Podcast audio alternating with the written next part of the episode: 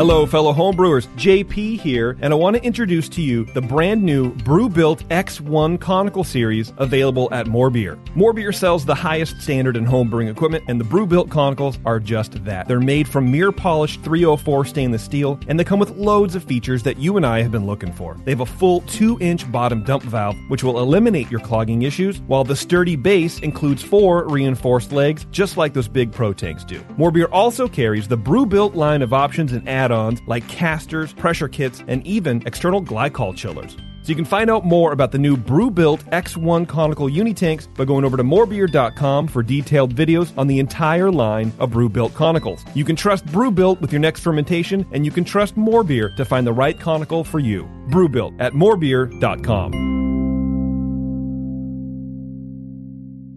Today's Sunday session is brought to you thanks to the fine folks at More Beer. Visit them right now at morebeer.com.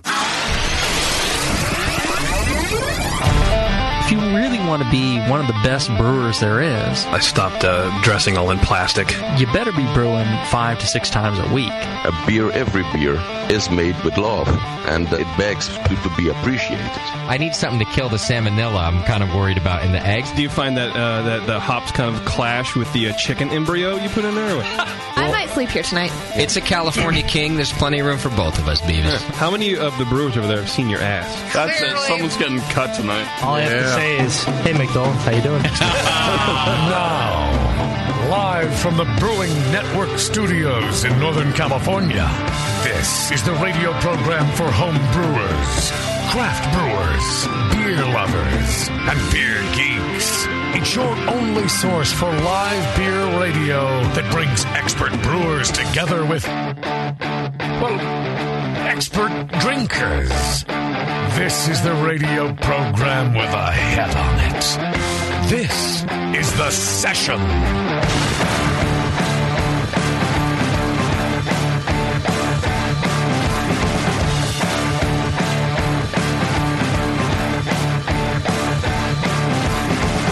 Good afternoon, ladies and gentlemen. Welcome to the program. Live from the Hop Grenade, it's the session. It's light outside still, which means it's getting to a, a better time of year. I hate doing the show when it's dark outside. It feels strange. The times they are changing. It's getting warmer, which makes me drink a little bit more beer. Was it ever really cool? I don't feel like it ever cooled off. Yeah, it was a pretty hot. Uh, I hate losing an hour more than I hate. Like a couple Darkness. hours. what? It was cold. Just for a couple hours all winter? Yeah. Oh, that one Yeah. time in December. Right. Yeah, you're right. There was that night that there was frost on my car. There was? Yeah. That was, See? yeah, but that was probably when you went back to Michigan or wherever it is you're from.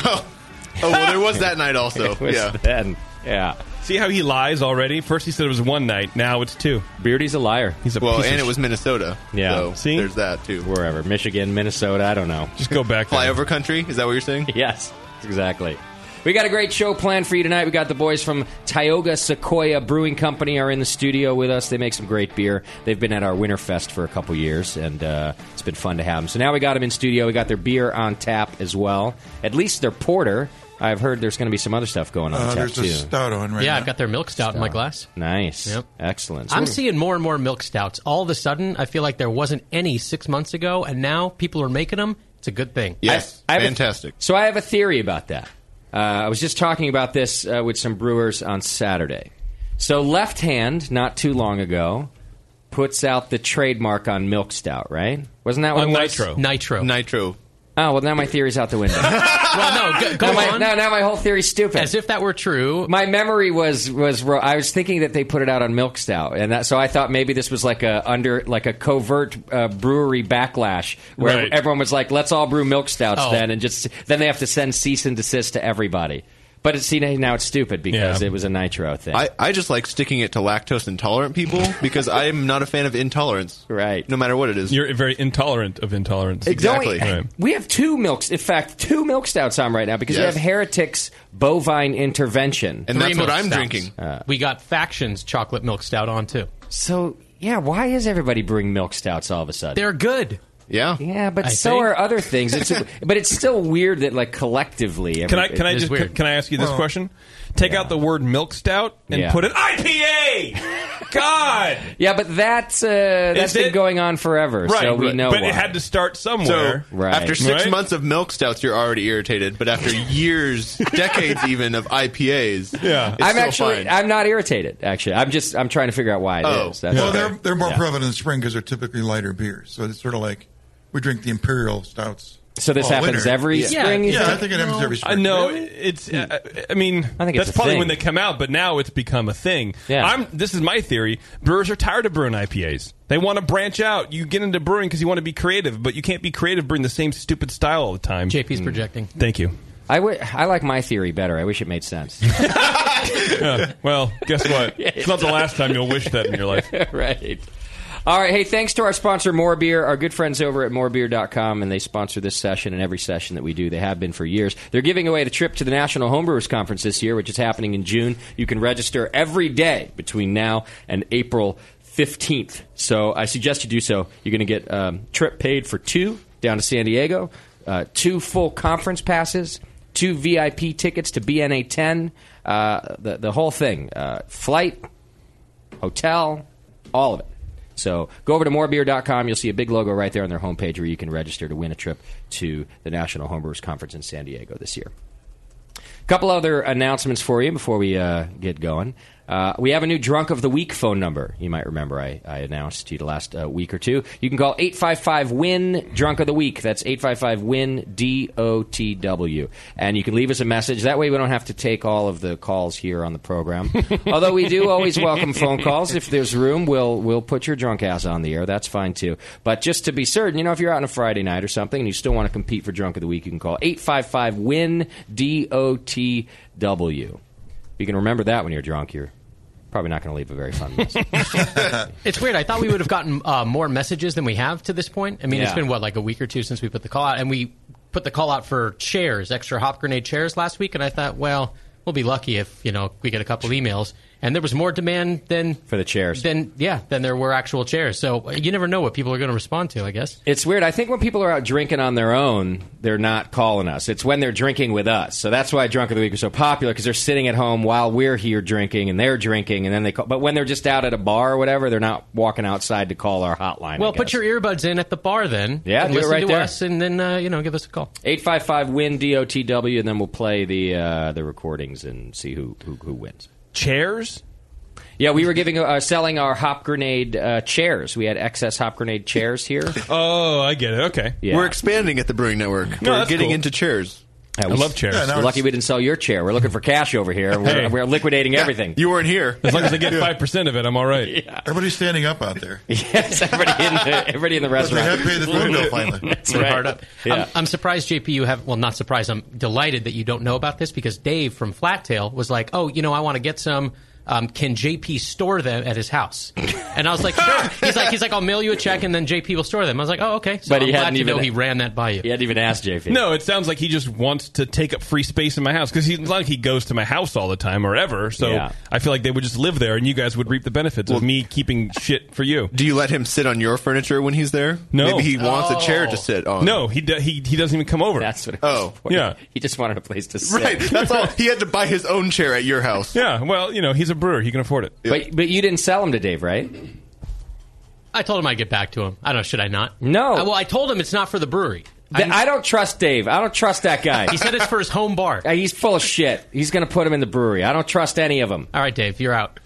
That's what I feel like. I don't want any brewers to have them. They're going to end up in their bar, and then people come in and they go, "What a cool hop grenade!" And Dave goes, and then Dave goes, "Thanks." Yeah, I just thought of it. Look, Yeah. at my, that, well, I got this. Um, uh, I got a tattoo of it years ago. I thought of it first. Look, Oh, I forgot that. All right, Dave can have half of one chair. he should he should have a chair. He's a big supporter of the Brewing Network uh, pe- people. He has to sign a release. I want him to sign a non-seating release that, that the chair will never see the inside of a commercial brewery.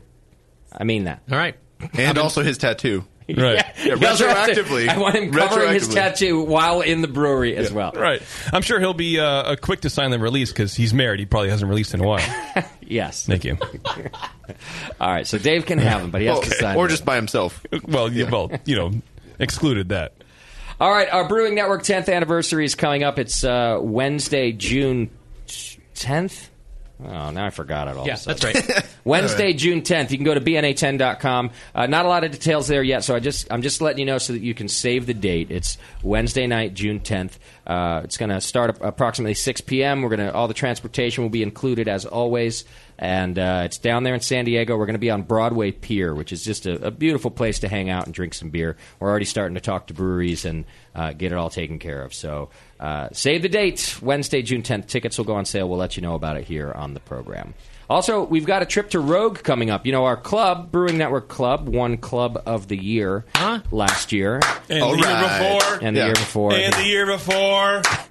Nathan Smith asked me when I was talking about this this weekend. He's like, "Is this the first time Rogue has done it?"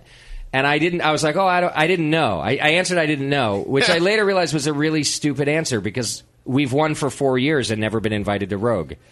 So Maybe they just didn't so want to it- invite us. It they're must like, be well- the first year, right? Well, or they stopped and we didn't know, right? And then they're like, "Well, they're not going to stop winning, so, So we Yeah. wanna get back we might to it. as well give it to them." I guess. Yeah, I think it must have been. it's brand new. It's it, it is brand new because It must be. because they I think they they didn't do the the banquet and then they opted to do others like sponsor other stuff and I think this Okay. is part of it. So I Oh. think they're shifting kind of how they interact with people. All right, so we gave it away to one of our club members. You might remember that series of shows. We let everybody kind of compete for it, and then some of us staffers here are gonna we're driving our butts up to Rogue, and we're gonna do a brew day on uh, Friday, March twenty seventh. Friday, Yes. March twenty seventh. I don't think th- the brew day is not like open to to everybody. Um, we've it's it's to the two or the person that we gave it away to, but we're doing a meet and greet that night on the twenty seventh at the Rogue Pub. Nice. Uh, I so- love that pub. It's so good. Five Who p.m. are we meeting? Uh, whoever walks, just people. from- crab, crab fishermen, Crab fishermen from Newport, Oregon. oh, great! And the people who run the Ripley's Believe It or Not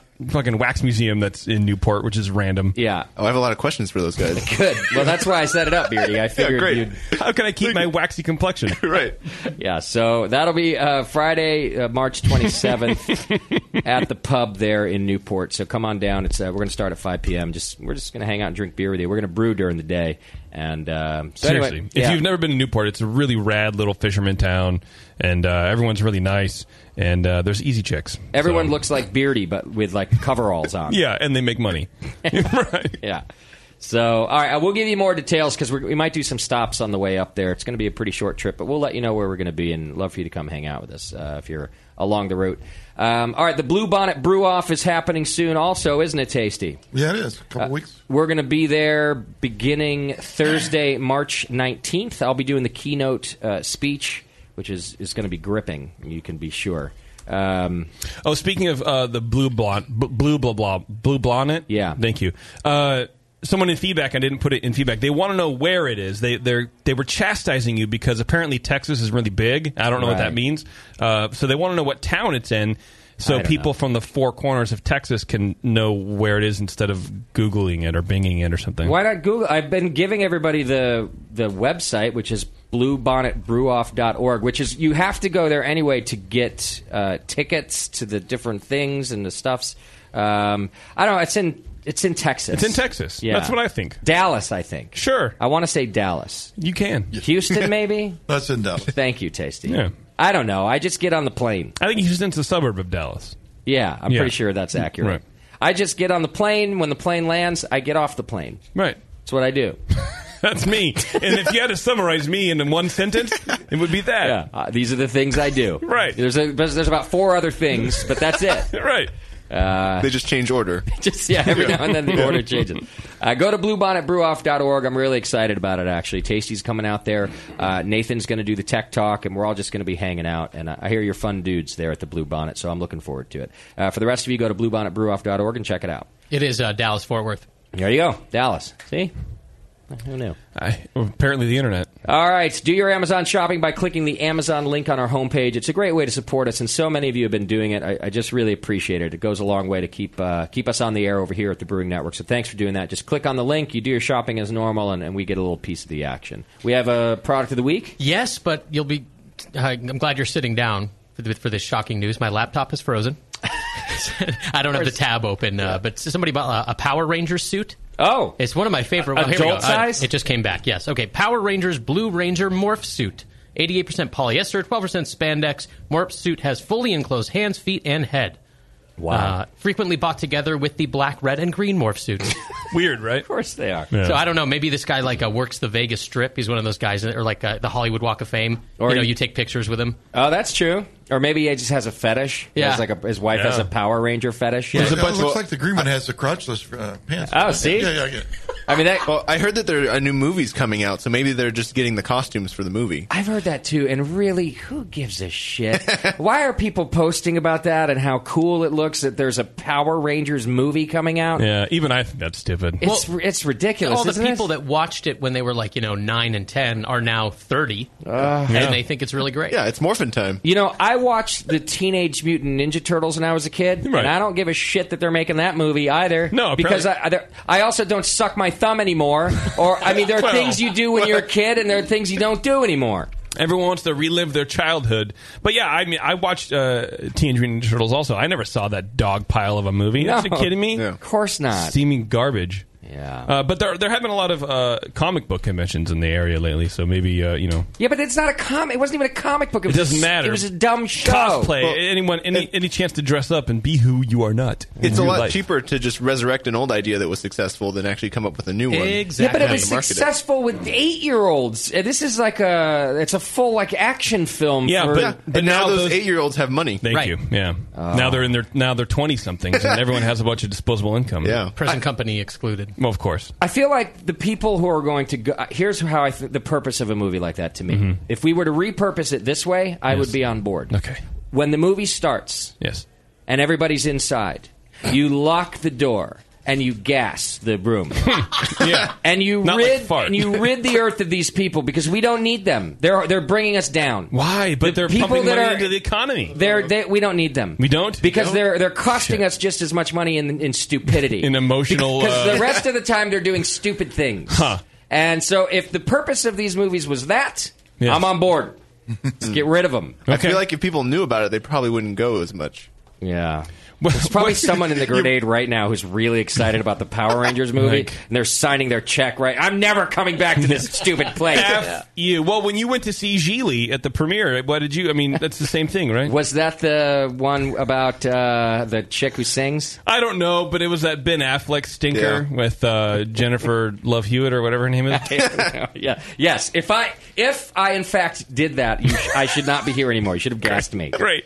Yes. Well, whoever bought the morph suit shelled out sixty one thirty five for it, and I we got, love this We movie. got uh, four dollars and sixty cents. So thanks, baby. Wow, what a great idea. Enjoy your suit. Thank you. Uh, uh, Thank you. All right, subscribe and join the BN Army just by uh, clicking the donate button. There's a BN Army dong ta- uh, dong tag. Ah, it's a dog tag actually. It's but been I- a dong tag this whole time. well, I, I requested a dong tag originally, and they gave me a dog tag. So Oh, sometimes I forget. It's a BN Army dog tag. You click that, and then you become a recurring donor. It enters you to win uh, a, a chance to win hundred dollars to Morbier, our great sponsor. We give away a hundred dollar gift certificate every month, and you just got to become a recurring donor by clicking the dong tag. Um, all right, get all these ideas and more over on Twitter and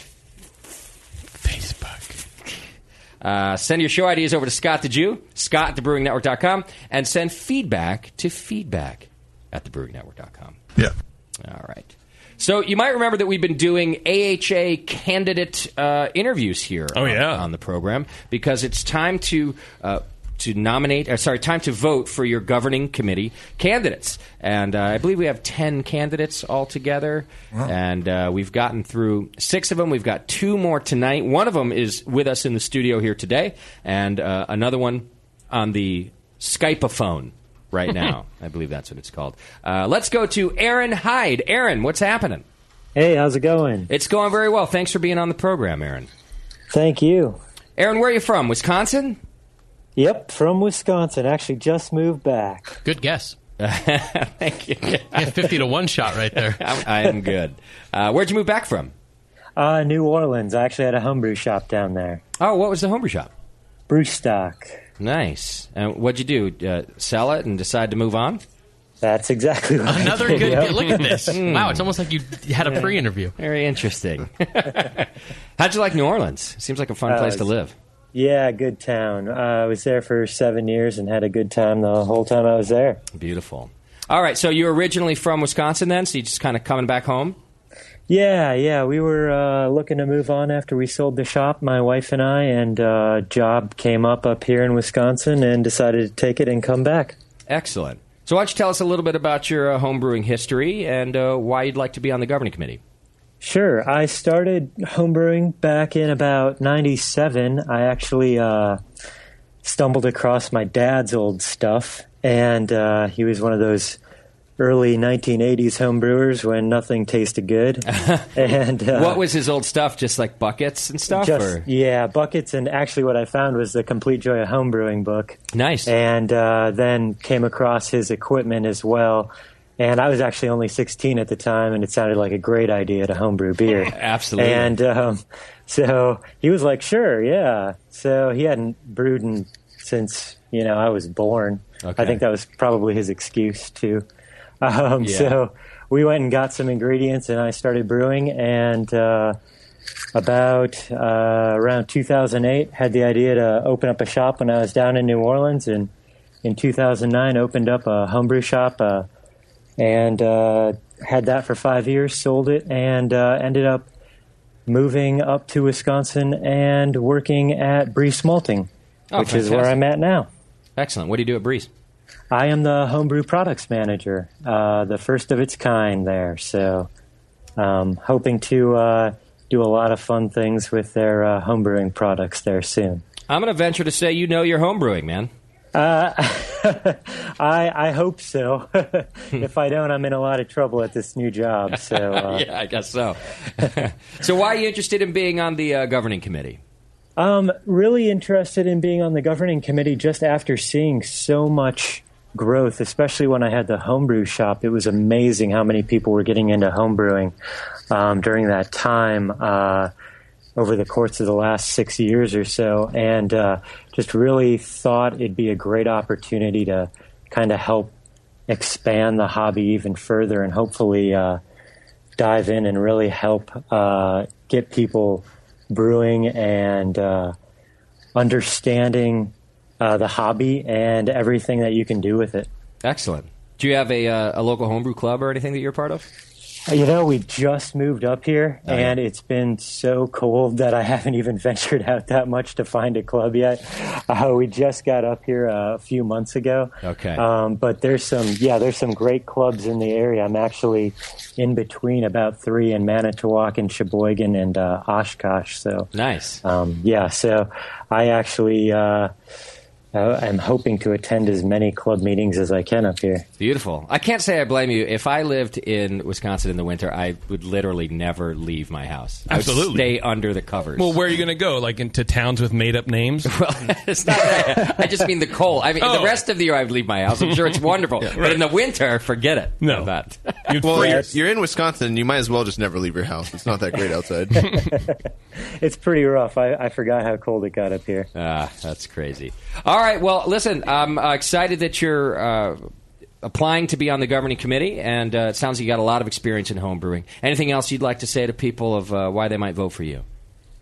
Uh, just uh, I hope I can uh, really help out the hobby, and uh, hope you uh, take a look at my profile online. And uh, thanks for voting for me. If you choose to vote for me, I know there's a lot of good candidates out there. So thank did- you. A lot of good candidates. You're right, but you can go to homebrewersassociation.org right now and click on membership. Uh, you'll be able to navigate through to the governing committee candidates there, and you can look up Aaron Hyde. His uh, he's got a, a picture there and a, and a profile, so you can read all about it there. And Aaron, you also have a very soothing voice. I feel like you should be on the governing committee just to calm us down. It's like the the, be- the teacher from Beavis and Butthead. There's a little bit of that It's not going on. that- Not quite that soothing, but it, just soothing enough that I, I I'd be comfortable sitting next to you, Aaron. I think you'd calm us all down in there. Why, thank you. You're welcome. Go vote for Aaron or any of the other candidates by going to homebrewersassociation.org. Thanks, Aaron. I appreciate it very much. Thanks a lot, guys. All right, cheers. Take care. He'll be the guy that looks like Raffy from the league. he does. All right, Aaron Hyde and all the other candidates we've spoken to as well, plus the ones we haven't yet spoken to, are all over on homebrewersassociation.org. Our other candidate that we have to speak with today is actually in studio. Oh, yeah, it's shit. A, it's our old friend Mike Sardina is here. Hey, Mike. Hello. Hey, thanks for being uh, up here for your interview. I appreciate it. Oh, thanks for having me. Not not nearly as soothing of a voice. No.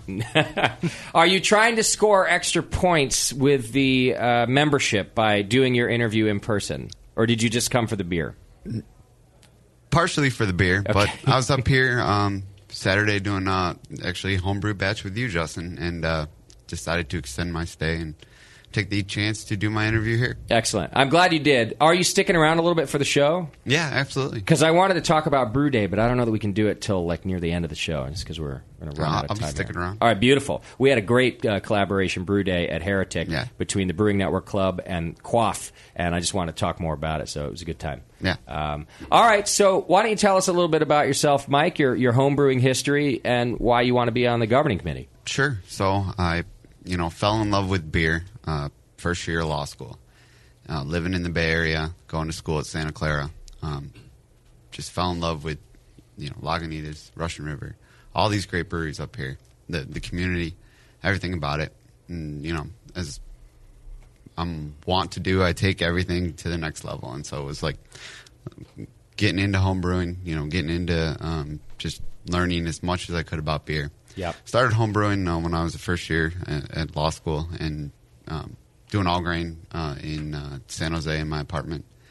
Um, brewed all throughout uh, law school, uh, graduated, took the bar exam, um, moved up to San Francisco. Did you pass the bar exam? Yeah, first I, I time. did, first time. Nice. I like it. eh, How come lawyers always say took the bar exam, but they never say anything other than that's that? a matter of Like, they record don't- that's not important to They- the to the to the To you know the- situation. I see. Right. Because I've never heard a lawyer say, I got out of law school, passed the bar exam, and then gone on. To, they always say took it. Is that like is that to be nice to those that didn't pass it? Are you all like on a team? No, it's just I think such a brutal experience that you um, just take it. Okay. So all right, fair enough. So you passed the bar exam. Uh, so you must be a lawyer now. Uh, correct. Yeah. Okay. Yeah. Um, although I don't work for a law firm. Um, Okay. So I was working for a firm in uh, Menlo Park uh, for about three years. Um, you know, did not really enjoy it all that much, but you know, still all the while brewing um, up in San Francisco on a balcony. So kind of uh, moved back to uh, extract brewing uh, in the city. Okay, just for space reasons. Exactly. You know, I'm up on a four by four balcony. Uh, don't really have much room in San Francisco. Yeah. But still brewing, you know, still kind of exploring as much as I could uh, in the Bay Area beer scene, really getting into things. Um, decided I kind of want to change, and, you know, my folks had moved down to Carlsbad. I've come down, see him, visit Peaceport, visit great breweries in San Diego. Yeah. Kind of uh, found one I really loved and uh, decided to, you know, try and go for it and uh, transition into the, the brewing industry. So working at Society Brewing now and uh, getting in, as involved as possible in both, you know, the homebrew side of things. Uh, San Diego has, a- I want to say, one of the best, you know, um, environments for homebrewing in the country. Uh, certainly, you know, Quaff, uh, the Homebrew Mart, Ballast Point. Yeah. Um, you know, you have White Labs there. Yep. 20 years of uh, just incredible, you know, support for uh, both homebrewers and commercial brewers from you know, yeast perspective. Uh, so yeah, just you know, decided to kind of make my move down to San Diego. So now I'm down there um, working at Society Brewing Company.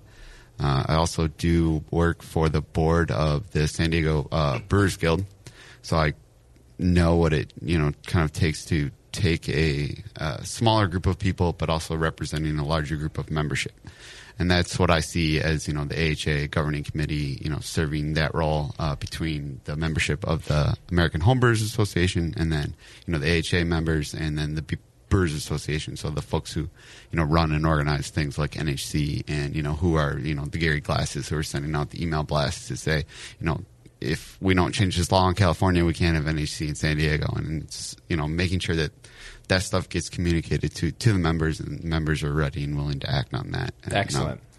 You know, really just playing that kind of pivotal role between, you know, the large masses. You know, I think we're what at, you know, 47,000 members now in the AHA, uh, somewhere around there. Somewhere, yeah. And then, uh, you know, the 20 plus people who are, you know, making decisions for the AHA and the BA on a daily basis. Sure. Excellent. And it sounds like you'd be able to offer maybe some uh, legal perspective anyway on, on what might be happening uh, and at different times. in- Sure, you know, I'm certainly very in tune with what was going on in California as far as the you know AB uh, 2004, and just making sure that we can get events like the SoCal, you know, um, Homebrewers Festival, and you know the NHC back to California, and just making sure that you know um, those types of events. You know, I know Tasty does his uh, tasting room uh, corner in you know at Winterfest. At Winterfest, making Yeah. thing, sure that things like that you know can happen, but also you know the dedicated homebrew events that do support you know homebrew clubs, which um, that's what they should you know those events should go to support is Right. you know go back to the hobby. Um, Absolutely. so just uh, making sure that you know um, things like that are on people's agenda and that they notice and are aware of S- th- small things they can do. Write a letter, you know. Mhm. It's that easy. So Okay. Uh, as with everybody, you can go to homebrewersassociation.org. You'll find Mark, Sa- uh, Mark Mike Sardina there. Uh, you can click on his link. There's a photo and, and a bio uh, along with everybody else. And uh, I do know that Mike's a very dedicated guy, dedicated to beer, dedicated to home brewing. He's organized. Uh, w- we've worked uh, together on a few things, and he's always a, just a pleasure to work with. So uh, I definitely recommend taking a look at him. And anything else you'd like to say for why folks should vote for you, Mike? it's yeah, like you summed it up fairly well. I love beer and I love working for beer. I love working for people who are passionate about beer, and that's what I would do on the AHA governing committee. There you go. Can, can I just ask one uh, important question? How long did you uh, live off of your law time savings before you started eating ramen again? Like, Mm-hmm. did it last you a year, a month? I, I'm back to ramen. Back to ramen. Well, I- but after how long, though? It's important. a little bit. Take a look. He's not comfortable with your I mean, line of guess questioning. not. I mean, Jesus, good answer. what kind of law did you practice when you did intellectual property, uh, patent litigation? Okay. So trial, trial lawyer. Um, wow, representing a large uh, cell phone manufacturer. Okay. so I had about forty cell phones in my office at any given point in time. Well, it's a good thing you're smart, Mike, because you're not as handsome as I am, and, and people not. like to vote uh, with their with their eyes. Exactly. So I mean, That, that last guy, his voice killed it, and Justin's, you know, his good looks kill it. I, I, Aaron's I, handsome. got nothing. Aaron Hyde is almost as handsome as I am, so uh, people might vote. for So I just you got a big brain though, so Sure. I think that's important. Uh, go check out Mike over on homebrewersassociation.org. And Mike, you ran last time as well. I did, yeah. so I know this is an important thing to you. You're really looking to. You, you want to be a part of it. Yeah, Kim Wood crushed me last time. Ah, Kim. Did you think about suing her? yeah, she's a tough opponent. That It was one. my idea to win. and and listen, and Kim's not even all that great on the pa- on the panel now. I mean, Plus, she's blonde and, you know, Yeah. She, I mean, she just sits there with her good ideas, and it's really annoying for No, the rest Kim of us. and I Andy think. are fantastic people. Well, they might be nice people, but I'm just talking about professionally. Sure. They're lacking a little bit. Yeah, they're nice people. We're talking Yeah. about a governing committee here. All right, you can vote for Mike over at homebrewersassociation.org. I do believe we're going to have two more candidates on the program on our next show. So if you want to wait and listen to everybody and uh, have a more informed decision, you can do so. But you can read about everybody and vote now over at uh, the AHA website. Mike, thanks, brother. Thanks for being on the show. Thank you for having me. All right, you're Since, welcome. since when is voting about listening to everything and then making an informed decision? No, Well- you, you have an emotional, quick reaction and you cast a vote before you have a chance to think. Well, if Mike just didn't give you an emotional reaction, I don't know who will. I'll say that right now. Right. I mean, I'm emotional. I'm all choked up right now, Mike. Uh, you're my brewing partner. Did I see you just casted a vote? On I, it. I watched you do it. Did just you now. watch me vote? Uh, am I allowed to vote? Yeah, I'm allowed to vote. I wish I could vote uh, for everybody, though. We do have a lot of good candidates, and I think GC candidates should be able to vote. That for would everybody. cancel out your own vote. I don't care. It's still it's a feel, it's a Okay. feel good vote. All right. The GC See? should be should be a feel-good vote. right, right. Voting should be based on emotion. Yes, that's how I vote for everything, obviously.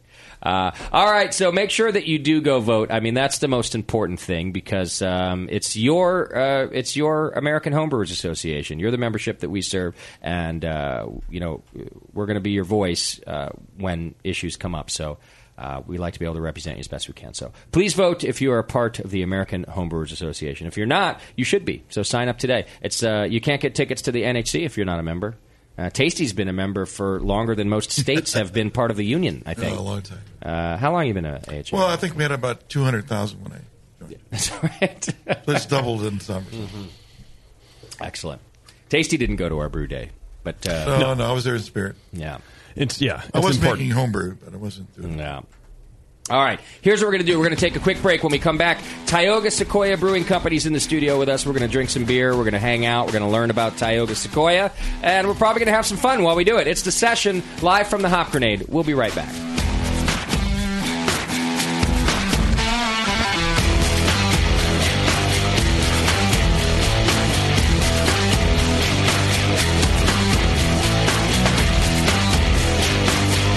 You're listening to the Brewcasters. Brewcasters on the Brewing Network.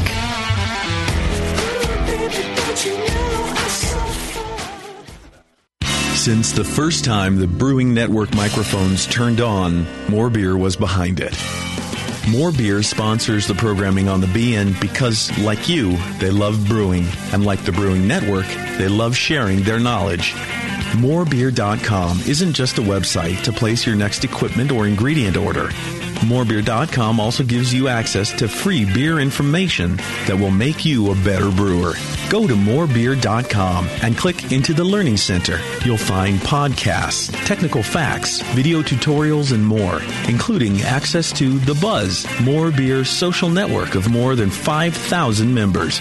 And some of them might even be crazier about beer than you are. Get over to morebeer.com today and take advantage of The Buzz, the forum, the Learning Center, and make sure you're signed up to receive the newest More Beer catalog. More Beer, bringing you absolutely everything for beer making. The 21st Amendment. Watch out! Do you like beer? They make beer. Watch out! Do you like friends and fun? They make friends and fun. Watch Do you out! still like to have a good time? The 21st Amendment. Watch out! The 21st Amendment in San Francisco, located at 563 2nd Street, two blocks from the building where baseball is seen and played. Try their beers in the pub or try them in the can, featuring Monk's blood. Made with Real Monk. Watch out! So why not have the best time of your life? Go to the 21A and Sean O'Sullivan will personally greet you with a can of Monk's blood. The 21st Amendment. Watch out! This advertisement is not in any way affiliated nor associated with the 21st Amendment Bar and Pub, nor its subsidiaries or affiliates. This telecast is not copywritten by the 21st Amendment for the private use of the Brewing Network. Any use of this telecast without Jamil Zanishev's consent is prohibited. Suck it, JP. Your support of the Brewing Network means everything to us. We couldn't produce shows without you. And we love giving you something extra for that support, like Brew Your Own magazine. You already know it's a great brewing magazine full of recipes, equipment how to's, discussions of beer styles, and brewing techniques. Whether you're new to brewing and just starting out, or you're an old pro, you'll always learn something from the articles in Brew Your Own. Plus, their amazing special issues like plans for building a Brutus 10 system, 250 classic clone recipes, and the Homebrewer's Answer Book. Brew Your Own magazine and BYO.com are awesome resources for any brewer, whether for yourself or as a gift when you subscribe or resubscribe from the Brewing Network homepage, you directly support programs like this. Get a great magazine and support the Brewing Network. Subscribe to Brew Your Own right from the brewingnetwork.com. Hey, my brewing brothers and sisters, this is Jamel Zanishev, and I love a bold, hoppy beer, one that spits resin in your face and makes you cry, Uncle. There are a lot of great hoppy beers out there, but at Heretic, we want to make something as bold, dank, and resiny as possible. We use hops at every chance we get, including multiple dry hop editions. The result is Heretic Evil Cousin. This light golden, 8% Imperial IPA has an easy malt character that helps take the edge off the massive bittering but it takes a back seat to the in your face hop character. We make sure this beer finishes dry so the hops can jump out and slam me in the taste buds. If you can't get enough hoppy goodness, Evil Cousin is your cup of tea. Cheers.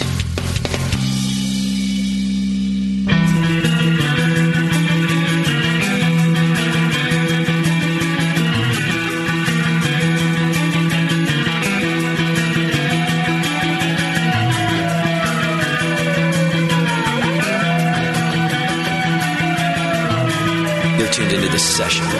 Because life's too short to listen to crappy radio.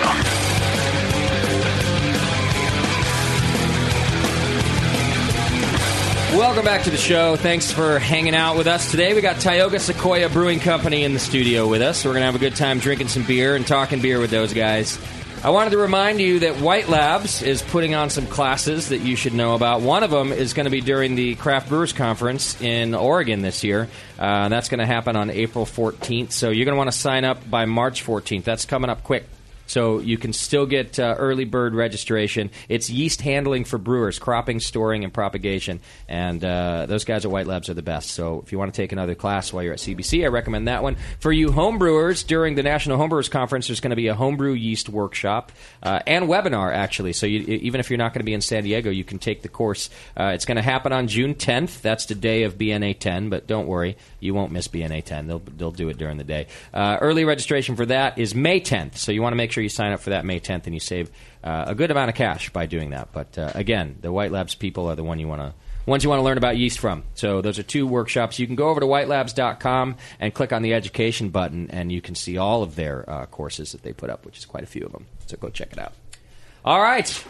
Twitter game I forgot to announce real quick, JP. Twitter game. What is our Twitter game today? Well, uh, it was it's honor of, it's in honor of Susie because she is in uh, in studio working the chat for the Bev. Yeah. uh, the Bev has to do whatever the Bev does on Mondays. Nobody knows. Um, so I wanted to know uh, if if people could ask Susie one question, what would it be? Mm-hmm. All right, you've because you don't get a lot of opportunities to ask Susie questions because she's No. not really here. She's never here yeah. anymore. Isn't she in the chat right now? Yes, but don't So ask they- there. Right. Oh, because right. she's not going to answer your questions there. Correct. Only on Twitter. Yes. Stop being difficult, Beardy. All right. Well. Yeah. Okay. Now I know why Candy cut his beard. This because is he's a great. dick. This is a great Twitter game. I like it. Yeah. Yeah. That's better. Right. Yeah. You do better. Shut the fuck up, Beardy. Thank you. All right. And Susie is in the chat room, so if you hit the chat now button on the homepage, then she will send your questions over to me if you've got questions for our guest today, which is uh, Tioga Sequoia Brewing Company. Wait. So they can ask Susie questions about Tioga Sequoia. Sequoia, but not about her. That is correct. You are catching on quick, Beardy. This is, yeah, I'm getting it now. Yep. All right. Uh, how long how long you been doing the show? Um. Never mind. A year, maybe. And he's still Damn it, Beardy. He, he can still only find the brake pedal, not the gas. I so I did drive with Beardy the other day. Oh yeah, he can actually he can see things. Yeah. I realized. No, I meant the brake pedal for the show. No, I know that, but I'm still talking about these Okay. other things with. He can't. uh, Did he yeah. stop at all yield signs? 'Cause Uh, yeah. he does that with me. Oh, he does. Yeah, and I'm like, Yeah. what are we doing? He definitely stops in places he shouldn't have stopped, but I, but he stayed in between the lines, is what I was thinking. Yeah, he no, he can see just fine. Uh, do you know how what yielding means? It means Yes. when there's oncoming traffic, you, you stop. Right, but when there's not, you don't. Well, merge. I see things you don't. Right. Yeah. he sees dead Yeah. people and yield signs. different light spectrums. Yeah. I see yield signs. All right, Tioga Sequoia is in the studio with us uh, right now. We've got Kevin Cox, who's the uh, brewmaster. Uh, welcome to the show, Kevin. Thank you. Glad to be here. We've also got Michael Cruz, who's the the president. Yes, it's uh, it's actually a fun drive up here. It's probably one of my favorite drives uh, to the coast, and I'm excited. Where's the brewery located? So, where, what was the drive? So we're in Fresno. Ah, so Fres uh, yes, as Fres we yes, like to yes, call it. exactly. Yeah. uh, so we take 99, which is uh, actually what we're drinking right now. Is we made a beer after the highway that we travel on uh, from city to city in the valley. This is the beer that's in our glass here. This yeah. is it, yeah. What Use kind your of own beer- mics, guys. I threw a mic your direction. Oh, my Sorry. fault. There I you go. didn't know we had a second one. Yep. Uh, what is the beer? What what kind of style is it's, it? It's a honey golden ale. So it's very sessionable. It's our lightest beer we make. Beautiful. Kevin should probably talk more about, about the beer. well, we'll we This is will the dive brewmaster, into the but- beer as well. I just wanted to uh, know what was in my glass real quick. Just to, to give uh, people at home that aren't seeing this, it's an interesting visual because if you had to guess, if you just saw these guys, Kevin and Michael, who would you assume was the president and who would you assume was the brewmaster? Yeah, I was going to get into that because one looks who is the president looks way too young. Mike, do you mind me asking how what how old are you? I'm 29. You are a I'm very 29 year old president of a brewery. That, that's actually a, a really fun subject because we were talking about it on the way up here. Me and Forrest, uh, who's one of my reps, is with us. yeah. I'd say 75% of the brewery employees are less than 30. 30 or less. Yeah, how old are Really? you, Forrest? Forrest? Yes. So. Uh, I'm still the youngest guy at Tioga Sequoia, and I'm only 24. His- his- 24. yes. Still the correct. youngest. He just turned 24, too. A lot of youngsters. How do you end Yeah. up the president of a brewing company at your age? Uh, I do it right after college. You just It's- went for it. Exactly. Did you? Uh, is your dad the owner? Uh, No, no, no. I, I, your dad own again, the for- beer industry? forgive my line of questioning. I'm just Wow. it's I, you. You know it's abnormal, right? I, I do. Okay. I do. So I, I was in the right place at the right time. Um, I actually interned for the brewery when we were basically a contract brewery. uh, Okay. back in 2009, uh, we Kevin was working at Sequoia Brewing at the time, and we basically went to Sequoia and had uh, we had them develop some recipes. Kevin, while he was still working there, and uh, we took those to contract breweries, and it was like a it was basically getting you know our feet in the ground testing the market i mean we're from fresno so craft beer is a little bit of a ghost town when you when you deal with real micro craft brewing okay um, and i interned for six months and at the when i and basically at the end of my uh, my senior year i asked hey can i can i do this full time i mean we're we're making so much progress uh, i feel like things are going great Yeah. and that was the time when they decided to hire kevin okay hire me put us together and build our brewery Excellent. so Well, so just so you know, uh, to me that actually sounds like you are even more qualified because you really had to show your stuff, and then they Uh, yeah. went, "This Yeah, kid that- can do it, so let's go for it." Exactly. All right. Yeah, Well, yeah. good So- for you, man. It's been a, it's definitely been a journey and uh, learning in our in our kind of uh, uneducated uh, market at the time. I mean, right now it's beer in, in the San Joaquin Valley is just on fire. So let's talk about that. So- Just uh, not uh, obviously not all of our listeners know uh, California and, and the region. Mm-hmm. Fresno is a, a little farther out. It's w- would you call it kind of at the top of the Central Valley? It's it's right in the middle. It's in the middle of the Central Valley. okay, see, I, even I don't know California. uh, so middle of the Central Valley and uh, less population than say here in the Bay Area. And are you saying that there there just wasn't a big uh, craft beer scene there? Well, there's I mean there was a few brew pubs up until you know maybe or, you know 2012, 13. There's been a few others pop up. Okay. but there was no real local distribution of craft beer made in the valley. You only really had Sierra Nevada, Lagunitas, Firestone, New Belgium. Uh, it's only been the past two or three years that we've been getting this huge influx of breweries, even just more in California, San Diego, the Bay, uh, you know, even across the country, like uh, Okay. Oscar Blues and uh, Dogfish Head just recently came in about a year or two ago, where Got they've it. been in the Bay and, and, and SoCal for, for years already. okay. So, just uh, kind of slow to start in the craft beer scene. Yeah, yeah, just it's, that's what it is. I mean, And Kevin, you work for one of the early breweries there, right? Yeah, we we were well ahead of the curve. Unfortunately, that was the problem. Oh, I see. what was what was the early brewery that you uh, Butterfield Brewing Company. Okay. And You you, can know, tell. You can tell by the name how early it was too. Like, would you put butter in the name of your brewery if you were That's opening? true. Today? Yeah, probably not Well, you know, it was kind of like very trendy at the time, you know, to start a, a brew pub per se and just make normal uh, European style beers, you know, like a pale ale and a Sure. amber and a porter and nothing too extreme like, you know, obviously they're doing today a whole different ball game. Yeah. But, uh, you know, I was in the game pretty early and. Uh, What year are we talking for this brewery? that you uh, were- this brewery started in late '89. Actually, that's when I was hired. Okay. Uh, it opened in probably March of 1990. Had about a 10 year run. Nice. Prior to that, I had worked for a place in the Napa Valley, Calistoga Brewing Company, or called Napa Valley Brewing Company, that's still there. Yeah. Uh, it was really, really early. I mean, we're talking Anchor, Sierra Nevada was still had a lot of yeast in the bottle, and uh, Okay, yeah. you know, New Albion hadn't turned into Mendocino Brewing Company yet, so So we were that's- all still figuring it out, basically. Okay. Uh, I- and and what got you in, into brewing even before that? Um, really, what got me into brewing, I, I worked 10 years for a really high end winery. I was blessed. I mean, first of all, I was a Navy brat, so I was not exposed to anything good as far as food or drink at all. Sorry, Dad and Mom. but uh, I, my original first job as a dishwasher for a gourmet restaurant, and I'm kind of an ambitious guy, I was working on the line within a year and a half and uh, learning how to cook scampi and lobster and filet mignon and you know that was kind of like whoa Yeah, yeah. and so that was my palate you know adjustment a palate adjustment b was working in the winery Okay. uh, very high end winery, expensive. Uh, did a lot of tasting, comparative tasting, and that's really where I got my chops and my palate. And during the time while I worked there, I befriended a guy who worked with me who had been a world traveler, and he got me off the Lucky Lager and stuff like that, you know, and you know, ex- exposed me to what world beers were all about. Okay.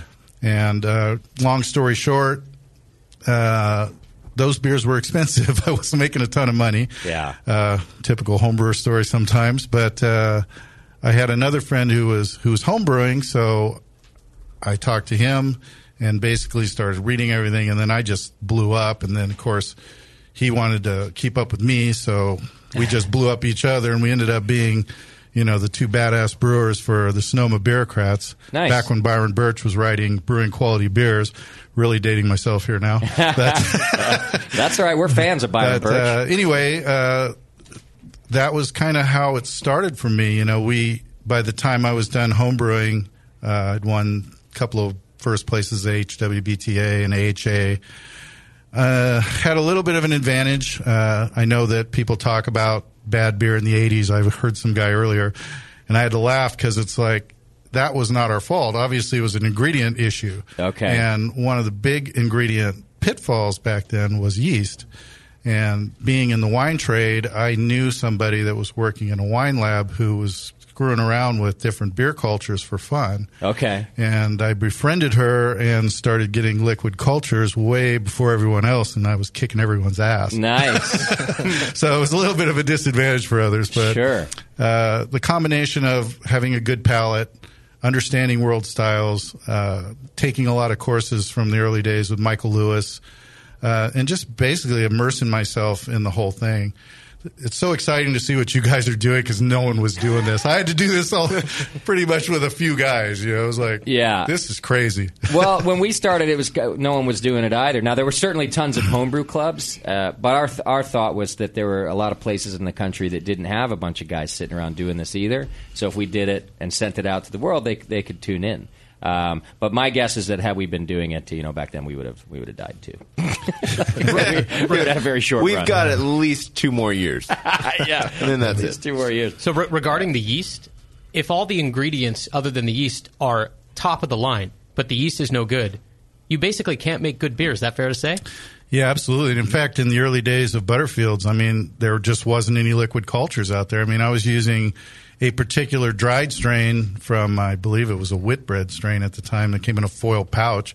And it was the only thing that made beer worth a damn. Mm-hmm. And I learned that from uh, my experiences in the, in the brewery in Napa, experimenting with different yeasts. And uh, How got- did you use that? Did you just you have a propagation tank and throw? Well, the dried yeast you could pitch whole. You could. didn't you didn't have to prop it. They they came in a big enough pack, and you know I brewed like that for years, and I won. Shoot, the first year out the gate with Butterfields, my porter won a gold medal to GABF, beating Anchor, which blew my mind because that was my idol. Okay. And uh, you know, so these were all done with dried yeast strains. So Wow. it wasn't it wasn't until about the mid '90s that we, you know, uh, had Y yeast, and that was you know precursor obviously to White Labs later, but they were kind of the first liquid culture that you could get there, and of course, you know, we all jumped on, it, and that was a game changer. Okay. And uh, the rest is history. You know, Sure. you know, it's insane. Sure. So easy.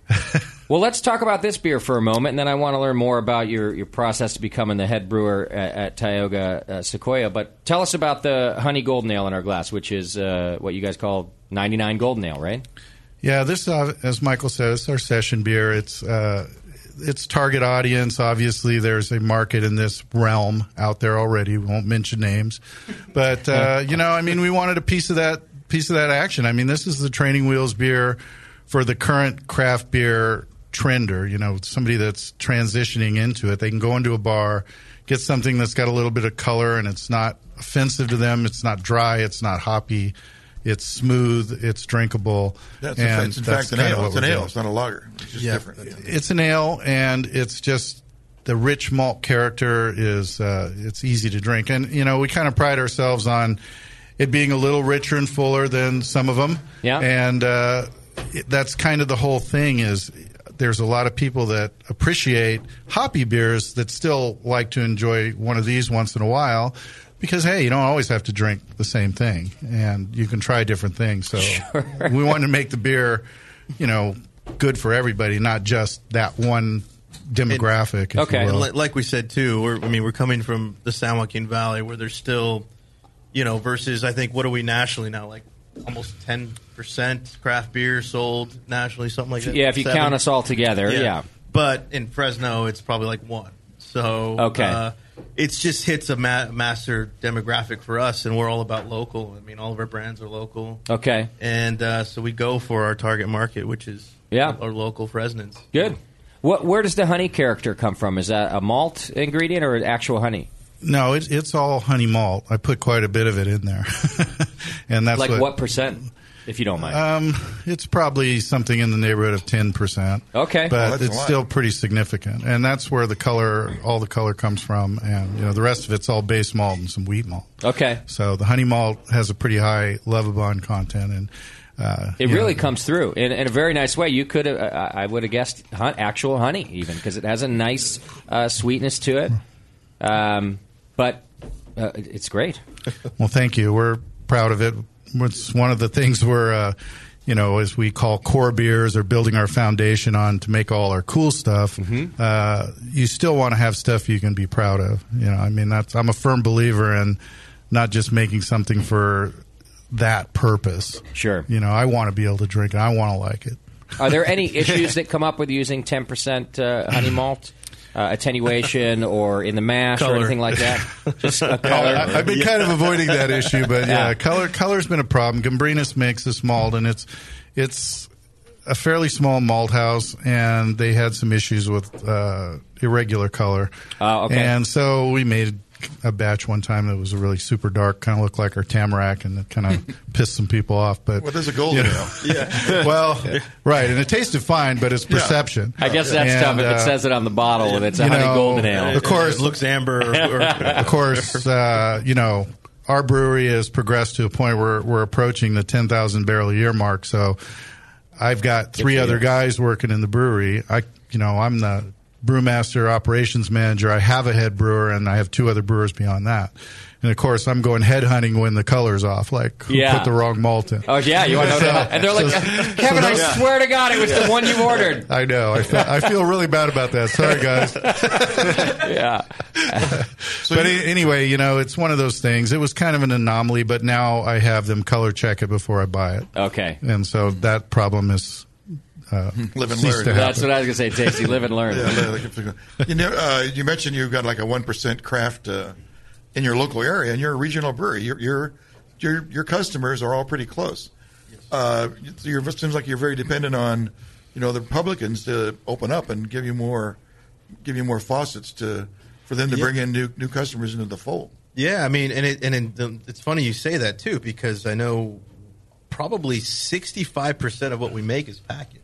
We Yeah. have a so it, it's less on on the the tax. Okay, and how does that goes into what uh, grocery stores? You're in grocery local- Uh, stores? Yeah, or some major Are grocery any chains like Walgreens, anything like that? Not Uh, yet. not not uh the drug mark, not the drugstore Okay, market, all but right. like Save Mart and Vaughn's. All right, then uh, local uh, quick Save- stops and stuff like that. Yeah, mostly grocery.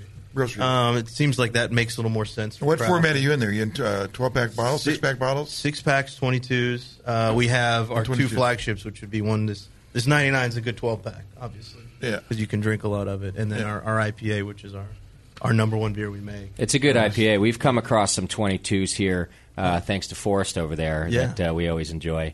Uh, you guys have done our Winterfest now for a couple of years, uh, three years now. Okay, uh, but when did you open? Uh, So so 2000 going back to 2009 I said that's kind of when we started uh, 2008 is when we started contract brewing I jumped in in 2009 we we bought the building we're in downtown and we started doing our own beer which means non-contract Okay, yeah. in 2010 2010. Okay, Yeah, excellent. yeah, so- and I think what Tasty was kind of getting at too is uh, 10,000 barrels is, is quite a bit to move, uh, and you're mostly moving it uh, around the Central Valley, right? Bakersfield to Stockton That's Yeah, really yeah. fantastic. so and it's because of those those chain supermarkets like Save Mart's been really great with us Good. Uh, every package every SKU we make 22s and six packs I like to are see the basically chain there. supermarkets Yeah. supporting local beer like that too. Uh, Not that there aren't other examples of that. I'm, I'm not dissing them. I'm saying that's it's just nice to see. It, it is, it is, and that's that's where a lot of our volume is. And then we we have, uh, you know, we do have a local local following. I mean, that's that's our whole. Like I said, our marketing is local. I mean, most breweries that's what they go after. Okay. is drink local or buy local. Uh, but our branding really represents that, from the the names of the beers to, uh, you know, our our brand being uh, Sure. Southern Sierra themed with the Forest Service logo and Half Dome and General Sherman. I mean, people can relate to these, uh, even even travelers that come into our area. Yeah, absolutely. Know those brands. Yeah, they can sense they're in uh, in California because you're Yeah. a California brewery. Yeah, exactly. From every in every way. Definitely. So, Kevin, did you build the brewery, the the existing brewery that you guys use? I did a lot of direction. Yeah, that's what I did. Yeah, I know you didn't. You didn't make the stainless Uh, I'm not, steel. I'm not much, a lot, I'm not much of a plumber. But you put it to. You were there when it went in. You guided the brewery that you Yeah, want. Absolutely. Yeah. I mean, you know, I, I had already built a brewery before the Butterfield plant, which was set up to be a you know multi thousand barrel brewery. It was Oh. a fifty barrel JV system, much like uh, the original one over there at uh, Firestone. Wow. It was almost online about the same time as when Slow had it, and. Uh, you know, we were we had 100 barrel fermenters, a full CIP uh, with a PLC system, and You guys went all big fixed early. pipe. Well, right, which is why it failed. Okay. unfortunately. Okay. Uh, our investors were a little overzealous. All three of our products had won gold medals at the JBF, and they were all kind of fired It up. was easy to get excited. yeah. But unfortunately, they didn't have the money to pull it through at market and outside of our area, and that was the killer. Okay. And it's unfortunate. I wish I had that brewery back. I'd like to have it right now. it's a nice brewery. Oh my god, that was Okay. awesome. Well, it's an interesting uh, switch than what we normally hear, isn't it? I, I feel like we hear a lot of, well, if I'd only bought a bigger system to start with, and that was, you know, I only had a five barrel or whatever, and now he's saying, well, we went too big. Yeah. How do you find that sweet spot? Uh, well, now it, w- it's it's a decade, almost two decade, two decades at least, actually later, isn't it? Uh, so it's just a different time. Now you can go big like that, and you're probably going to be okay if the product is good. Then I'm guessing the product was good. You know what you're doing, but maybe the market wasn't. Well, it, it could have been if we had the money to pull through it at market, if we'd have sold better. Uh, And Uh, that'd be- you that'd be true now, too. Our, our actual original sales guy was Doug Dresser from Firestone, but at the time he had never done anything in the brewing world. And, you know, so it was kind of like we had that. And, you know, no offense, Doug is my, one of my best friends, but Yeah. I'm sure that, uh, I've told him this to his face. If you if you were who you are now, then I think it would have been a different story. Doug You is know? the, the regional sales manager for the San Joaquin Valley of, of where, where we sell our most of our beer. Okay, got it, got it. Uh, so, uh, what is your brew house now? How many barrels are you brewing on? It's a 30 barrel system, and we're set up now to do two two brews a day. So we we're brewing, you know, at least probably a minimum five, six to seven times a week right now, and that's just you know precursor to our amount of tanks we have. We just put in we literally don't have any more room. We're I mean we're putting out the kind of barrelage I just told you in seven thousand feet. Wow, Amazing. Wow. That is and uh, you know I did have to do a lot of shoehorning and and but if you looked at it, if you look at it, it's really well thought out. The brewers work completely separate from the cellar guy, who works completely separate from the kegging guy, who works completely separate from where the bottling area is. Okay. And so all those things go on at the same time every day, all the time, and it's seamless. Plus, you've got a tasting room to deal with as well, and uh, you guys do events on the space, right? That's fairly new. I'll let Okay. Michael take the ball on that one, but that's I don't want to hog the mic. I'll no, talk that's about- all right. so that, that's seven. See, eh, let me just did I did I sense some frustration like Michael and his goddamn events getting in the, getting in the way of my brewery uh, with that also? Or, They're, they're in a different area. They, they don't have anything to do with it. All right, you know, just check. Fortunately, it's actually the other way around. We actually planned to do a tasting room years ago when we first opened in 2011, but production kept taking up the space we wanted to do it in that 7,000 square feet. As you want, really. Yeah, yeah, Uh, so that's why I say fortunately, because Yeah. it's uh, it's actually a good thing. Yeah. But uh, we uh, acquired a 30,000 square foot uh, warehouse parking lot uh, behind the brewery. And Okay. behi- uh, there's an alley separating uh, the brewery from this this lot. So that's where we now store all of our glass, all of our grain, company parking, and then we uh, modified about a quarter of the ware- the grain ware- warehouse to be a beer garden, style Excellent. tasting room. Uh, it's all open air. Uh, move, everything's movable. We've got beer garden type uh, tables and chairs and beautiful, very It's industrial. very, it's very urban, you know, like you'd see a lot like Drake's or something where is you know one of it's my out- favorites. it's what you know it's kind of like industrial out on the docks and all that and you know you see that all over the place San Diego and all kinds of places it's- but it's very there was common. nothing like that in Fresno. Okay. So this is something that you know is Michael and I we talk about it's like man you know we were looking where we store our barrel aged stuff now inside we were planning to do the tasting room and we're so glad we didn't do that because it would have been too normal Okay. you know it would have been inside it would have been like a bar uh, it was kind of a cost constraint thing. We were trying to make this thing profitable. It was a way for us to make some extra money to kind of you know close some gaps because packaging's so expensive, and we're like you told you we're sixty five percent, so that's a lot of packaging. Yeah. And, uh, you know, so we went outside in the grain warehouse and kind of did it, you know, I don't want to say willy nilly, but, you know, just throw some, Yeah. some taps up Mm-hmm. and see if people would react. And oh man, you know, it's been awesome. People love that it. kind of environment. Exactly. So by ac- kind of by accident, we actually did the right now thing. we won't go back. Now we'll keep. We we won't. You know, now that we it's proven that we we can draw people downtown, and that's another element too. I don't know if we talked about, but No. we're in downtown Fresno. It's not like most downtowns. It's it's it's a ghost town after everyone leaves for work. I mean, there's about forty thousand people that work in downtown Fresno, but Hmm. after five o'clock, it's a ghost town. So no one lives there No one or lives- but around. they it. certainly want a beer after work, and They uh, do, you're they an do, option. and that's been that's been a huge reason why well, it's, Right. it's been a huge uh, benefit for us. Okay. especially Thursdays and Fridays, is people want a beer before Yeah. they go home. You're or- building up, improving that one percent yourselves. I would Oh think. yeah, hundred percent. I mean, I, I don't want to take all the credit, but I feel Well, no, like you're building more new craft our, beer drinkers. Our, than that. our- yeah, some of what we've done has helped other All breweries craft, see yeah. market share in our area because now we're helping, you know, educate, and that's really the big thing with us. And what, what we we like to do is educate the people that live in our area.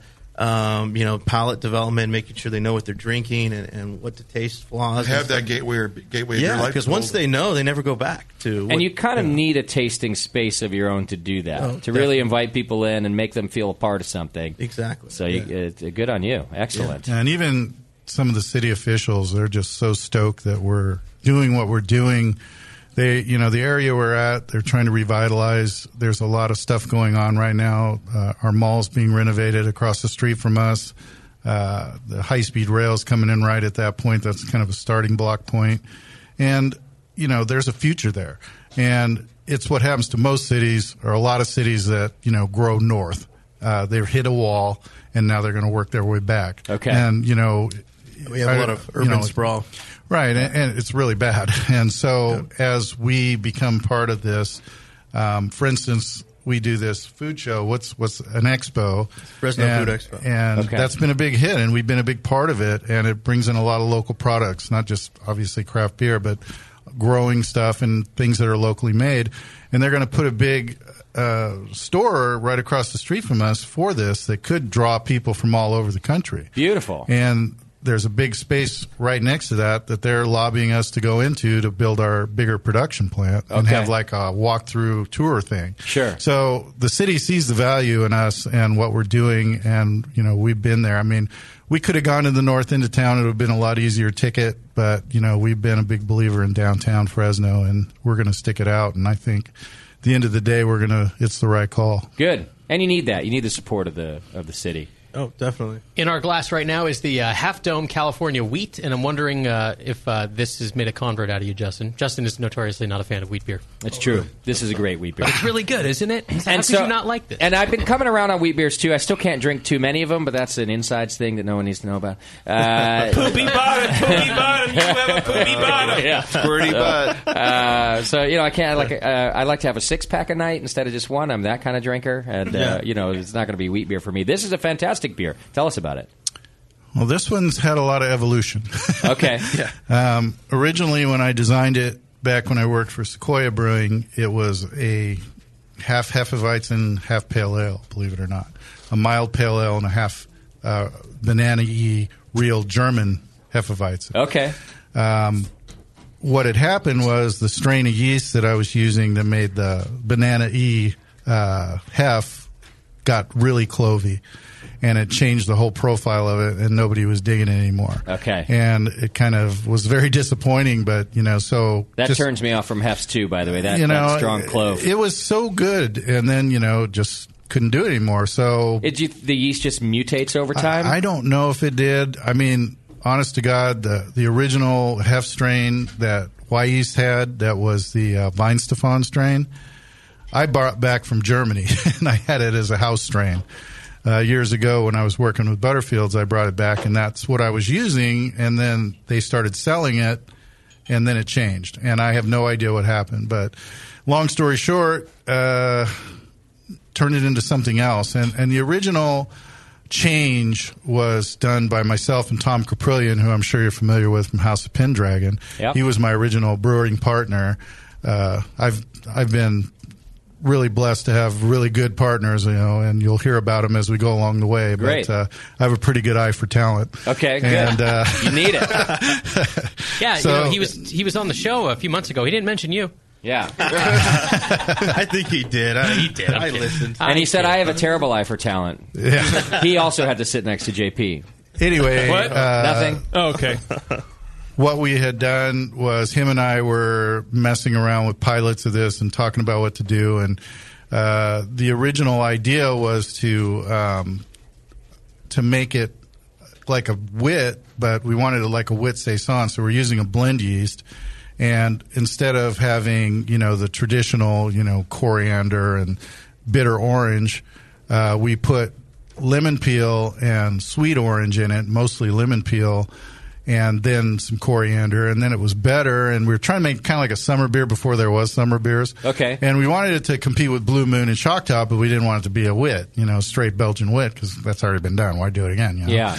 So uh, Tommy actually came up with the idea of using grains of paradise, kind of like some summer beers had that in it, so that that African pepper spice, Mm-hmm. Mhm. and uh, that was it. That was like bang, you know, we need, that was like okay, that's it. Okay. So that made it different, and uh, then. Recently, probably within the last year, we took the saison blend out and just used the wit, just to calm it down a little bit because of the market we were going after in Yosemite. It was a little aggressive for the average palate, Yeah. and with just the wit strain, uh, the other flavors came through in a softer manner. So that's pretty much where it's at right now. So that beer right there has grains of paradise in it. Yes. That is a surprise to me. I so there's another pretty large brewery that makes a, a, a summer beer with grains of paradise, and it's their main thing. And and I dis, I despise I hate I abhor the beer. It's a it's a and it's that it's that flavor. I would not have picked it out in that beer in a million Well, years. probably- you have put it in in such a way that it really adds to the beer. Everything's about proportion, as you Sure. know. Okay.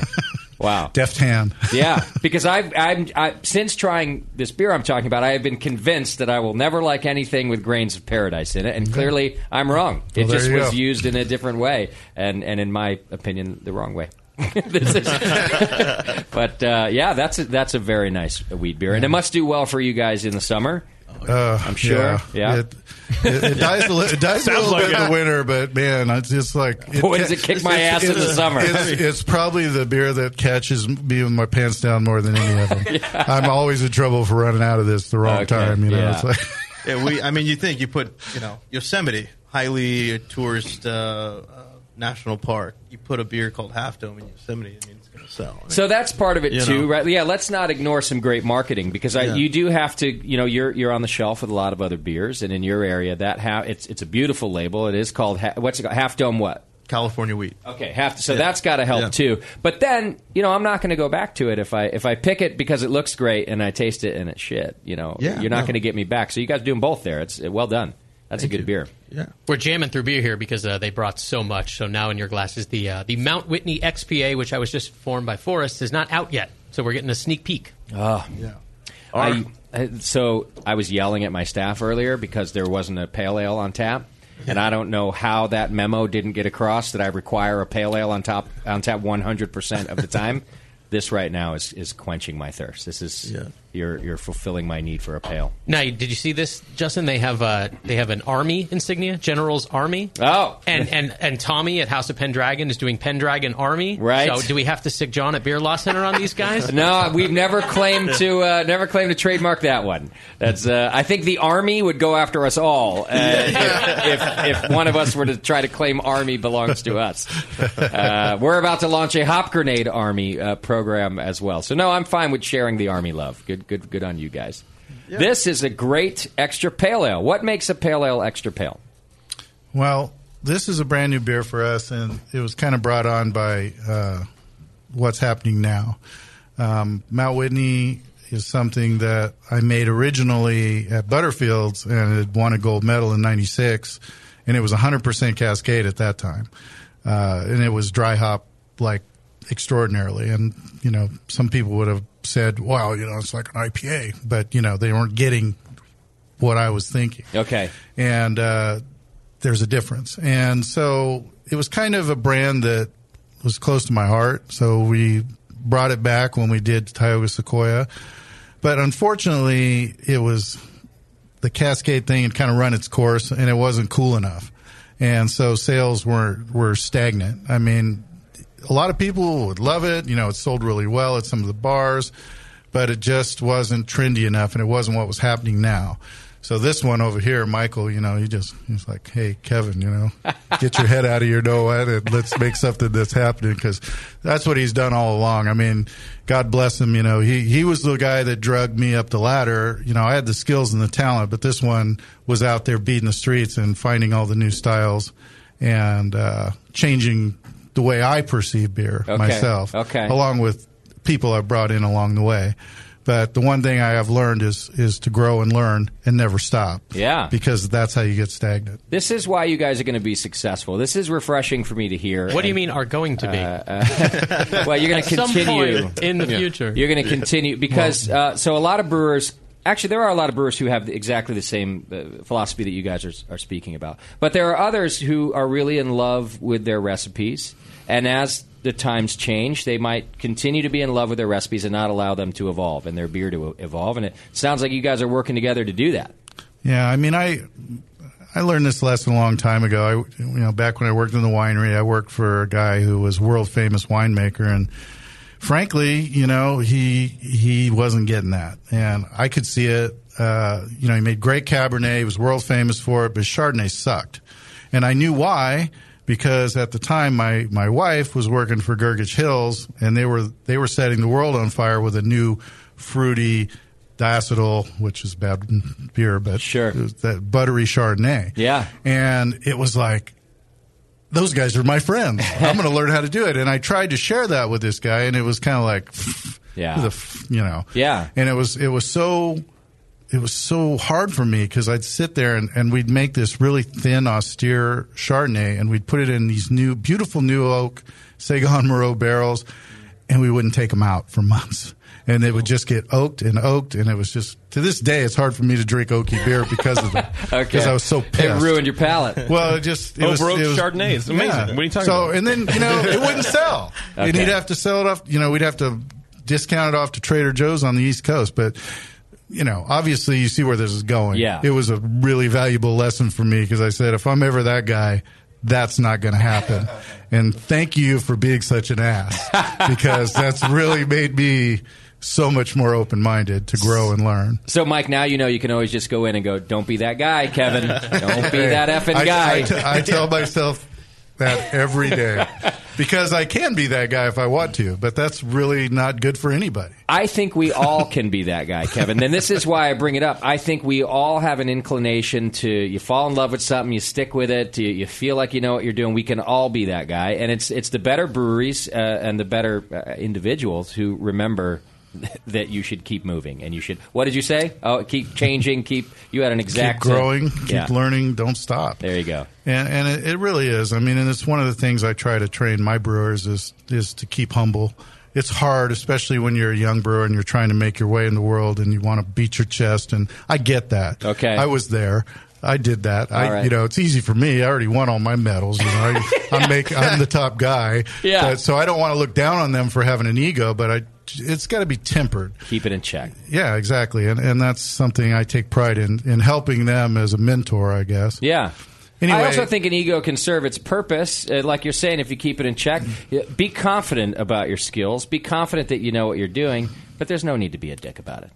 Exactly. But Unless you're Muhammad you Ali. really you really it is a fine He's line different. because you cannot be really on your game if you don't have some ego. Yeah. You have to have it. That's It's kinda just- what I mean, It's yeah. just the way you deal with it and you perceive it to others. Yeah. You know, you can you know, there's there's a way to carry yourself. That's all Absolutely. that's all it comes down to. There's I'm the- nothing wrong with having an ego and knowing you're good. And, but but continue to be open to learning and learning from people that have something to show you, and, and that's where I think you temper it with. So anyway, the XPA is basically a byproduct of Michael saying, "Hey, we gotta we gotta get this up in the game," and so of course, you know, he told me what he's looking for, and based on that.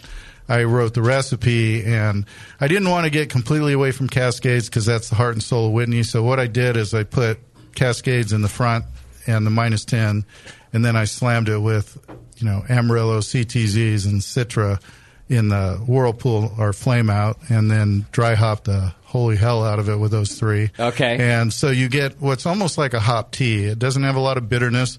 It's it's very sessionable, but it's still more like a pale ale than a session IPA because Yeah. it doesn't have the front end hops. It's all low alpha. doesn't kill your palate. And it's so it's it's kind of what I thought or I you know I perceive what he was asking me to make, and we'll see how it does. I think it's going to be difficult to keep in stock. This is it. Thi- Tasty. I know you, you only have comments about this style. This is exactly the kind of beer that I want to find on tap at any bar I go to right now. Well, Yeah, Yeah. Yeah, it's really hop satisfying, you know, for uh, and then it's just a five percent uh, ABV load, right? Yeah, you could drink three pints of this. And, E- e- uh, exactly. That that probably- was that was a missing element that we needed. I mean, we, the 99, yes, it's a sessionable beer, but there's there's still a lot of hopheads. There's still a lot of craft beer drinkers in our area. And Sherman, I mean, it's a great IPA, but it's seven and a half percent, and you can only have probably one, Yeah. maybe two. Or this, I mean, I could drink. I could drink this all night. Well, I like the idea that it's five percent. Some of the beers I'm getting that are session beers that are like four point five or a little bit less. It Look, I loses mean, something. Yeah, I mean, people Yeah. can handle five, five, two, five, three. Yeah. go ahead and make a beer right there. Yeah, exactly. Plus, I think you, you Kevin, you really described the hop character of it just right. You know, it, it's it is more like a pale ale. It's not as hop forward as an IPA, so it's not a session IPA, um, but it's light enough to be called an extra pale. Oh, And I'm loving the hop character. I, you, you get a, even a little too bitter for me, and uh, I don't know. I'm out. I, I, one glass is great, but I'm never going to order the second one. Is all. And I Yeah. think you're right about this, Mike. I'll, I'll order three. Yeah, Yeah. yeah, for sure. At the That's same why I time? think this is going to blow up At the same time, I'm- so I'll order three at a time. Right, that's what I'm saying. Yeah. So- uh, Yeah, you have a reputation to keep up. so all of you in the room just can uh, you know put your feelers out and see if you can help me get some of those hops I mentioned.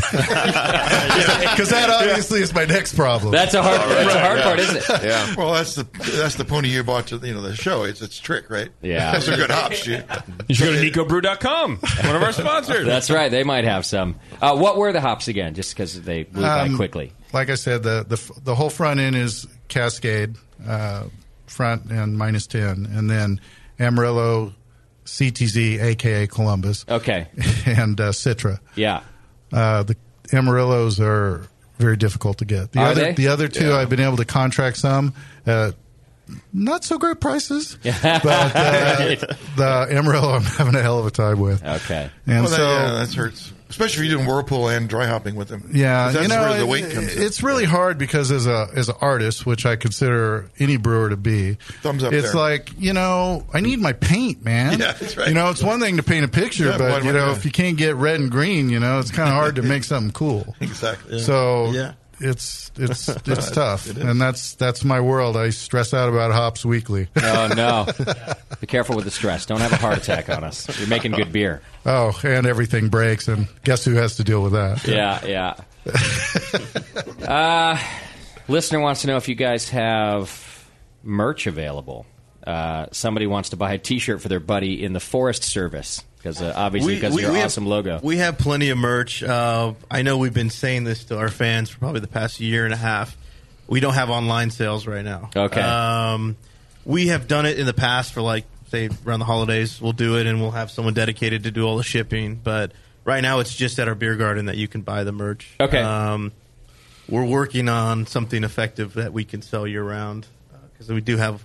I mean, it's it's across the country. This the forestry service is recognized, so it's not even though we only sell here. Yeah. it's kind of a cool thing for people just as a novelty to have. Yeah. all over. So I'll talk to you at the Yeah. break about an option to get you guys some online sales uh, pretty, Okay. pretty easily. sounds good. I'm going to take a quick break right now. I'm going to drink some more extra pale while I'm on that break. Whoa! Yeah, that's wow.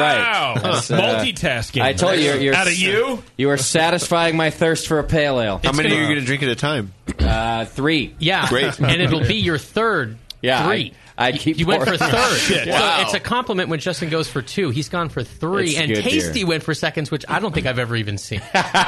well, Tasty uh, loves this style like I do as well. So uh, you do it right, and we're, we're all in. All right, let's do this. We're going to take a, a, a little break here. When we come back, more with uh, Tioga Sequoia. We're going to talk more beer, uh, more about the company, and uh, hang out with the boys. Hang in there. It's the session.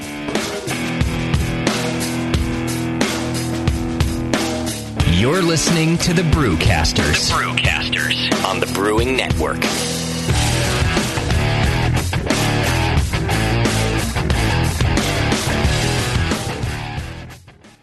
Limited time only. Enter promo code BN Army during January and February for 10% off any monster mill. Don't settle for the second best grain mill. You want a monster mill from Monster Brewing Hardware. Monster mills are tough, come in two and three roller designs, and are made right here in the USA from superior materials for longer lasting performance. Pick the mill that's right for you at monsterbrewinghardware.com and take Bevo's advice. Trust me, it's always better to have a bigger tool than you think you need. Monster Mills have the best warranty in the business. Your satisfaction is guaranteed. Visit monsterbrewinghardware.com now and check out all the mills and mill accessories. Remember, during January and February, for 10% off any mill, enter promo code BNARMY. Attention home brewers, if you like making labels for your handcrafted awesomeness and wish more people could see how great you are, then check this out. GrogTag, the makers of custom reusable labels and craftbeerandbrewing.com are hosting the first ever National Homebrew Label Awards. The top 10 labels will be featured at the 2015 National Homebrewers Conference in San Diego to more than 5,000 attendees and more than $2,500 in prizes will be awarded. If you've created a label at any time in the past year, you're eligible to enter. GrogTag and Craft Beer and Brewing have teamed up with great sponsors like More Beer and the Brewing Network to make this competition a great one to enter. Submit your entries between March 1st and June 1st for your chance at fortune and glory at homebrewlabelawards.com. That's homebrewlabelawards.com. Submit your label entries today. Good luck, and we'll see you in San Diego. Williams Brewing is your online resource for prompt delivery of quality home brewing supplies. Since 1979, Williams Brewing has offered the finest equipment and the freshest ingredients, backed by the best customer service in the business. Do you like to mash using efficient fly sparging, but would like an easy way to heat your strike and sparge water? Enter the new Brewer's Edge electric mash water heater, a plug-in anywhere precisely controlled heater for strike and sparge water. Ditch the fumes and second burner and make mashing easy. Go to williamsbrewing.com today and browse their vast selection. That's williamsbrewing.com. Orders placed by 4 p.m. Pacific time weekdays ship the same day. Brewing is easy the Williams way. Hey, Wooly, I'm beat. Can we find a nice tree to just hang out in for a while? You're beat. I've been swinging through this forest for 50 years, ever since we. Ever since we first escaped from the circus. I know, I know, but there's got to be more to life than exploring this creek and trying to populate the valley by copulating with loose, hairy girls. Marquis, stop. Look! What is that? It looks like a man made treehouse. With fresh food. And craft beer. Welcome to the Creek Monkey Tap House, boys. Grab a seat. Creek Monkeys drink free.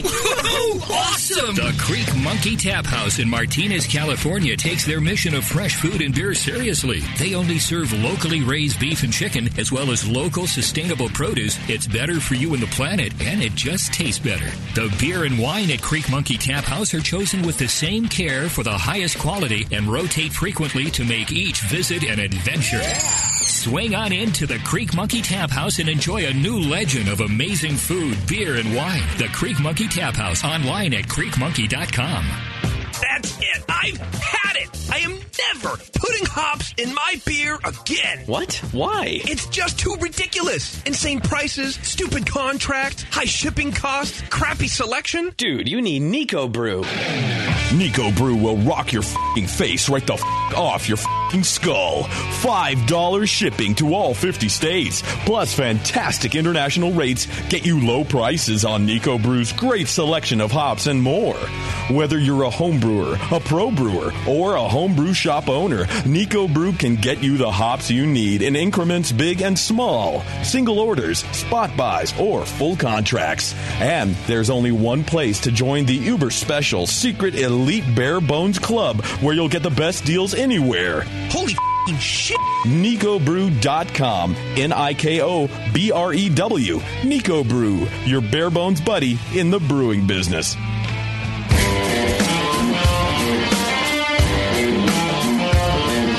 Brewcasters are back. It is a 401 beer. Whatever.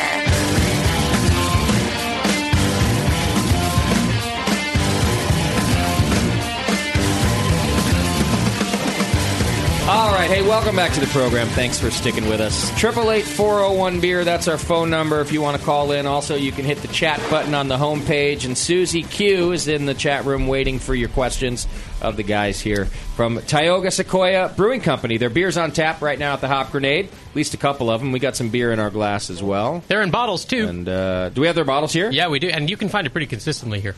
Do we have the extra pail here? No, because it's not out yet. No, but but is like on. snuck you a case. on- Oh, Is Oh, it just for us or is it on sale? Because I might Well, Uh, buy you it. guys are the only pe- people It's on- in the area to have it. It's on Yeah. tap, and and I mean you have a keg. Oh, yeah, we got you guys. Yeah, They act- we have a keg, the The extra you pail, got a too? hot bro keg. Oh shit! Yeah. I might buy both. it's good. At least the case. The case sounds good. All right, so we are talking to the Ti- uh, Tioga Sequoia uh, folks. Let me let you know real quick if you're looking to brew as good a beer as they do, you might want to consider going to the Siebel Institute of Technology to learn how to brew. The Siebel Institute of Tech is conducting a random drawing of Siebel Institute newsletter subscribers to receive fully paid tuition towards any of their three web based professional brewing courses. So you just got to sign up for the newsletter, and then you could win, uh, you know, a, a chance to go to these uh, web courses, which are fantastic. It's a value of nearly. Uh, are you ready for this? 13k. What? Yeah, it's a big course. I mean, we're Wow. talking about some really comprehensive training here. We're not talking about a little homebrew course. So you can really learn a great beer. Uh, enter to win simply by signing up to receive the Siebel Institute newsletter. Full detail, uh, details available over at SiebelInstitute.com. Siebel Institute of Tech, America's Brewing School. Go check it out. All right. So I have a rather unique beer in my glass from you guys now. It's spicy, man. My mouth is on fire. it's a it's what like what do you call it? Chili beer? Yeah. Uh, what's, Yes. what's, what's the style? What's the style of As this? one? JP said during the break, uh, I want an actual chili beer, like you know, bison and beans. Oh, right. But this is like the vegetable uh, chili beer. What's this beer called? I think it's a fruit. It's uh, Oh, what, what style? I think in the Central Valley it's called a It- breakfast beverage. It is called Joaquin Murrieta uh, Chili Bear. That's what it is. Yeah, this this beer, gosh, how do I describe this without going on and on? um, we had a fermentation go awry when our glycol system d- went down back in the Tom Caprillion days. Uh, it was actually a, a lager, a pilsner, and it. Needless to say, the glycol went down over a weekend, and when we what, came in, what time of year? right in the middle of summer.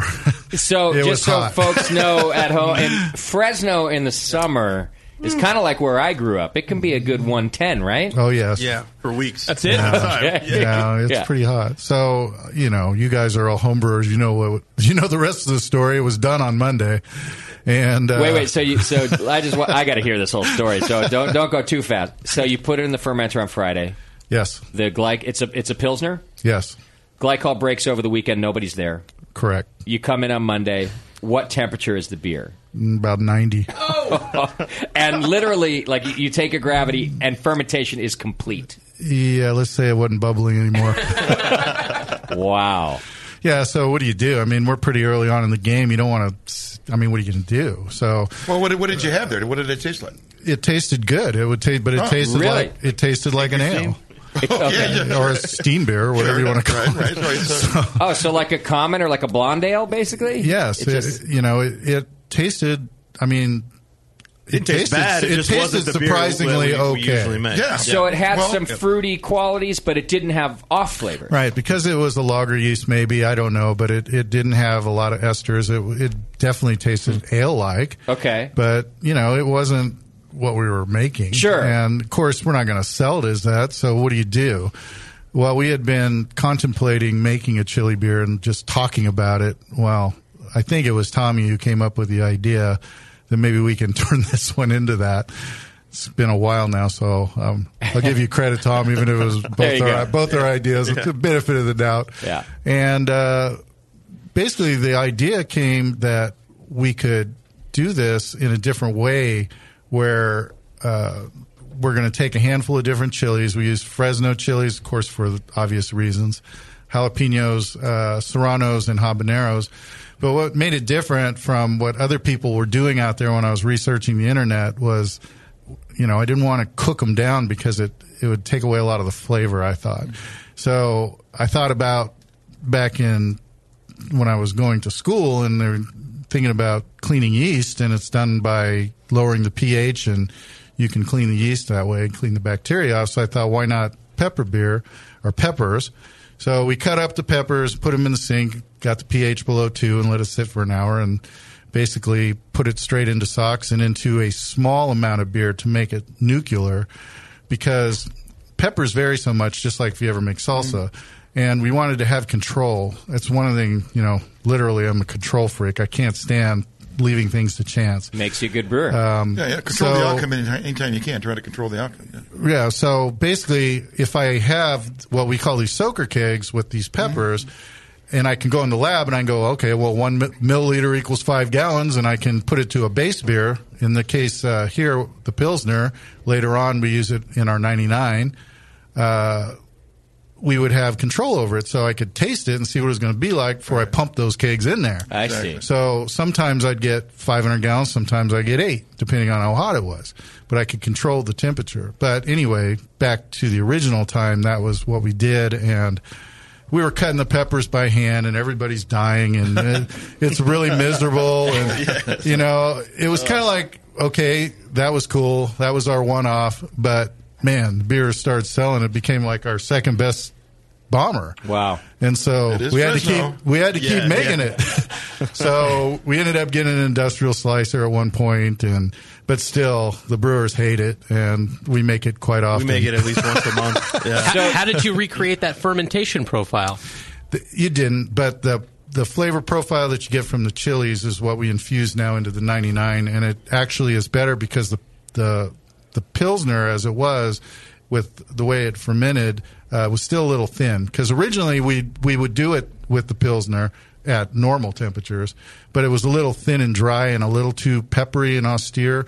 With the 99's richness and its sweetness, the peppers lended themselves better, and so that was probably Michael's idea. He's over. That's my idea. but anyway, I, I forget. I'm Listen, old. he has the t- he gets he is the title of like youngest president and in the world. I know, so so, he that's all the doesn't need- he credit doesn't need any more credit. Yeah, But- I'm just But not I- gonna say but I- anything but I- from here on out. but I but I think I I seem to remember that might have been his idea. Anyway, So you're cutting it out. It, I'm just as a home brewer, I want to know. So you just basically have fresh uh, peppers cut into slices, and then you're you're putting them in, in some sort of a bag to then steep in beer. Right. Okay. Yeah, the key is you got to get them incredibly fresh. You know, we order them and they right out of our fresh produce company, just crisp and you know perfect. And the seeds and everything Yes, are all going in. Uh, We chop it up, we put it in there, and basically put it in these you know filter socks and uh, let it sit for about three weeks. okay. And that What stuff does is that just crazy hot. Yeah, that's what I want to know is what does that concentrated version taste like? We all challenge ourselves to drink a little now and then, but it's always a mistake. okay. All right. All right. But what a great idea because now you have it's kind of like how uh, Belgian brewers have been doing sour beers for years. Now you have something you can blend into another beer to get exactly what you want. Right, and we we take that concept in all kinds of directions. You know, we'll take a flavoring ingredient and instead of just throwing it all in the tank, you know, we'll make a soaker keg and then we can pump it back in based on what we want, whether it's you know different types of uh, fruit or flavoring or whatever. But it it's really a handy way to control what you're making. Yeah, you can dial in what you're doing. We, we preach the tincture method here all the time. Yeah, yeah. So I'm sure we didn't you know invent the wheel. No, no. It's just that's what we do. No, that- it makes sense because you have control. You want control. Yeah. Before Especially your production beer, it's one off. Yeah, yeah. Oh, it's really hot. You know. And Yeah. the next And time then- you want it to be the same, yeah, I guess so. Especially when you're doing something with such a uh, sh- you know the taste of chilies. Yeah. Yeah. is huge. You can't overdo it or underdo No, it. no, Yeah, so It's of a big course, difference. there's a few beers we make that are polarizing, but this is probably Yeah. the most. you know, people either really love it or they spit it out. Sure. no, people think maybe it doesn't belong in beer. So in the beginning, wh- when I uh, first started getting into to home brewing, somebody had given me a chili beer. Uh, I think I've told the story on the show before, and, and I, so I hated chili beer in the beginning. In recent years, I've really started to like it. People have handed me some really nice, spicy beers. I think a little heat goes fantastic with a beer, and this is a good example of it. And by the way, you guys aren't—it's not too mild on the heat. You, you've gone for it. You, Oh yeah, you there's know, no, there's no, uh, but there's no wading into this beer. You kind of just cannonball right into it's there, but I'm also kind of a sissy about heat, and it, it's not overdoing it either. So it's, I guess what I'm saying, it's neither too subtle. It's, Yeah, it's right, right there, there. It's man. well 'cause done. it's, it's, I could have a pint of it. It's not burning me. It's on the hairy edge. I couldn't have a, a full pint. I could probably do eight ounces. Yeah. Okay. Like a tulip or something. Maybe ten. Maybe. Um, but it's delicious. It is delicious. I want a full pint with like a big hearty Oh, meal Well, right I can now. see buying like a bomber of this and adding it to like a five gallon keg of just lager. Oh, know, he- he's also Use on it the out. right track because it is really good to blend into something like our darker beers. You know, Mm-hmm. if you, Nice. for instance, we'll make firkins sometimes where we'll take you know half milk stout or rush hour and mix it half with chili beer, and people just go crazy. Isn't over this it. some of your porter right here? That is it. Yeah. Can we That's- try that now? Maybe Yeah, you Or- do a little blend. Yeah. You know, I'll, I'll also Let's do say it. too with the the chili beer. I'd say one out of every five people that buy it, if not more, they use it in a mar- as a marinade. They use it Yeah. Oh, with food. They infuse yeah. it. So that's the Uh, other selling point. I mean, if you don't it's- like the beer, saute your meat it's in a it. great flavor. Cover it. yeah. It's not a waste, either way. Can I can I just put a finer point while we're pouring this uh, blend on the the lager yeast thing with- at ninety degrees? Mm-hmm. So, is that a thing that lager yeast won't produce esters at really high temperatures? I have no idea. It just turned out that way on that one batch. I don't think that they won't, but I, maybe they were covered up by some. Maybe they're not as intense because the strain is is is geared for. I don't know. Produces different flavors at different temperatures. So Let's just say I didn't try to recreate it. Mm. Right. Well, that's, I- I'm wondering, you know, if I'm a homebrewer who's listening, I'm thinking, well, geez, you ripped through a fermentation in like what two days? Yeah. And maybe And it's it worth worked. screwing around with it and seeing what lager yeasts do at really high temperatures. You know, absolutely. I mean, if if you have the time and you and you're definitely looking for that next thing, those are exactly the kind of ideas that you have to come up with. Yeah. Uh, unfortunately, in our business, we don't have time for Yeah, that and- kind of stuff. Sure. but Tasty, I, I sense that you're not surprised that the beer came out okay like that. You are always trying to mess with lager fermentation a little bit. Yeah, that's kind of like I mean that's the in some situations you'll get a lot of like unusual flavors out of a lager yeast at ale temperatures, but it's not. I don't think it's typically that bad. It just has more ale characteristics than you're looking for.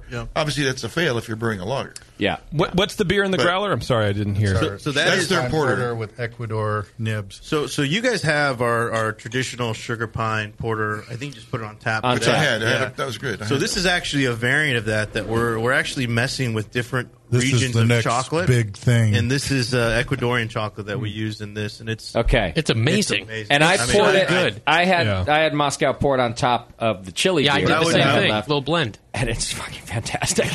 this is what they were known for, by the way. at Winter Brews Fest, the Tioga Square had an insane line this year. They, Ah. Forrest, was, you were pouring there, right?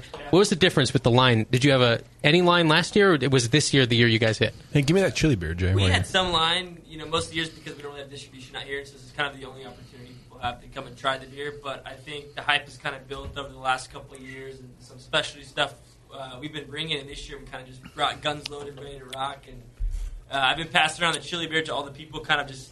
I snuck around and played the guerrilla marketer and was just launching In the brand. crowd, Yeah, yeah. yeah. yeah. Yeah. Hey, we tried that chili beer at Target. everybody's coming over. It worked. popping in and out of the crowd. It worked well. And the reason I bring it up is that he was doing a lot of blending.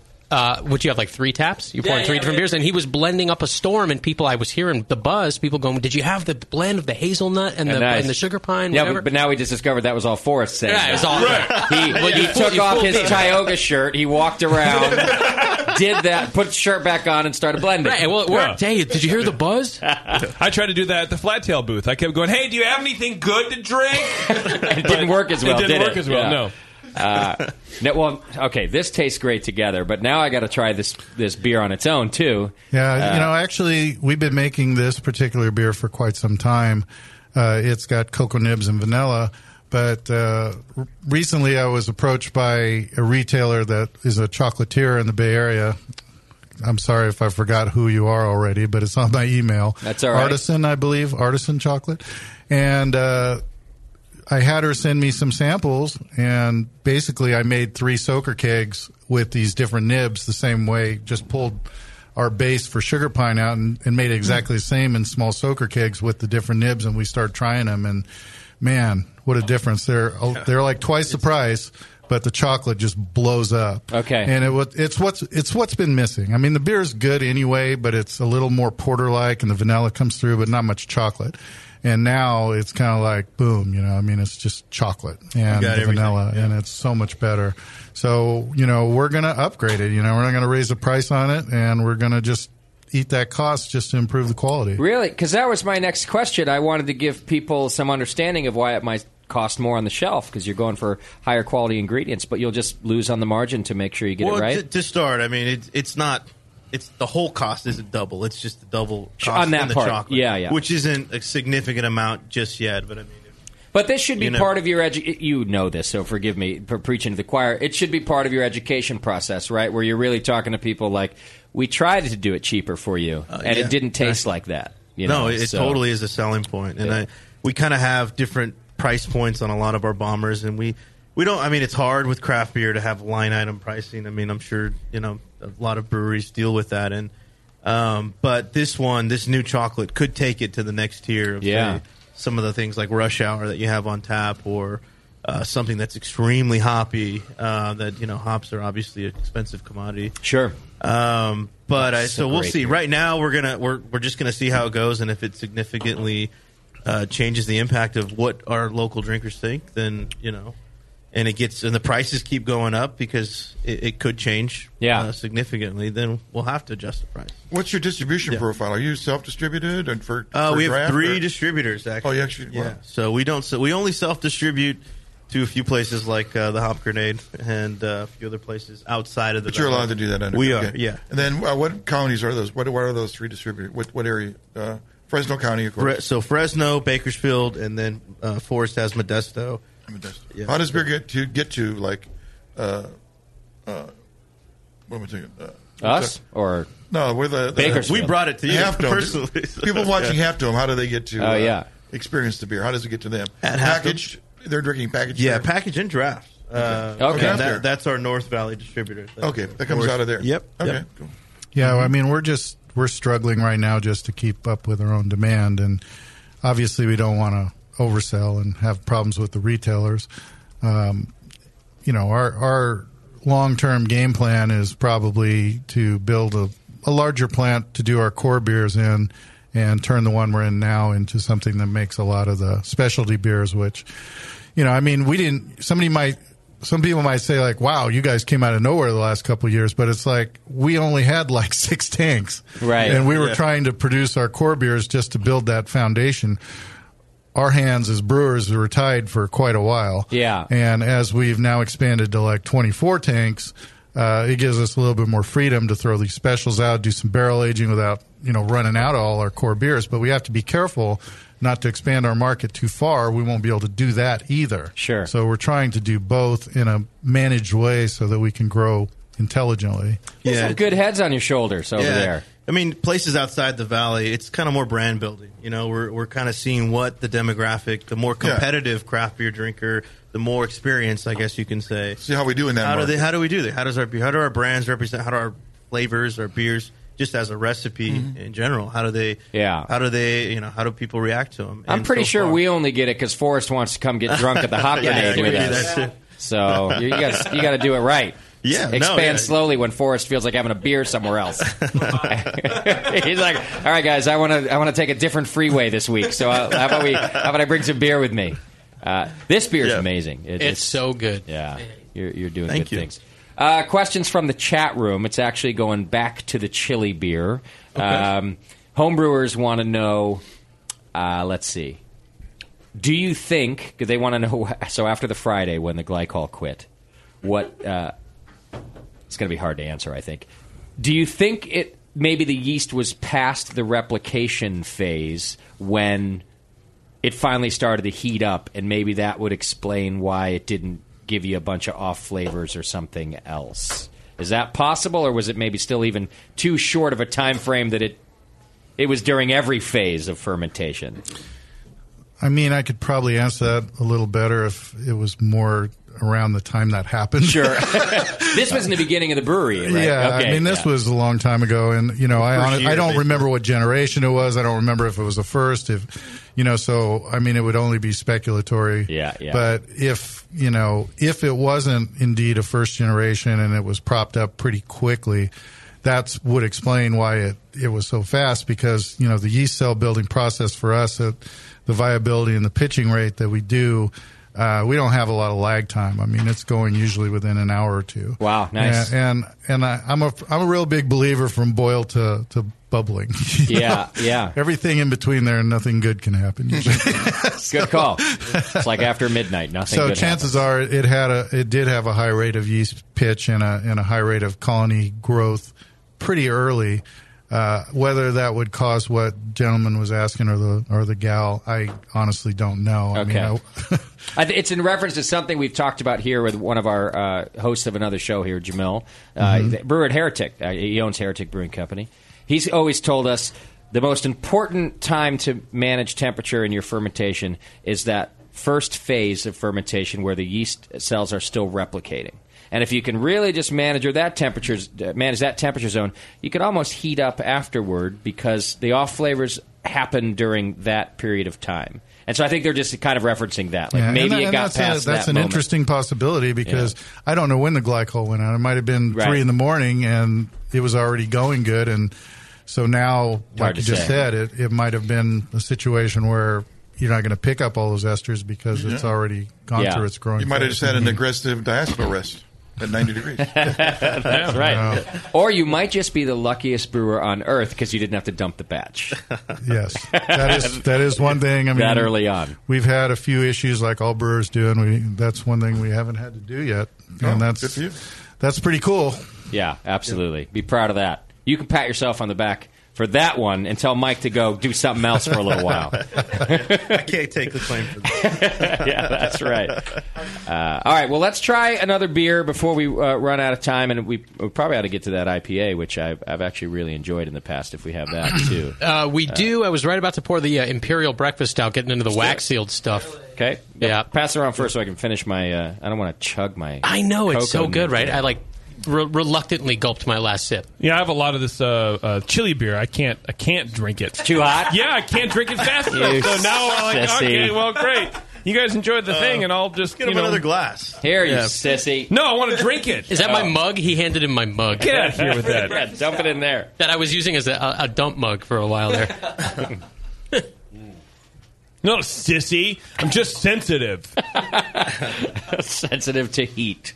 I used to be, but now it's great. No, I mean it's it's it's got. I don't, I don't want to drink it because it's ta- it's good, but I think it'll burn a hole in my gut if I if I have like four ounces at a time. So you guys run obviously you run a lager yeast still, right? And uh, do you run, what, what's Yes. your what's your ale yeast? What's it like? Is it like our California ale Yeah, yeast or I something like mean, that?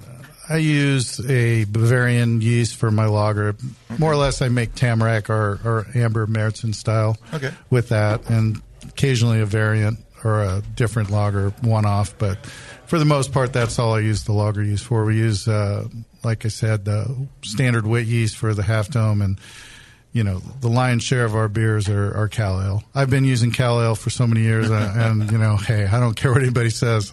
That yeast is so solid; it lets me as a brewer express myself. Exactly. Lets my brewers express themselves. Yeah. and it doesn't talk much; it just cooperates. It just cooperates. That's what you want. And It's like you the know, perfect co-host to me. Doesn't let you down. You know, I think sometimes too soon. Sometimes people try to outthink everything, and it, they end up not accomplishing what they really wanted in the first place. Yeah. You know, it's always good to change, but sometimes it isn't. All right, so tell me about the beer that's in our glass now. Then, the, what is it? Midnight what? Midnight Rush. Okay. This is our first barrel project. Uh, we had our Rush Hour Breakfast Stout and our Midnight Lightning Imperial Stout. Uh, quick story on both those beers. Uh, Midnight Lightning is our base Imperial Stout. That was really a collaboration of myself and one of my former brewers, Todd Holder, who Hmm. you probably know from Chalk Brewing. He worked for me for about a year, and uh, he pilot brewed a imperial stout that to me was too aggressive. It was too dark malt, I- but it aged really well. And then I had a recipe that was really good up early, but didn't age as well. So we decided to just collaborate and put the two together and make an absolutely seamless version, and that's what Midnight Lightning is. Um, our current head brewer Lee Morphew came up with the name. He wanted it for a different beer, but we thought it was perfect for that beer. So it's really a collaboration of the three brewers perfectly. Nice. But uh, anyway, that's our barrel aged version mixed with our rush hour, which is our current head brewer Lee Morphew. He's worth, worked for us for about two years. Uh, he worked at uh, Rock Bottom in Colorado, and he kind of brought a lot of the progression to the brewery when he started. Um, very progressive in Denver, and he just wanted to make all this crazy stuff. And it was like uh, one of the first things that he did was uh, create Rush Hour, and it was really kind of funny because my first reaction to it, I hadn't had a breakfast stout before, was that there was too much coffee in it. Because you know I'm so used to as a brewer thinking things got to be in balance, and you don't want it to overshadow the beer. You know, I was just kind of like, but that's why I hire guys like that. Get you out of your box. Exactly. And so when everybody else is going, dude, this is great, I'm like, okay. right. and so, of course, now, you know, I'm educated to the style and, you know, it's obviously really good. It's his signature beer and he, he makes a, a, a spin off of it called Piece of Cake, which has toasted coconut and uh, vanilla in it that's just it's probably by far the best beer we make, and I think it could put us on the map. Wow. Yeah. And um, yeah, pretty excited about that to release that in a bigger way. Okay. But anyway, long story short, again, trying. Uh, You're all right. Midnight Lightning, uh, Rush Hour. When they were barrel aged, the Rush Hour thinned out a little bit, lost the coffee a little bit. Um, the Midnight Lightning was a little boozy, it was a little strong at the time when we wanted to do the blend. And so the combination of the two, we were struggling with how we were going to do it, and we changed it like more than once, the blend. But uh, what we ended up finally doing was we put almost a 50 50 blend of the two beers to give it the body and texture, but still be elegant. And then we added back coffee so that you wouldn't lose all of it from the rush hour, but not over the top. Hmm. And so what you have is something that's really fine. It's almost uh, elegant. You know, it's not It like is. a big, thick beer like you expect some barrel aged beers. It's just super fine, and I really like it. I think it's it's I think it's really killer. And how long was the barrel aged? The barrel aged portion? Um, the, it was pretty close to what about eight months when we did this or The- nine? Yeah, so the the rush hour barrels were there was a one or two that were like three months, so they were still pretty fresh. All right, so we made another batch went and in then this barrel. yeah, then we had some that were about nine months that we blended, Mm-hmm. but the midnight lightning was a good solid 10, 11 months. 10, 11 months, wow. So it's a it was it's it's a not only is it a blend between two different beers, but probably two two different types of uh, bourbon barrels and for different times. So Were it's- these like uh, well used bourbon barrels? Like uh, I'm not getting a lot of bourbon character. Or, Uh, they're actually uh, it's it's uh, Breckenridge, so they're not Kentucky bourbon. They're uh, it's a it's it's a bourbon like whiskey that. that well, Breckenridge is- part part of the reason for that sorry to them break in out? is is those three month old ones.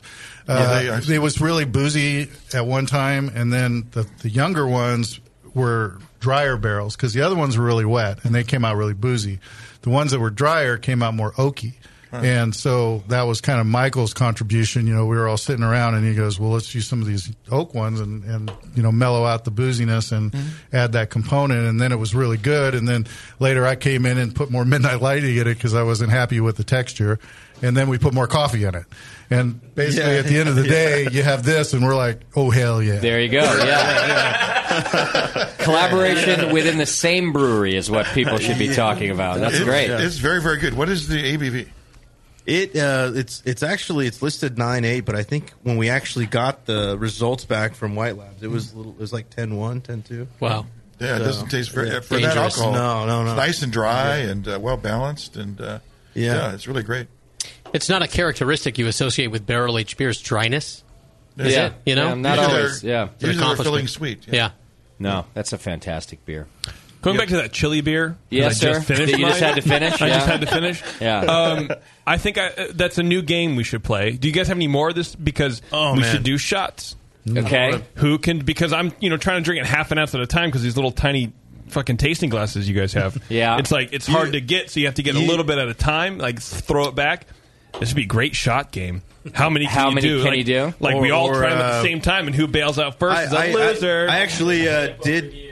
Forrest says he's he's got the game in hand. I actually played beer pong with chili beer on my bachelor party. Oh. Ouch! It was You not fun. hate your it was not fun. roommate. But wow. yeah. And, the uh, game's already been played, JP. How There you did, go. how did it go? I mean, were you all It- right? It, it was the. uh, How was the toilet the next morning? I It wasn't white anymore. uh, projectile vomiting, I think, was one of the things. yeah, From that'll get both you ends. first. Ooh, that'll give you a sore throat. Yeah, talk about Ah. burning on the way. Uh, I think, or, or like a good punishment for the show. Like we need, to, like something. You need to have a, a chug a pint of this if you do something weird. Like when you know? Beardy won't shut the f up, we make him drink a pint. He's been quiet the whole time. It's been great. yeah, pint yeah, of, uh, something like chili that I mean, beer. because it, it hurts, but it's so good. I don't think it. I didn't feel like it hurt at all. Drink more of it. Uh, Yeah, I the- drank yeah. just as much. It didn't hurt. The more you drink, the more it kind of layers your, your throat a little bit. Yeah. It, Yeah, add- yeah. it compounds after a little while. gotten. My bottom lip is a little tingly. Like, uh, yeah, it's, spicy. It's You're- pretty good. You're Greek. That's the problem. That's racist. Yes. Do Greeks not like spicy food? Is that a thing? I don't know. Apparently, it is. There's no spicy food in Greece. Sure, there is. There's baka coca. you have no idea. Sure. Greek's like the most mild. No, uh, it's the fecalucis. Feta, most mild cheese That's ever. spicy. It is not mild. You're insane. Brie is more mild than feta. Are you in? Raise your hand in this room right now if feta is a spicy cheese. Feta stinks to high heaven, doesn't it? It's not. But, What is wrong with you Is it people? spicy or not? No, It it's has a neither spicy sharp- or stinky. Sharpness. Like I didn't say it was stinky. It smells great. I don't think you have ever eaten cheese, either Feta. one of you. It's the white crumbly stuff on the salad, right? Yeah. Right. Yeah, that Yeah. stuff stinks. God. You're the guy that likes the stinky uh, French cheeses, though. It's not Justin, blue so- cheese, but Greeks like blue cheese. smells. Kevin's the guy with the good palate in the room. Kevin, feta, strong cheese, stronger than brie. not even close to In your stronger than stupid brie. Italian face. That's okay, ridiculous. Mr. Ricotta. I take it whatever. back. I take back everything I've said about your beer. Kevin. A second ago, you had a palate. You're the worst brewer ever. All right. Well, there you go. Good enough. Damn Yeah. it. Now I want more chili beer. yeah, I want more cheese. But in fairness, they're both pretty mild. Yeah, they are pretty mild. Yeah, but calling feta really mild cheese is Lucky is you're a an great affront. brewer. Erroneous. Yeah, that's, yes. that's character. As mild as it gets. Oh, please. Whatever. It's like with craft singles. That is a sharp cheddar if I've ever had one. All right, it's not that bad. All right, here's what we're going to do. I'm going to take a quick break. When we come back, I want to try some IPA before we get out of here. all right. We've got some more things to do tonight as well, but uh, we're not done with uh, Tioga Sequoia because I, I remember at, the, at a time when I was really getting turned off by IPAs, Forrest uh, gave us some bombers of your IPA, and, at, and I was like, well, shit. Turns out they're still good. Uh, so I want to make sure we talk a little bit about some hoppy beers with these guys. So hang in there. We're going to take a quick break. When we come back, more from Tioga Sequoia Brewing Company. Triple eight four zero one beer. I see some questions in the chat. Hit the chat button on the homepage. You can do it that way too. Hang in there. We'll be right back. You're listening to the Brewcasters, on the Brewing Network.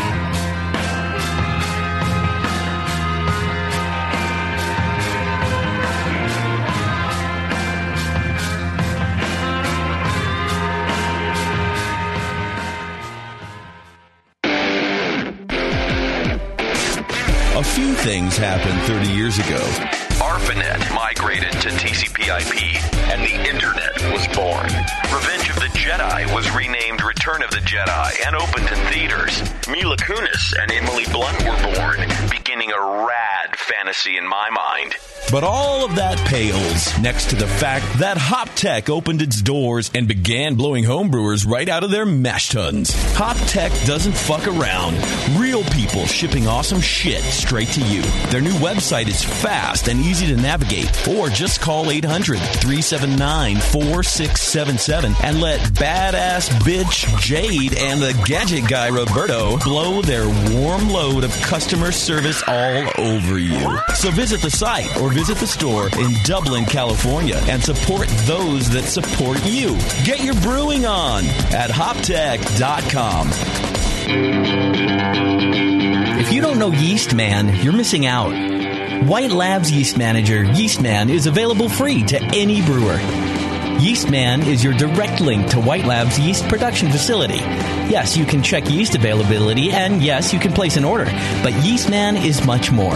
View yeast quality control and analytical reports. See your big QC day entries and reports. Get access to the entire White Labs catalog, specials on overruns of freshly made yeast, and customized options for your account. Yeastman is the only real time online ordering in the business connected directly to factory production. Yeastman is always on and always live. It's the largest online marketplace for specialty brewers' yeast and related products. Visit yeastman.com today and tap directly into White Labs production facility. Gonna brew? Yeastman to the rescue. When I order a beer, I want my server to know more about it than I do. I want someone who enjoys good beer and loves helping others enjoy it too. I want someone who knows how to pour a perfect pint for every beer style. I want a Cicerone. The Cicerone Certification Program is creating the type of people who help you enjoy great beer. Home brewers and craft beer lovers know beer is more flavorful and complex than ever, and it takes some serious knowledge to store and serve beer right. Cicerones know beer. There are three levels in the Cicerone program certified beer server, certified Cicerone, and master Cicerone. Cicerones are truly the sommeliers of beer. The best beer locations have a certified Cicerone on staff. Relaxed and unpretentious, Cicerones are tested on storing and serving beer, beer styles, flavor and tasting, the brewing process and ingredients, and pairing food with beer. Learn more about your next beer guide at cicerone.org. Certified Cicerone, because it takes top talent to present a perfect pint. Do you know the three most important rules in brewing? Sanitation, sanitation, and sanitation. And no one does it better than Five Star Chemicals. Five Star knows sanitation. You can only sanitize clean equipment. And Five Star knows how to clean too. For craft brewers and home brewers, Five Star has what you need to keep your fermenters, serving tanks, kegs, and draft lines sparkling and free of any beer spoiling bacteria. PBW, caustic, acid cleaners, star sand, SanaClean, lubricants and defoamers, pH stabilizers, and more. Five Star Chemicals has cleaning supplies, safety supplies, heat exchangers, pumps, hoses, and valves. And Five Star is proud to offer eco friendly products that exceed customer expectations. If you have a cleaning problem, you need the Five Star solution. Visit 5starchemicals.com or call 800 782 7019. 800 782 7019 and get the five star treatment today. Adventures in Homebrewing have the knowledge and expertise to craft their own gear and original recipes. Some of the things homebrewing.org creates and manufactures in-house are the Brutus brew stands and propane burners, the serial killer adjustable two-roller grain mill with seven-pound hopper, custom stainless steel false bottoms designed to fit kegels, coolers, and mini-sized brew pots. The brewers at Adventures in Homebrewing have designed a huge selection of original recipes for extract and all-grain brewing. Adventures in Homebrewing original recipes are tried and tested, proven to be of the best quality. And right now, Adventures in Homebrewing is shipping 24 of their best recipes for free. Visit homebrewing.org for the most current selection. Once you try one of Adventures in Homebrewing recipes, you'll keep coming back for more. And now, it's even easier with free shipping on these kits. Brewing Network listeners receive 10% off their homebrewing.org orders when they use coupon code IPA at checkout. See terms and conditions for full details. You're listening to the Brewing Network. Because, like beer, radio shouldn't suck.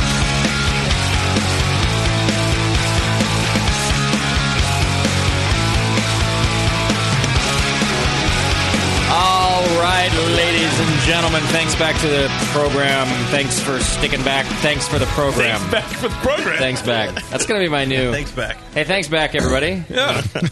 you know, that could catch on. Short and sweet. Yeah. Thanks. That's my new signature.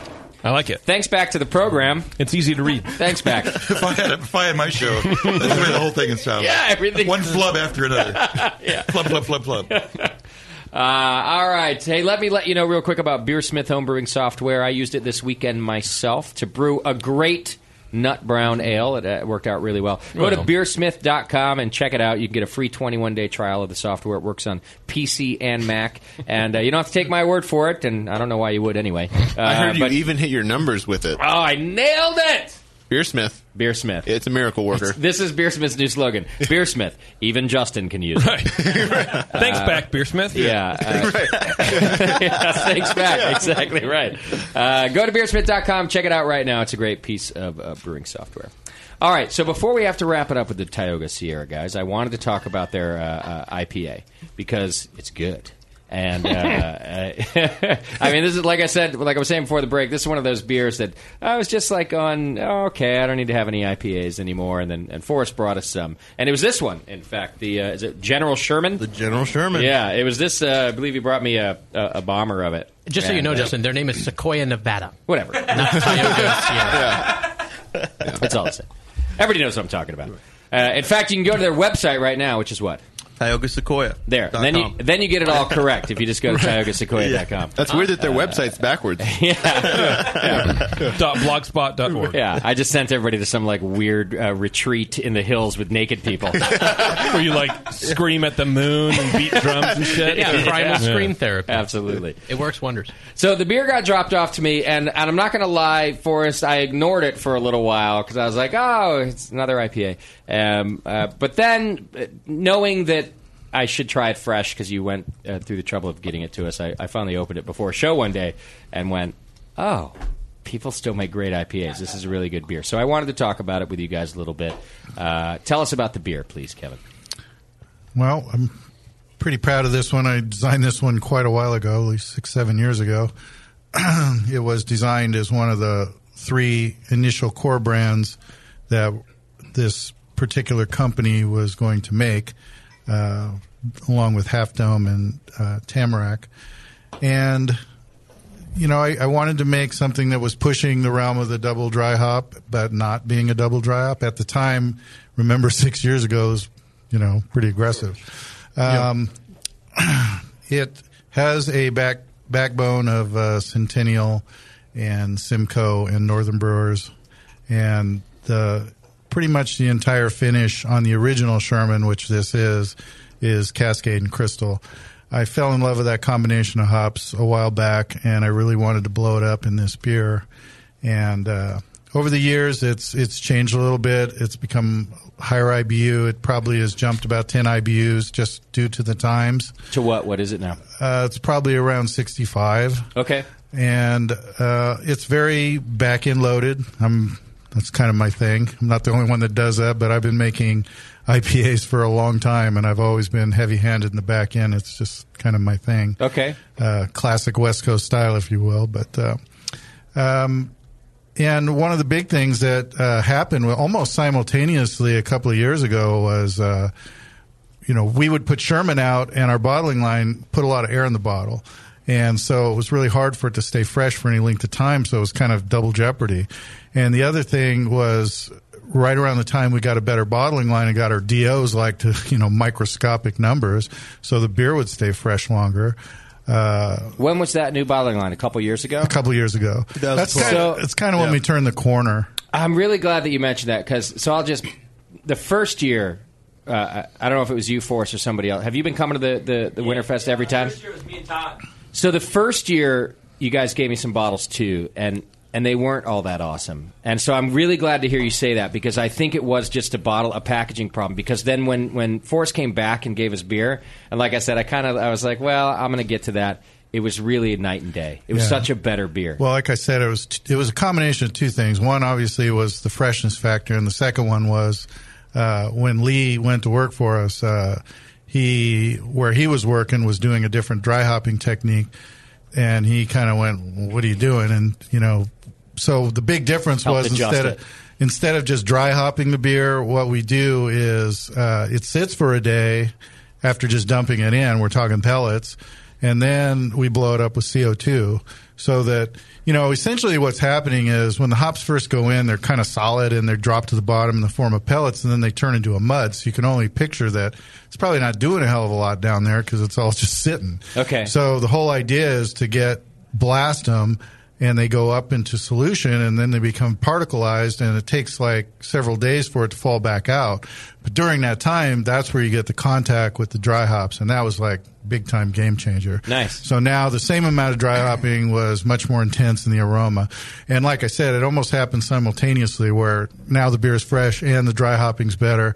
It's still the same beer, but now it's like got those two things going on and, and it really uh, changed it. Yeah, that, that's 2012. Okay, that's when all this this pretty much changed for us. Uh, Okay. All right, so you drop the yeast before you add the dry hop.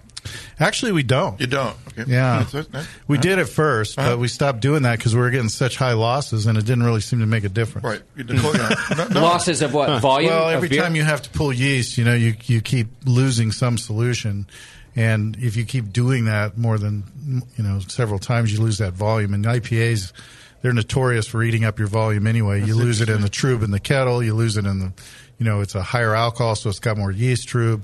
There's just a lot more stuff to lose, so your net is significantly less. Okay, your costs are higher because of the hops, and it doesn't work to go on the bottom Yeah, there, line. you know, there's a brewery in Santa Rosa that just started doing that last year. Where they who's that? I, I don't know, it's just some brewery, and uh, there you have a lab guy, and he did some like lab work looking for like, is there like an autolysis effect, like uh, Mm-hmm. Mhm. by leaving it on the yeast and all that?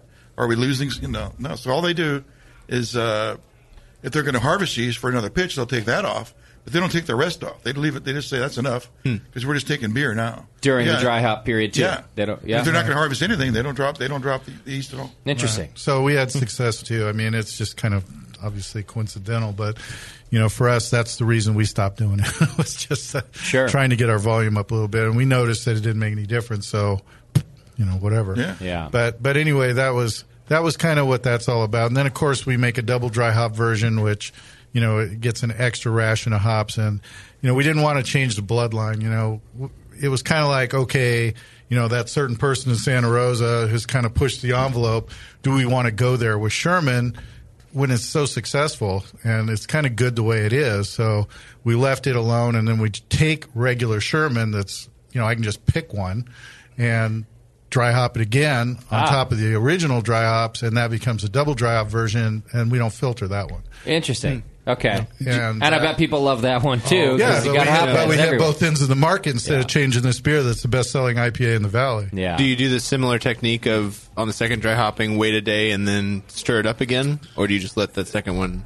It's the same fall through? thing. Uh, Okay. We stir it up again and basically do that. And then we also do a triple dry hop version, which, you know, is basically not the single dry hop along with the double dry hops and then some more. We basically do the single dry hop and then we add a significant amount of one type of hop. Hmm. Whether, Three like times right now, the- we have a Nelson and we've done, you know, Zythos and uh, all kinds of different ones, Amarillo and Citra, of course. And, that's it's kind of like a single hop series. I mean, it dramatically changes the beer. It's just a base Sherman, but when you jack it up with all these dry hops, it just completely changes Hmm. it, and it gives the people uh, a picture of what the, all these different hops taste like without being. I've had a lot of single dry hops or a lot of IPA single hops that were just too over the top, Hmm. and by doing it this way, it's it's almost like it's just featuring the flavor because it's just dry hop.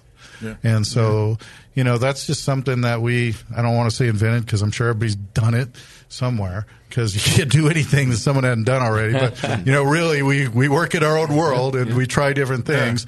And that's something we've done that uh, our public has uh, really embraced. And that's something that eventually we'll bottle probably.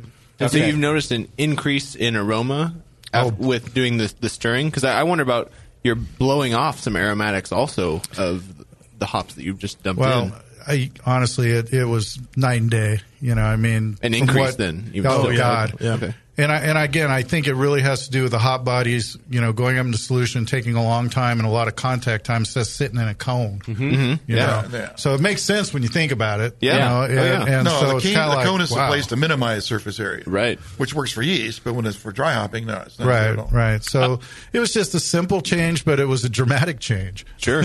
I, yeah, I just my first thought was like, oh, but you but you might be losing some aroma, but obviously Which stirring you- it back back up. Which you probably are, but the, but there's a net gain Exactly, anyway. right, yeah. The net is positive. I have a question from the chat.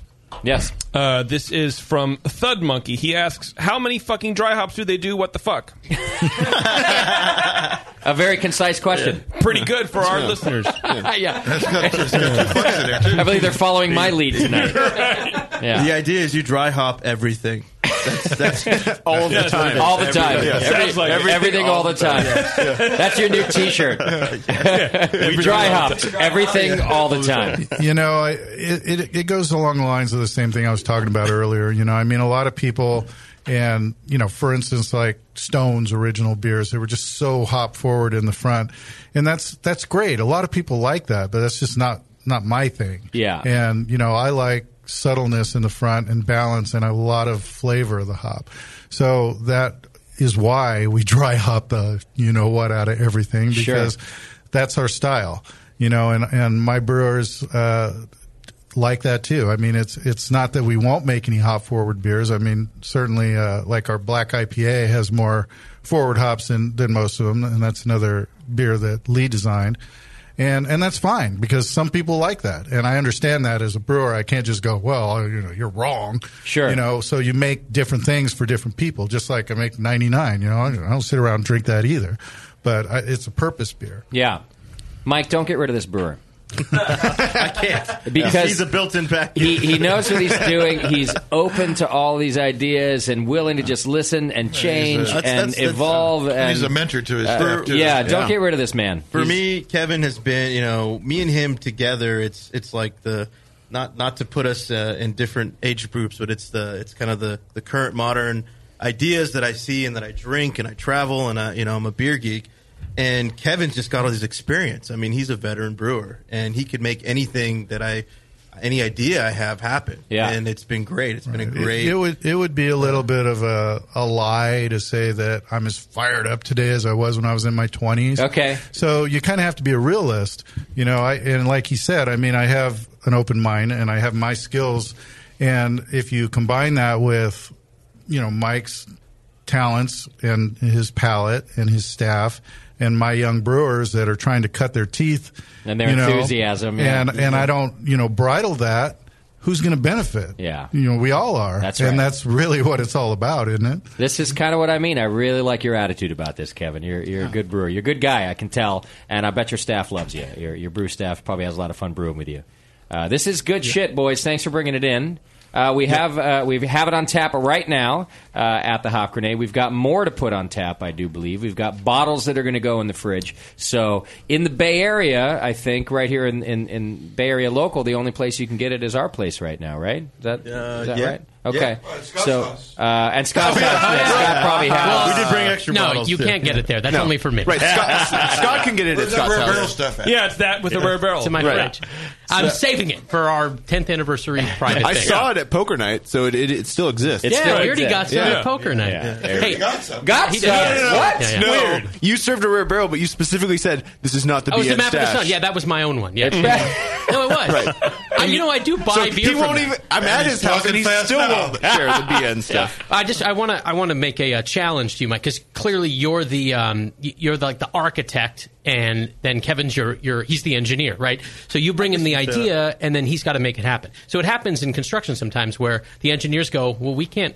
I mean, your idea is fantastic, but we can't build this. It's not possible. So I maybe you try and accomplish that. Try and bring him an idea where he goes, this is not this is not brewable. It's a great idea, but uh, can't execute it. See if you can stump him. I- I, mean, we've we've done a lot of that, and I think it's it's the challenge, like he said, is is getting it's getting the paint.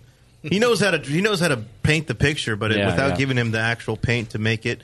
Sometimes that's where his limits are, but um, Especially as you we- guys grow, it'll get tougher. Yeah, yeah, I mean, we can do anything once, but it's making it a constant thing. That's really the challenge, I think. You guys for are gonna be us. fine. Don't Yeah. worry about it, Kevin. Stop stressing out about anything. You're fine. Everything's gonna go great. Global warming. Don't worry about it. Whatever. It's not real anyway. The drought, Forget about it. It's fine. Don't worry Yeah. about it. It's going to rain in Fresno one Right. day. Yeah. For One- one, one day. day. One day. in your Yeah. life. It's going to rain one day in Fresno. You guys are doing great. You can go over to tiogasequoia.com right now. You can read more about the beers. Uh, great website, too. Uh, very informative. It's easy to use. So uh, you guys are doing well on the branding side Yeah. also. I'm proud of you boys. You're doing Thank good. you, thank you. you. We actually have uh, one thing I know I wanted to mention. We have this big event that we do. It's, it's kind of an anniversary party.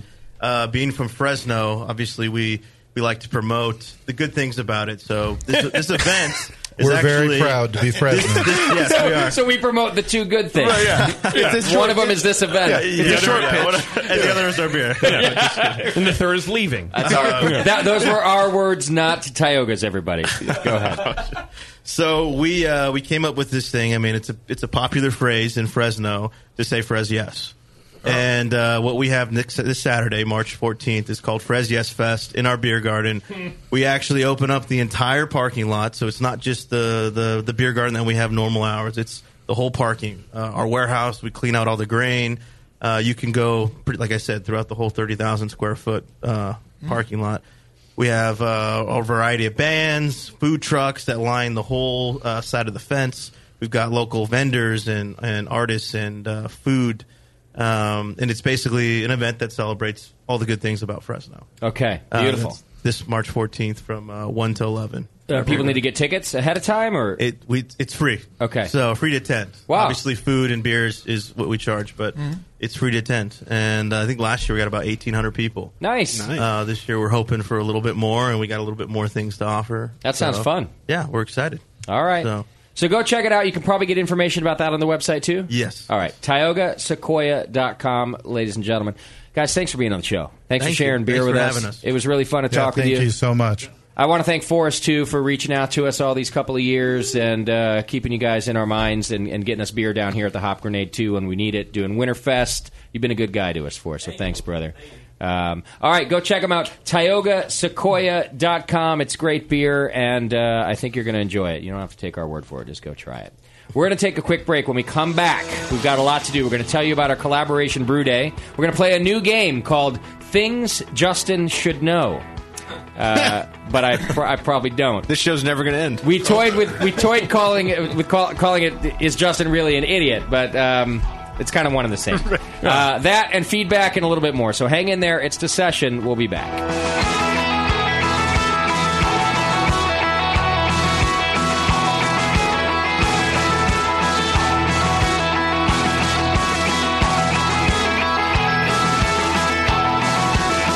You're listening to the Brewcasters. Brewcasters on the Brewing Network.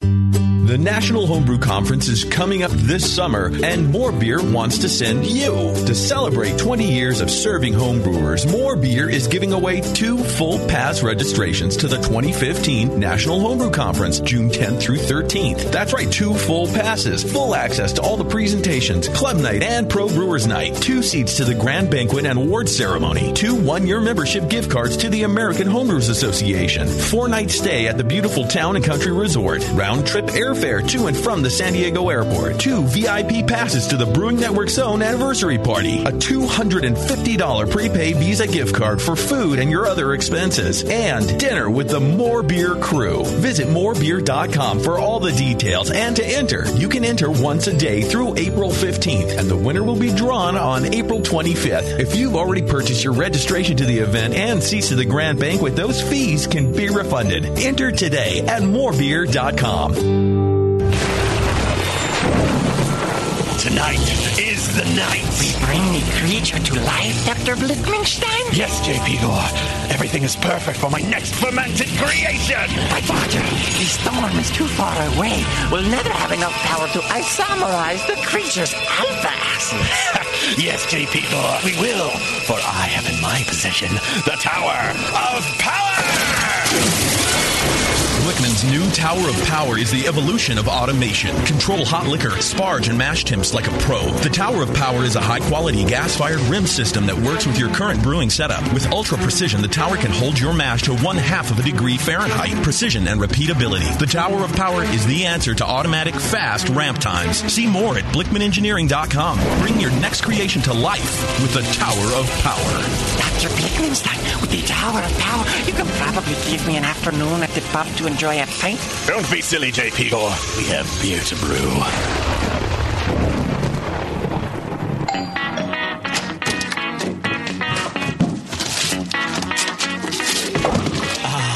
What'd you get? More brewing ingredients? Yep. You know what I love about Brewmaster's Warehouse? The six ninety nine shipping. Well, yeah, but oh, the in store classes for beginning brewers. Yeah, that's cool. But oh, oh, the Brew Builder. Creating and saving your recipes online is Awesome! no. I'm yes, but the cheese making supplies. No. Oh, the wine making supplies. Oh, the distilling equipment and liquor flavorings. All that stuff is awesome, yes, but what I really love is that the guy who runs it is totally hot. And and that brew builder software is awesome. Oh yeah. Brewmaster's Warehouse brings you flat rate shipping on great equipment and ingredients to make beer, wine, cheese, and spirits at brewmasterswarehouse.com. And if you're in Georgia, stop by Brewmaster's Warehouse Monday through Saturday from 10 to 6. Visit brewmasterswarehouse.com today because it's totally hot. Oh yeah. Segmented, demented, fermented, fermented. It's the session.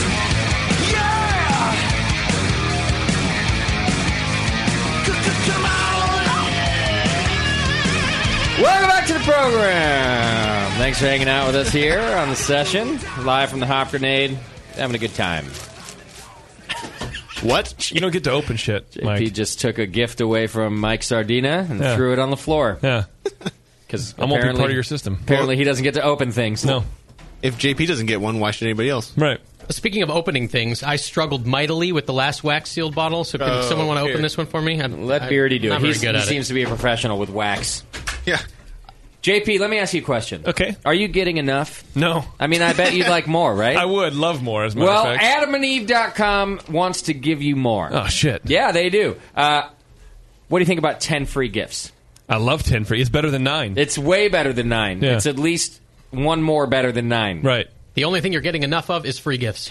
That's right. Yeah. Go to adamandeve.com right now, and you're going to get first a sexy surprise for her. Wow. I don't know who she is, but her. she doesn't know either. He's a him, though. Yeah, she's not even Uh, born yet. Uh, there, you- It's a Susie's gift to for her. Susie. So a sexy surprise for Susie. Score this for is what Susie. you're going to get, JP. Which, by the way, do you know Susie used to be called Susie No Tits? That was her nickname, and what was it? High school, Susie? Yeah, when she was four Middle years old. school and high middle school. school. Really? Yeah. Uh, is no tits in middle school too? Who was calling people no tits in I know, right? seventh Dude, grade? Dude, my sister was like the term over the shoulder boulder holders was about my sister when we were in high school. Oh, I in see. middle school. So- and they're like, You got the leftovers, which is nothing. Yeah, but in middle school, over the shoulder boulder holder means like half an A cup because you're She was a overcharged. D cup. Wow. Mm, she's stuffed. So what'd you do? Get a hold of the monkey's claw and Yeah, well, ask n- for big tits or something? No, I had a gay guy talk to my tits every day until they grew. Oh. It worked. It worked. So is that a category on Adam and Eve? I told her busty Asian if she's ever hard up. I don't she's think it's got a category, or rear. nor are they giving away larger breasts, but they are giving Uh-oh. away now a second toy for him. Oh, who's him? Is that me or is that? In this case, it's you, Jim. Nice. Uh, and then a third, a little something that you'll both enjoy, both Me- you both and Susie. Okay, good.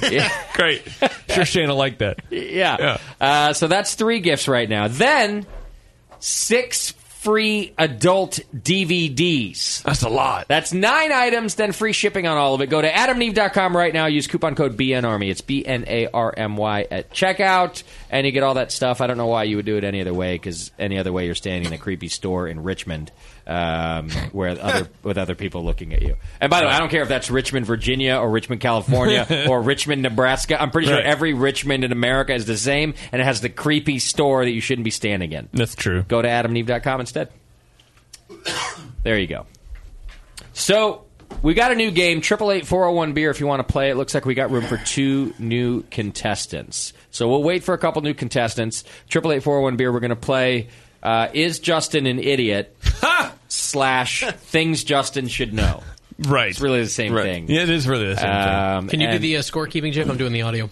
And I'll give you the, I'll give you the quick rundown right now. Basically, the game is after ten years of doing this program and listening to some of the best uh, brewers in America, like Kevin here from Tioga Sequoia. Uh, there are things about brewing that I should know, uh, but I probably don't. So I have been asked a series of questions, and I have answered them. It's already been recorded. What you'll be doing as a contestant is guessing whether or not I know the answer to these questions. Very tough. Uh, Very they're all- challenging. They're all, about brewing. They're all about the brewing process. Things that most you know advanced homebrewers should know.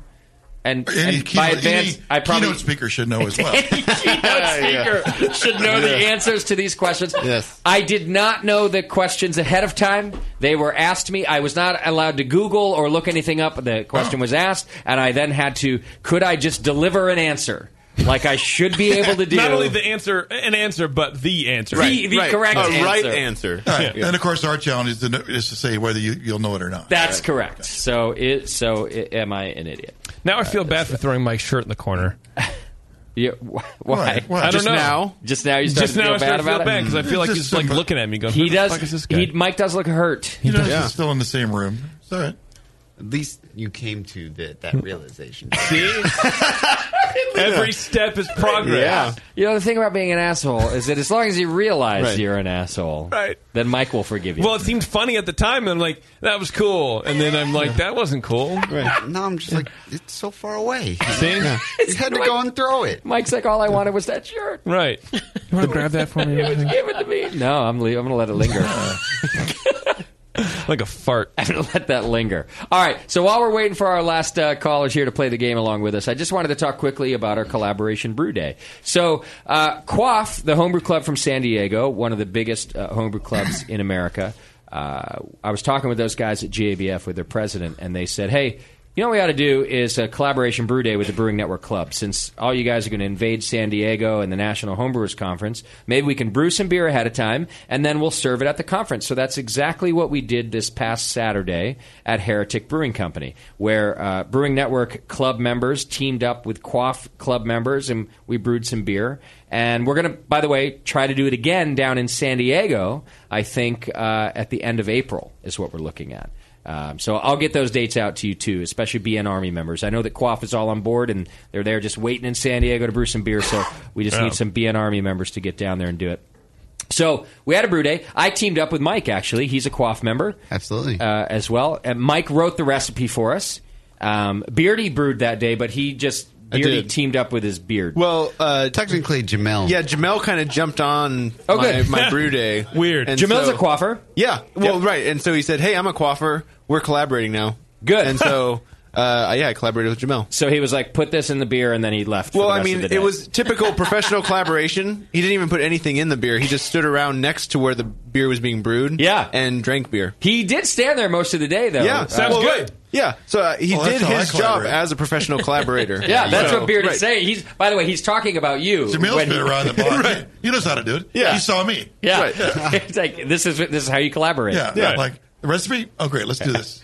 So we had some other collaborators there too. Nathan Smith uh, was there, and he collaborated with Brian uh, from Quaff. Brian Brian Trout. Thank you, Brian Trout. Uh, collaborated with him from Quaff, and JP brought out the Pico Brew system.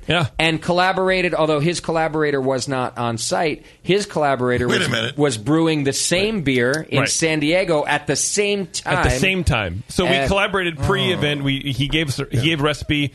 I added some stuff. He changed some stuff, and we uh, you know it was a very it was very much a, a collaborative effort. Did he brew on the Pico Brew as well? No, No. he did not. He brewed uh, the hard way apparently.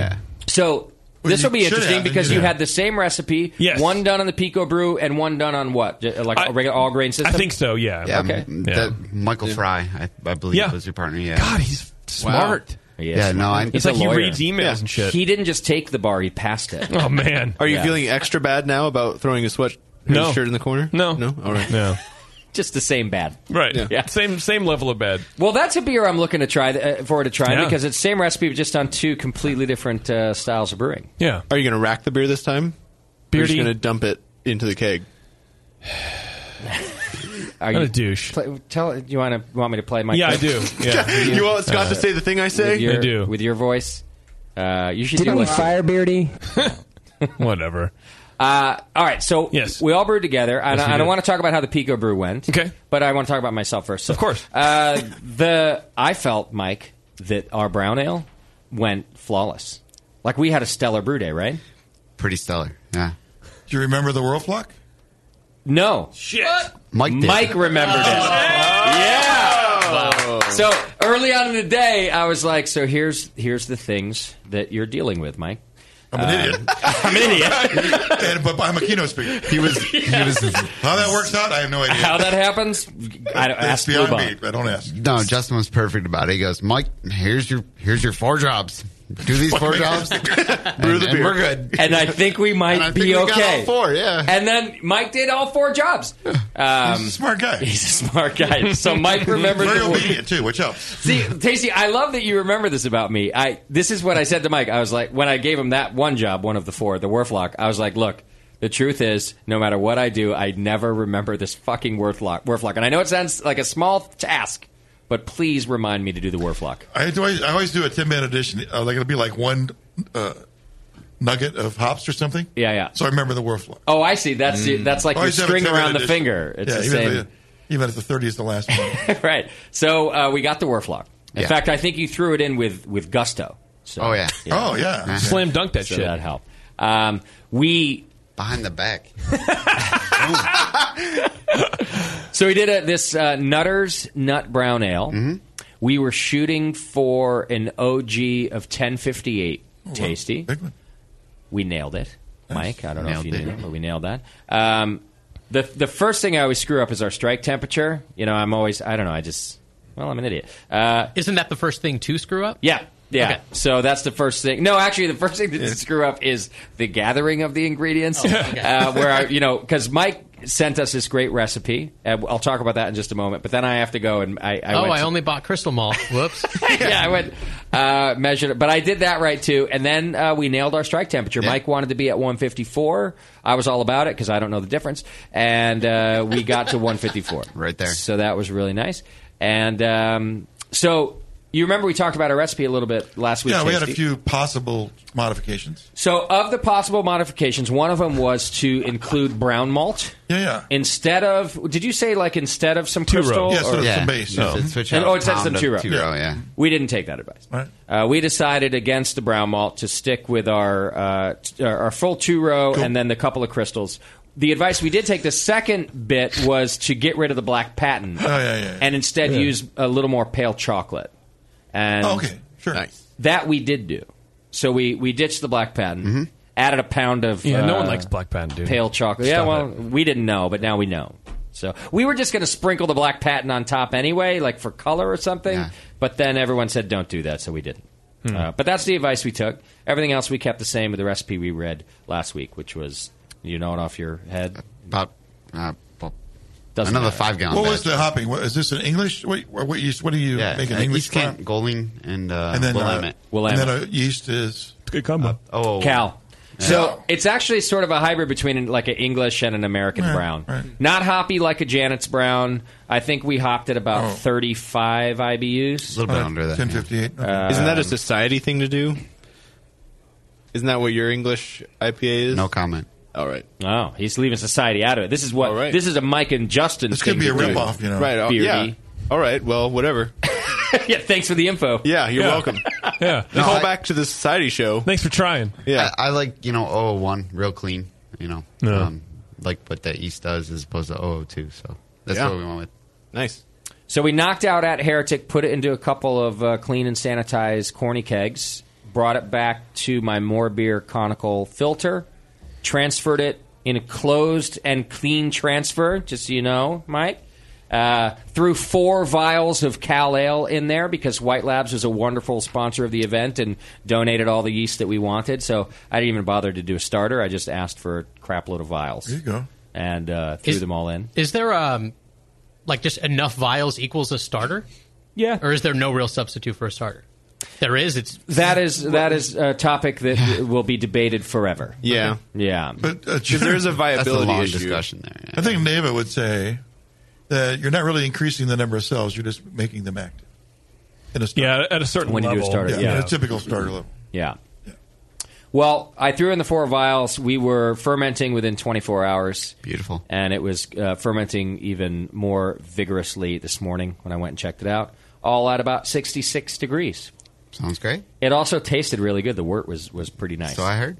So I'm excited. We'll be serving this beer at NHC, and so far, so good. There are still several things I could screw up, Mike. I know this. But so far, so good. Are you going to dry hop it? Well, uh, no. No. No. No. It is what it is. Plus, like, it's not going to be served till June, right? So I think it's a nice style to just kind of lager for a little while. exactly. I'm, And, I'm uh, interested to you know taste it. You know, two weeks out from now when it's done, but then you know when we serve it in June, it'll be interesting to see where it, where it Yeah. goes. Yeah, absolutely. So I have two kegs of it. One will definitely go to NHC. Do I, do I have to commit to both going to NHC, Mike? What do you think? Come up here and have a party. How about Just- being 18? There we go. I like that idea. And Mike has time to rebrew it down in San Diego, so in case you need a backup keg, there you True. go. Well, maybe it, maybe I'll bring it if I do a San Diego Brew Day, which I'd like to do. Mhm. Maybe I'll bring the one keg down for that, or at least Yeah, some that Ah, sounds bottles great. or Yeah. something. Try that. Fill up a growler or something. All right. So now JP brewed on the Pico Brew. I did system. What did you brew? I brewed an E ESB that Michael and I put together. It was Yeah. mainly Michael, and then uh, we trade you know traded some crystal malt out and uh, went with that. Okay. Yeah. And then he did it on his own all grain system. And That's how right. how did your brew day go? Uh, s- smooth? Flawlessly, I was well. I was the first one to start drinking beer. Yeah. and then I could drink it all day because I didn't have anything to Because screw you up. pressed a freaking button. yeah, yeah, Brewed on exactly the right. Pico brew. This really is my kind of brewing. But Yeah. I had to clean first.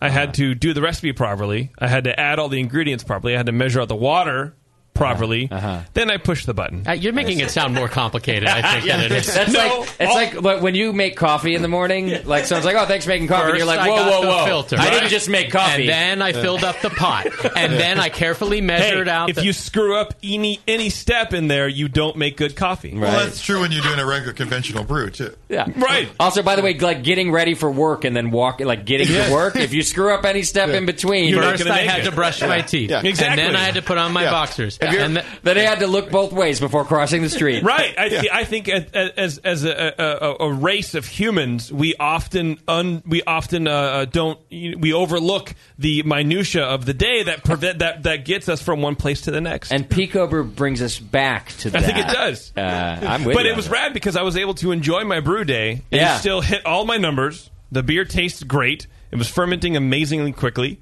Nice. And uh, I was able to hang out and drink beer and talk to everybody while you guys were sweating and doing your thing. And you still you ended up with beer. I ended up with beer, but I had a much easier time of it. Yeah. And by the way, uh, aside from my system, because I'm very handsome, the only one, the only brew system Mm-hmm. Right. there that, that attracted more attention than than mine was the Pico Brew. Everyone Yeah. was really fascinated. I with got it. a lot of like bend down lows and squinting. What is like, happening here? Well, because first you see it and you go, "That- "Well, you're not brewing," and then and then people come back like five minutes later or ten minutes later, and they go.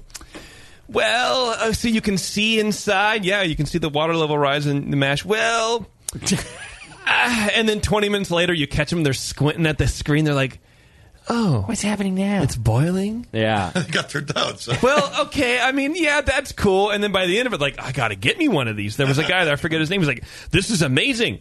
So what I did like i- i- in regards to what you're talking about that I my assumption was that it was a big closed box and you don't see anything. Ah, But yes. you see the mash happening. Like where the mash takes place, it's a big clear bin. Like that's kind of the center window. That's it, yeah. of the- what- all your ingredients fit in that bin, so Yeah. you pull the whole cube out, and your grain goes in the first three quarters of it, and then there's little slots with uh, cages for your hop additions. I see. And so it's all just self-contained right in there. So when you're cleaning, you pull out this bin, and then you dump everything out, and then you put it back.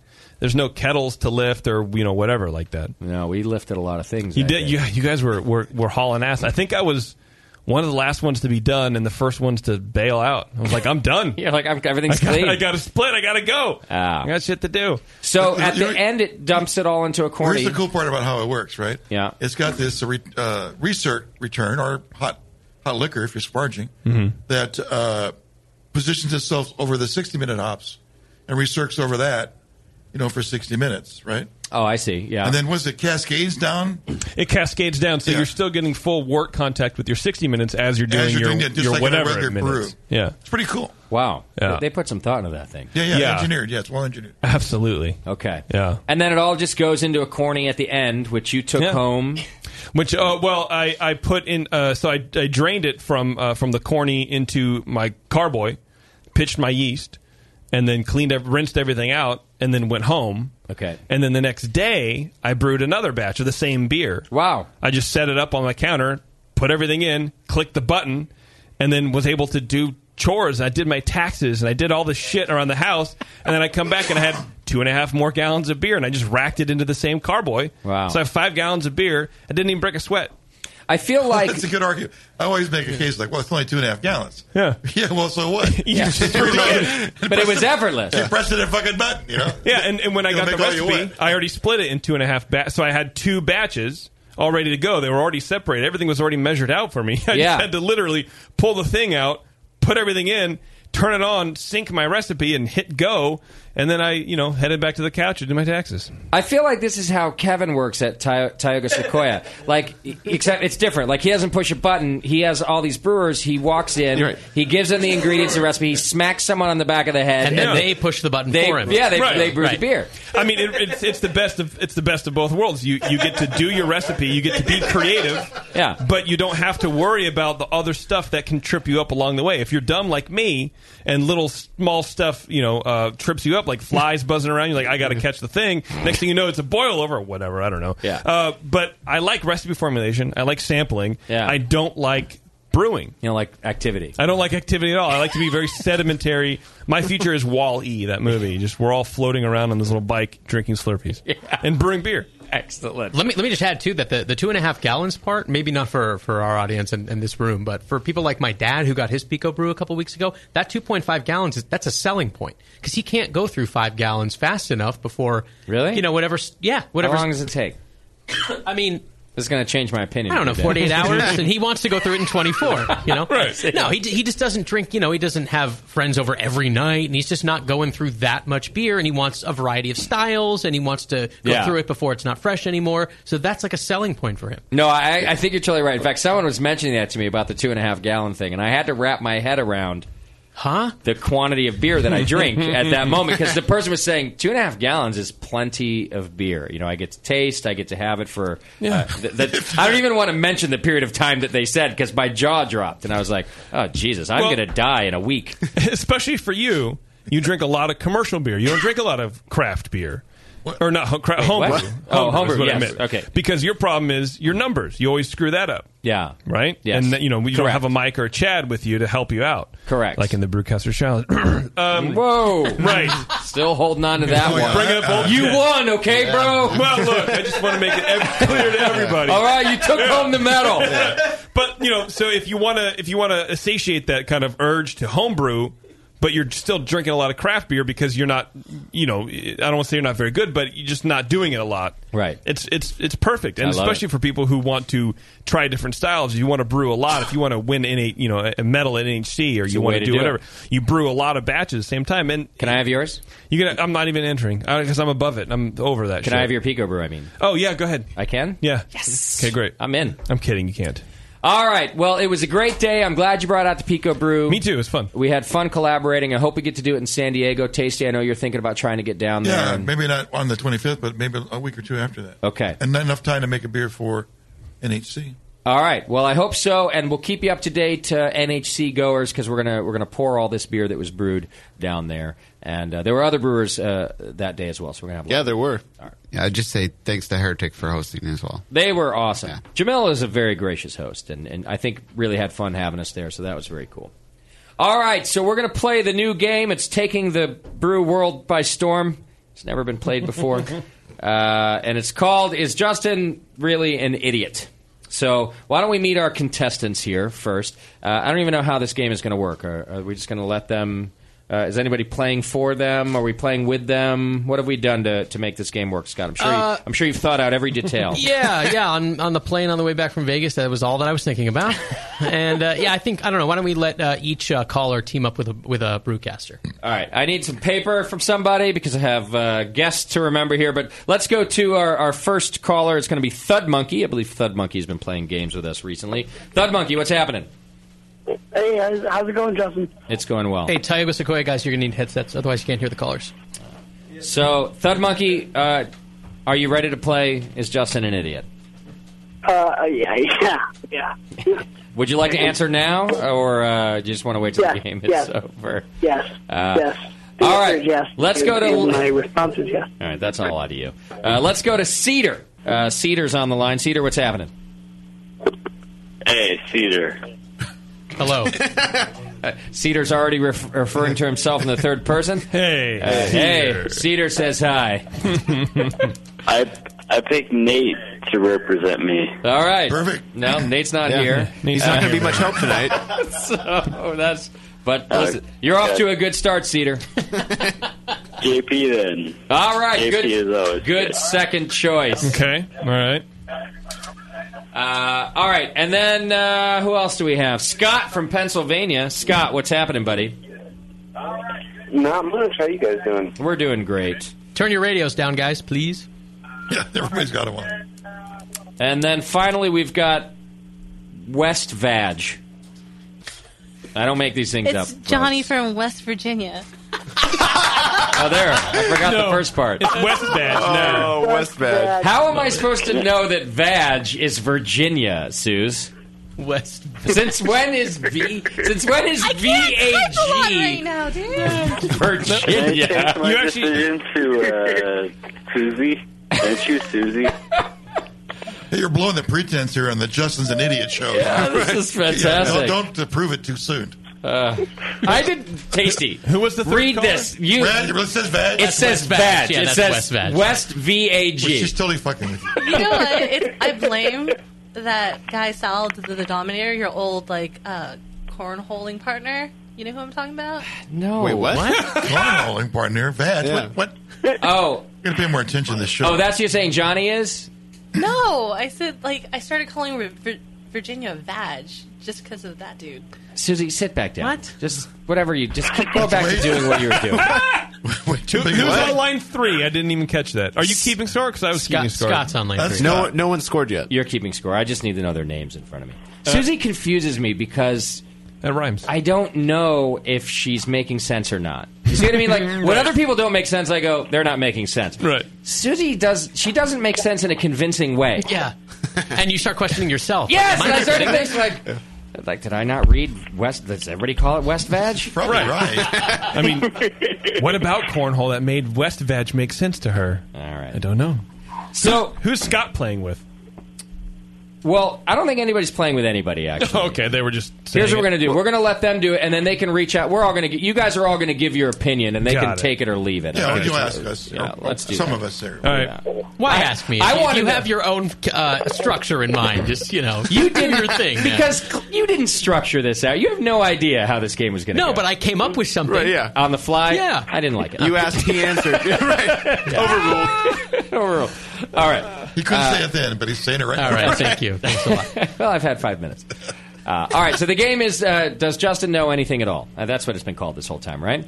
And what we've done is come up with brewing questions. Uh, some of them simple, some of them not so simple.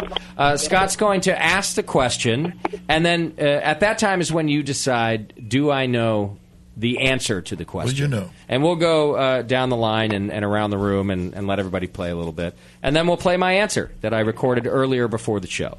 So uh, let's hear our first question, Moscow. How do you know the hot break has occurred during the boil?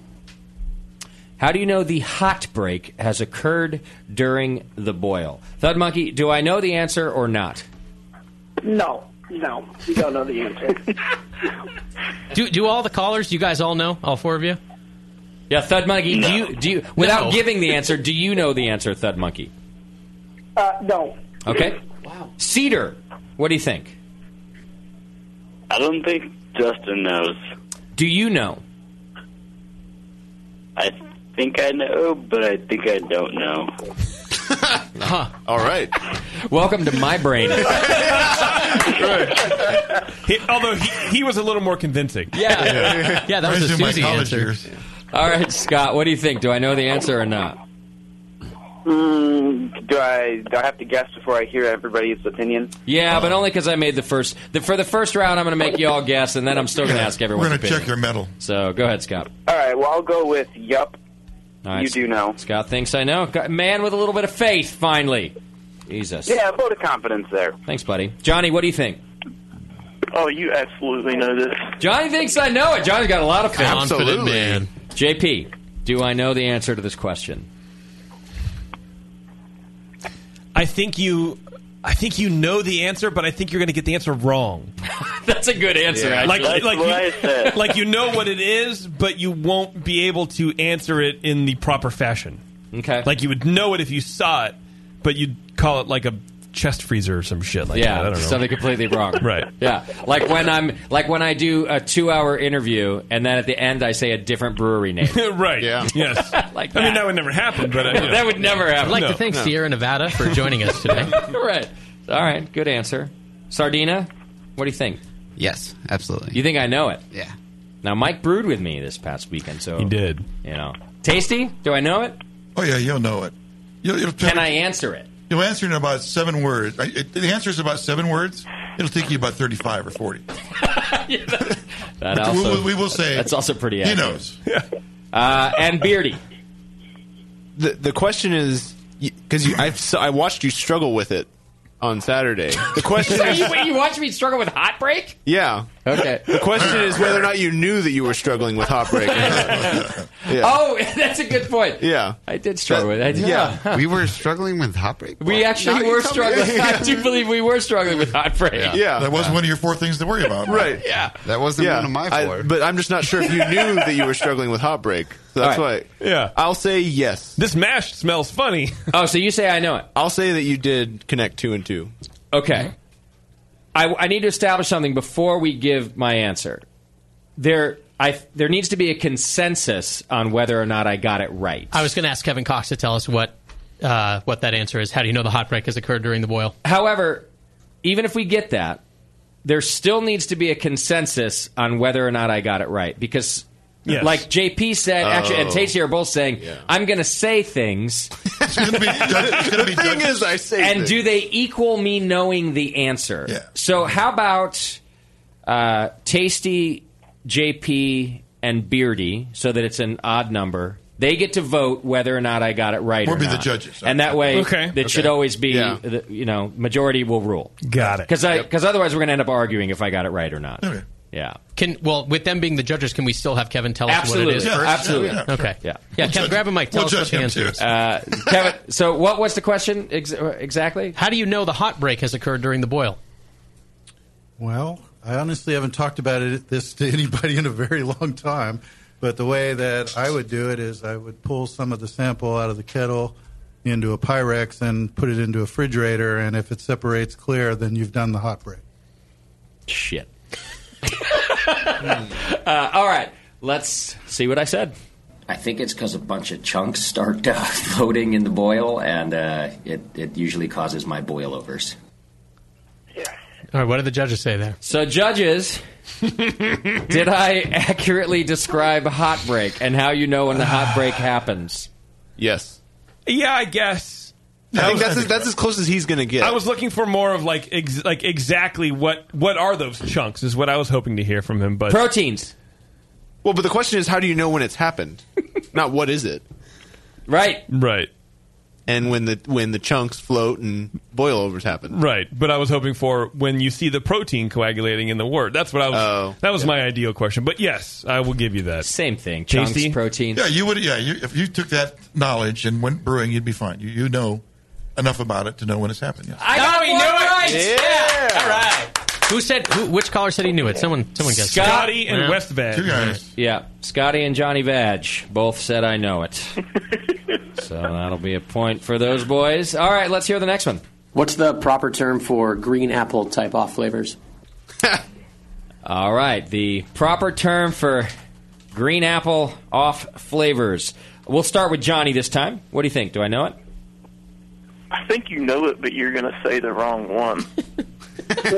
like you know that you know the name of the chemical, but you're going to say the like you're you're going to say diacetyl, but it's not diacetyl. You know what I'm saying? Johnny knows me. So that's a no. That's a, that's a no. All right, Scott, what do you think? Sorry, buddy. I'm gonna say no too. Mm-hmm. Dicks. Cedar, what do you think, buddy? I think you know acetaldehyde. All right, Cedar says yes. And Thud Monkey. I, I think you know what Cedar Abhud. I agree with Sir- Cedar.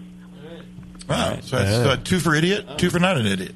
So Thud and Cedar think they know the answer also, and think that I know the answer with them. Tasty, what do you think? Oh, uh, well, I'm a judge, so I'm impartial, of course. But uh, do I know the answer? I, don't think- care what the I- answer is I think- yet. I think you do. All right. Sardina, what do you think? Yeah, you got it. Jip? But I'm only 60 40 on that, by the way. No. right. It's I not don't- like, oh, fuck yeah. I don't think you do. I think it's too long of a word for you to have mastered the the what it is. By the way, somebody keep a brewcaster score. I want to. I want to know. That, so, JP, what did you say on the last one? I said you don't know. You it, but said no, did. You're right? Right. So no point there. Nobody grabbed a pen when you said someone keep a brewcaster score. right. Last Mike- time I tried to keep score, I got Mike yelled said at. yes. Right. Tasty. 60 40, yes. On the last one, what did you say? Uh, no. I said you know both. Yeah, so far.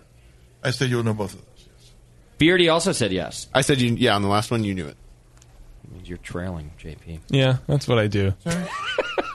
He usually wins. Uh, All right, where were we on this? Usually comes from behind. Beardy, do I know this one?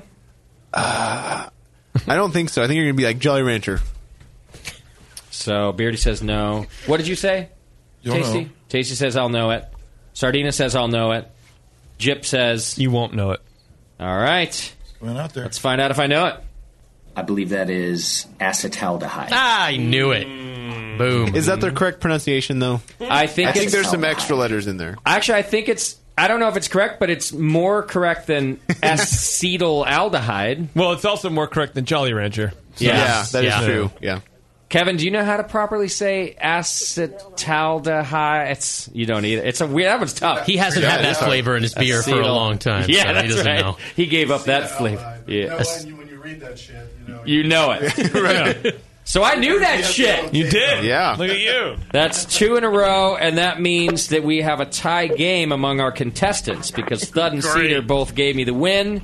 And uh, let's see, JP, you just said yes. I said you don't know it, so that's no point. Yeah. Tasty said yes, that's a point. Mike said yes, that's a point, and Beardy said no. All right, acetaldehyde. Yeah, that's not right. That sounds like acid aldehyde. Acid aldehyde. Like acet aldehyde. Yeah, I was being deliberate. There's an L in there. Yeah, whatever. Uh, all right, next question, please. What does SRM stand for? Oh. Well, this one seems easy enough. Thud Monkey, what do you think? Do I know what SRM stands for? Yes, you do.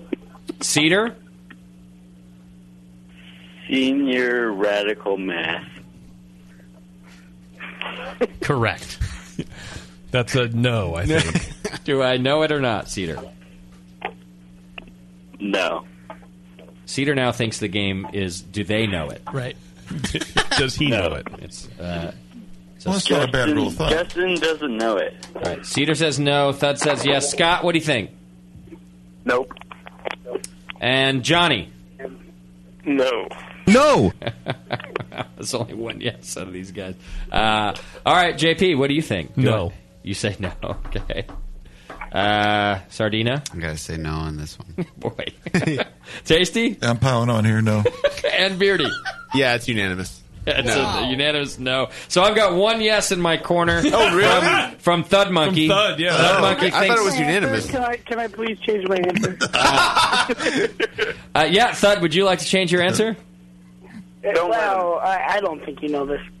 So Thud's gone back. Now you've gone to no. You know SRM. You know SRM means lightness and darkness of a beer, but but you don't know the the actual the, the actual acronym. Right. Yeah. Some random measurement. Some sort of so, So Thud, you've gone to no. Yes.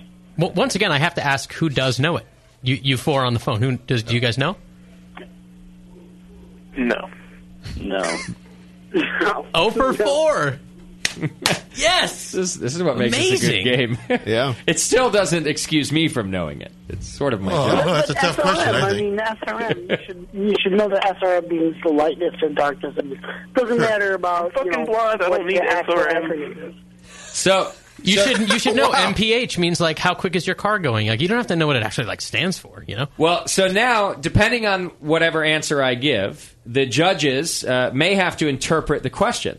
Uh, did the question ask for the meaning of the acronym, or the Or or, the word. What's this or word? No, no, does no, he no. know what SRM? It was means? very clear. clear question. What does SRM stand for? There's no if, ands, or buts there. All right. Yeah. Let's find out if I knew. What it means, that'd have been something. Ah, shit. I don't know what it stands for, but I know that it is the measurement of the color of the beer. Yeah, you guys know Justin very well. He'll know what it means, but not what it stands for. I don't know. I would have said the same thing, and that's all. That's the best I'd have. Does anybody in the room I know do. what SRM No, I had stands to for? Google that shit. Did- Wow, really? Oh, Yeah, yeah. Beardy, what does it stand for? Standard reference method. All right, there we go. well, Beardy went to brewing school. No, I didn't. Shit. So that's a point for everybody on the planet, I think, right? That's what just Yeah, happened? pretty much. You don't shut me out, jerks. Uh, all right, what's the next question? Name two noble hops. Hmm. Two's not two. I'm already stumped on whether or not I answered this right. To be honest with you. I don't remember this. That's Can I a get partial DN credit game. for one? New Uh, DN game. Yeah, does Justin know if he answered the question from earlier correctly? And I'm- Justin play the game? And I'm, and I'm thinking back about my answer, and I'm wondering if I got it. I think I maybe said one wrong. We'll find out. All right, Johnny, what do you think? Do I know? uh, Can I name two noble hops? Dude, you used to screw at German. You should be able to name two noble hops. I mean, come on, man. You know, technically, I was I was with her for a long time, but you guys have no idea Yeah, whether yeah, or not no. I was screwing her. Right. You know, Yeah, that's true, but we would all be highly disappointed if you had. yeah, you and me both, buddy. Uh, all right, s- so you're giving me a yes, Johnny. Yes. All right, Scott. Countless hours of brewing radio have to have paid off. You you know this one. All right. you guys all assume I'm paying attention during the program. Cedar, what do you think? Saws and Can I hang up on Cedar? Can I just say that Cedar's Wow. a, an asshole? yeah, no, you can say that for sure. Uh, sorry, Cedar, I hung up on you there for a second. Cedar, does Justin know the answer to this question? Yes or no? Ah, fuck. Holler tower. All right, Cedar says yes. And Thud Monkey, Yes, and I will go as far as to say if you gave Justin six hop varieties, he could probably get all four. I don't know if that was a compliment or not. listen, I am very used to backhanded compliments. I'll take everyone. Yeah, that was one. that was a compliment. I don't understand. JP, do I know the answer? No, I don't think you do. Uh, Mike, I'll say yeah. Yeah. Tasty. No, you'll know. Yeah, sure. Beardy. You'll know. All right, let's hear. Well, let's that there are there are four right noble hops. It's Hallertau, Tetnang, Spalt, and Sauce. We're not missing one, are we? God, I hope you are. Okay. well, here's what Justin had to say. Hallertau and Perle. Oh, one for two. I thought Perle was a fifth. Uh, is that not a noble hop? There's four traditional noble hops. Can we get a consensus on whether or not Perle is a noble Oh, Well, hop? I, I have, don't have enough. Ex- Here, why don't I? I'll get- We're gonna take- I'll get on- I'll get on the Bing machine. Let's Google that shit real quick here. Oh, by the, while you're waiting, uh, and the reason I'm thinking that it's a noble hop is because I remember Dan Gordon using it, and he's like a Oh, yeah, yeah, Nazi he- yeah. about noble. It hops. is an old German hop, but, I don't maybe not know- Oh. one of the noble varieties. Yeah, I'm not sure. It's size. So who is that? Saz is one. How did I not say that? I don't know. Not good size. Listen, I was on the I was on the spot. There was a Just a microphone in my holler face. and I was very purr. uncomfortable. All right, they're looking. They're That's googling. It says characteristic of noble hops, but but look, the, The, the reference material that I was reading when I came up with the question, there are four noble hops. Perle was not one of those four noble. Yeah, I hops. don't- I don't- I don't think it's a noble I, I think hop. I'm what- not I think arguing, it's a- I'm just no, curious, No, I, know. I yeah. think it's a, I think it's a crossbreed of Ah. or derivative of, but Mm. it's not. It's not one of the traditional ones. So judges say no. No. Okay. yeah, with that, I have to say no. All right, so that means all of our contestants did not get a point on that one. I let you guys down. Uh, it means that JP is the only one who got a point in the room on that one. It also means I should start banging a German again as soon as possible. I think. I feel like that's what it means. Did you ask him to name some, name some English hops? He might do better at that. yeah, Yeah. maybe now I'll do better than that. Uh, All right, how much more torture do I have to take? What's our next question? What is another term for continuous sparging? All right. Thud Monkey, what do you think? Uh, yes, yes, you do. You do know. Thud says yes. Cedar? Bat sparging. Wow. Can I just also now say I could not hate Cedar more? you can say that, yeah. I hate him. Yeah. I, I meant to say fly sparging. Fuck you. Well, no, he corrected himself. That's all right. Yeah. Cedar, would you like to answer the question? Yeah, yeah, yeah. fly sparging. Uh, he, he just doesn't know what the game is. There's another question. I think he answered the question. He answered Scott's question. He doesn't answer the right question. We have to do it every time. Uh, Cedar, does Justin know the answer to the question? Yes. He's making you work for this Yeah. game. Wow. Scott. Uh, I'll go with the dumbos and say yes. Okay. And Johnny. Mm, I think I'm going to go with no. All right, Johnny trying to get out ahead of the pack there with a no. JP. Um, no. You've said no every time, Yeah, right? you've been a real schmuck to me I all mean, that's night. like guessing C. Eventually, you're going to get it. Yeah. Right. Yeah. I'm sorry. What's your strategy again? How many points do you have? Uh, the same as you, I think. Exactly. Yeah. No. exactly. Right. Mike. I'll go yeah. See, Mike's on my side, although he's losing. No, he's doing actually. He's in the lead, so he's on my side and doing well. Tasty. You'll, yeah, you'll know, sure. And Beardy. I think you'll pull it out. Yep. All right, I will pull it out. And will I know the answer to the question? yeah. yeah, that'll help. It'll remind you. Fly sparging. Oh, Oh. Got it. Nailed that one. Psh. Do I know brewing? I thought for sure you wouldn't know it. Uh, let's see. Uh, Mike just got another point. Tasty got another point. Beardy got another point. JP's a douchebag. Uh, all right, next question. What- what's the score? Uh, let's see. For callers, we have everyone has two points. No, everyone has three points except for West Vag, who has two. Oh, really? Yeah. Wow. Okay, I'm going to leave that one to you then from now Yeah. on. Uh, I have four points for Mike Sardina, four points for Tasty McDole, two points for JP, three points for Beardy. All right. That's what I have for the for the in studio. What are we going for? How about like last question right now? What do you think? Well, if all if there's a bunch of uh, callers at three, w- we can do a couple more. See if someone can pull ahead for the win. Well, how about though if if somebody wins right now, we call it a Yeah, win. all right. All right. There we go. How about not that? Playing and something It's else. a little embarrassing Sudden game death. for you. Actually, I'm really liking the game. I just don't want it to drag on so Oh, far okay. that it's not fun anymore. Got it. Yeah. Uh, what's the next question? What does attenuation mean? Oh Jesus! There's no way I know this. I don't even know right now. I don't. I don't remember my answer, but there's no goddamn way I got it right. Come on, guys, don't be ridiculous. No, you don't. Um, I just want to welcome our. It'd take you 100 words. This is the. I think this is where judge's discretion is going to Yeah, come it's in. gonna, we're going to have to make a yeah, we're going to have to decide if he knows or not. Uh, all right, let's go uh, with Johnny. What do you think? Do I know what attenuation is? I think you know what it is, but I don't know if you're going to know how to put it into words. I agree with you. So yes or no? Yes. So I think that would be a no. No. Well, okay. Scott. I'm gonna go with yep because you like alcohol in your beer and uh, you know what it is. Yep. Okay. I like his. I like his philosophy that I would zero in on the things that I that my body needs. It's not a bad strategy. Yeah, really. right. That my brain uh, will will fall in line. Cedar, does Justin know the answer to this question? Shit, I have to go with the class guy. You know how to put it into words because you know that's what you like. All right, fair enough. Cedar says yes, and Thud Monkey, what do you think? Yes, you know that yeast eat sugar. You guys are confident.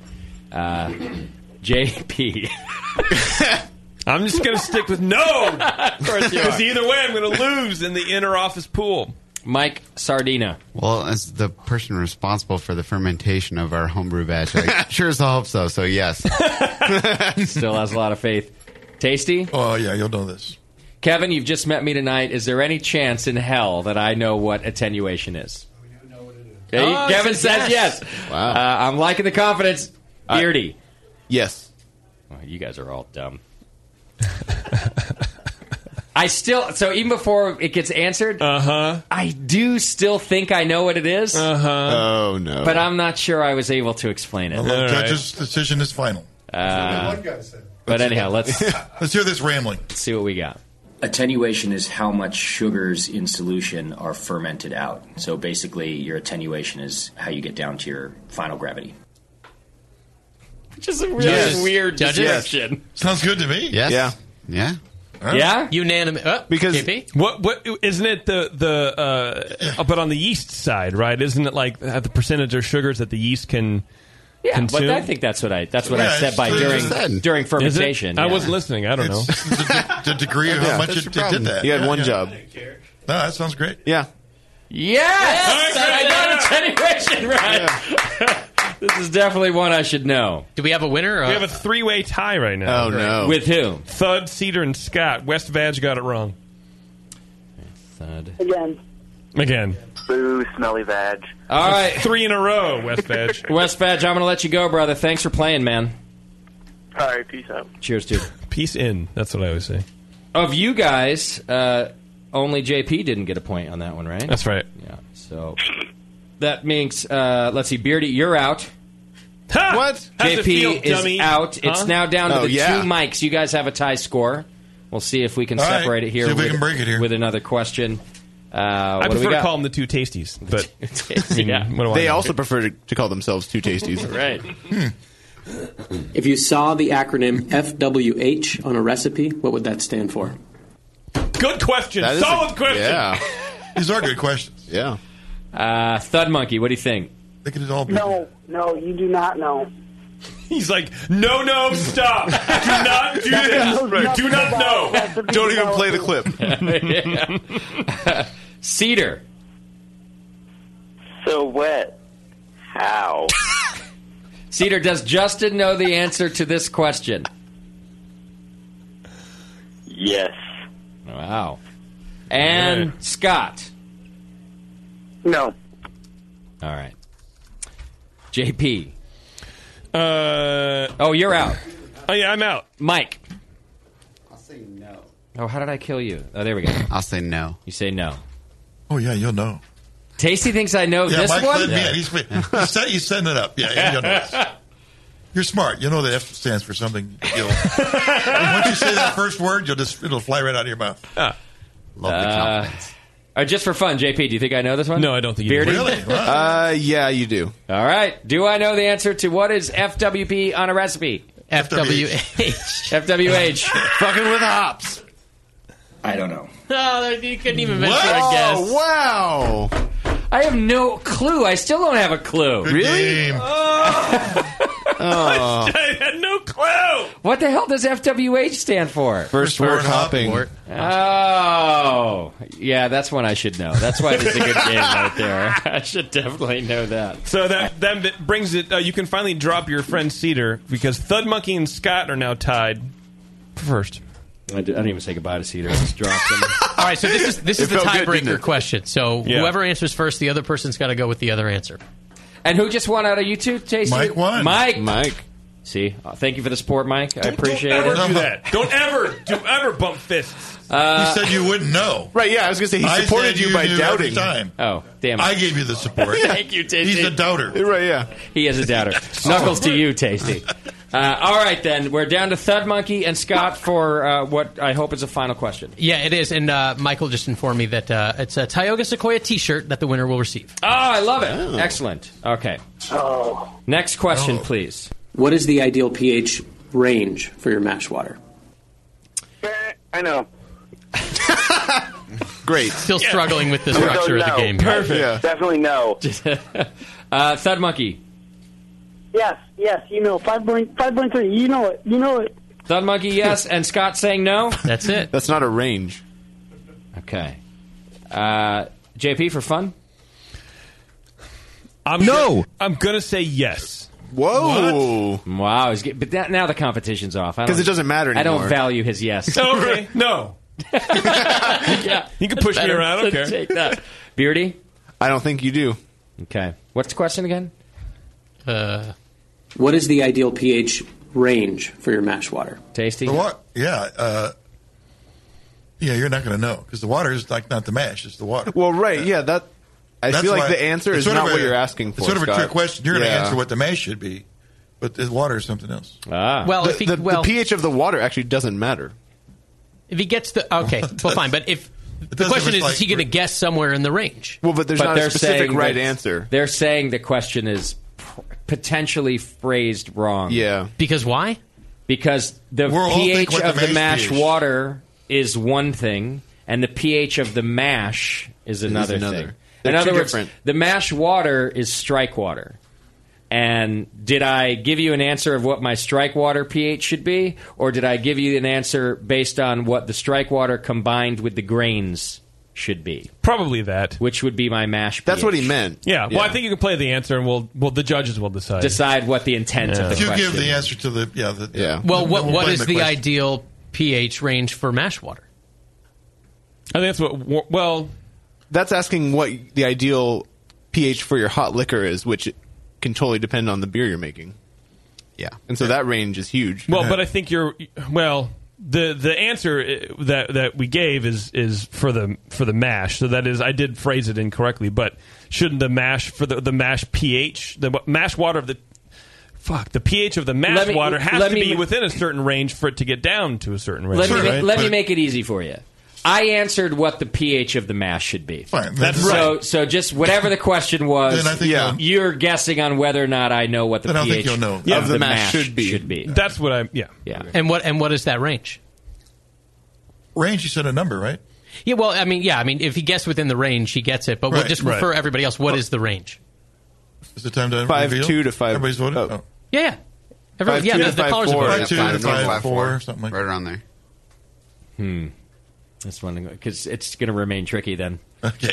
Uh, it is. I think so. All right. Well, this is for a T-shirt. It matters. You know what else is tricky? A rock of rhyme that's right on time. Did we already get there? We Yeah, who, already- who guessed yes? Thud, you guess yes? Yeah, Thud Yes. said yes, and Scott Correct. said no. Okay, let's go ahead. For and see the what it win. I'm not actually sure of the range, but I think 5.2 is kind of the perfect one. That's a win for Thud Monkey. That's Yeah. right there Yeah. in the range. He's Yeah. in the range. Thud Monkey. I agree. But- doubt about yeah, it. Don't you- but- I'm not gonna argue. Yeah, Well, Yeah. well, Yeah. no, but he. The question asked for a range. He gave a number. That's why I said this is going to continue. I didn't give a range. I just said The question I don't asks know. for a range. and I said I don't know the range. Right. Huh. So then no. I'm agreeing with you. All right, Barry. what did the I judges said say? he Yeah, did. you're right. Yeah. What do the judges Yeah. say? so the three judges are Tasty, JP, and Beardy. You can interpret the question. That's why I set this up that there has to be an interpretation. yeah. I, I'm the gonna- I'm gonna leave question it was to you. a range, and you didn't. You said I don't know the range, but you gave a proper answer that would fall within the range, but you didn't guess the range, so you didn't know it. You're right. So you're giving a no vote. Correct. Tasty. It would- it did ask for the range. Huh? Yeah. Well, then you yeah you didn't quite answer the question 100. percent Yeah. So you're You- saying you no? gave a number that fell in the range. Yeah, you both gave- of us. I think we should both get T-shirts. No. No, no, no.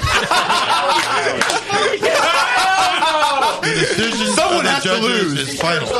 I think I think they should both get T-shirts, but one should get sunglasses. So Well, Tasty says no. Well, also, that, you know that, and it was sort of like you know, first of all, uh, we've already redefined the question. right. Right. I mean, Yeah. if you'd answered like say, you know, seven to seven point eight, you know, for a- you know seven eight for uh, eight Yeah. for a dark beer that you uh, want to get to too low in pH, seven for most other beers, we, that'd have been a perfect answer. Right. But Yeah. you're answering another question, so two together. And since you didn't give a range, I'm going to have to. Hmm. Maybe we should throw. The I'm gonna have to question give out. you a failing grade, but you, you, you scored, but you didn't. Uh, Should we throw the score well enough? I don't think so because maybe you guys got the answer wrong, but you asked me a specific question, Yeah. even Yeah. if you did it wrong. That's the question we should throw out. I got so not only did I get the question wrong, but then I didn't give a range on my interpretation of the. inqu- So if I'm voting, if I'm you guys, Yeah. I didn't get it right. Yeah. Uh, Beardy, that's two anyways. Oh, yeah. It doesn't matter. Yeah. So everyone's a no. Yeah, the, the askers just didn't know what they were asking. So that means Scott's our winner tonight. And the first ever is Justin really an idiot. I tried, Thud Monkey. I, I did my best to, to back you up there. Now, out of curiosity, oh, by the way, Scott, just send an email bevo at thebrewingnetwork.com, uh, and we'll make sure we get you a shirt from Tioga Sequoia Brewing Company, who is our guest tonight. Thanks, guys, for playing. I appreciate it very much. Now, here's a question I have Do you have the ratio of what I got right to wrong? Because the game title almost deserves an answer. Is Justin really an idiot? and if I got more wrong than I got right, that's what I'm curious about. Let's see. You missed SRM. Um, you missed first wart hop. You missed noble hops. you got attenuation. You got four out of five. You got hot break or six. You missed you the last got, one. You got acetaldehyde. So I'm tied right now. Three. I'm Hmm. Mhm. three. I'm three and three. I have four and three. You missed the range, I, pH range. That I have now is four and uh, yeah. You got fly sparging. So you are I'm some tied. sort of a you're half an idiot. I'm the same I've always been. ladies and gentlemen. I've always said that. Skirting by. That's how I Now you know what to say when it's here. What kind of idiot are you? I'm a half an idiot. Yeah, that's what they've always called me, Justin Skirting by Crosley. Yep. Just barely making it. You did great. Thank you, JP. It's not the skirt you're wearing.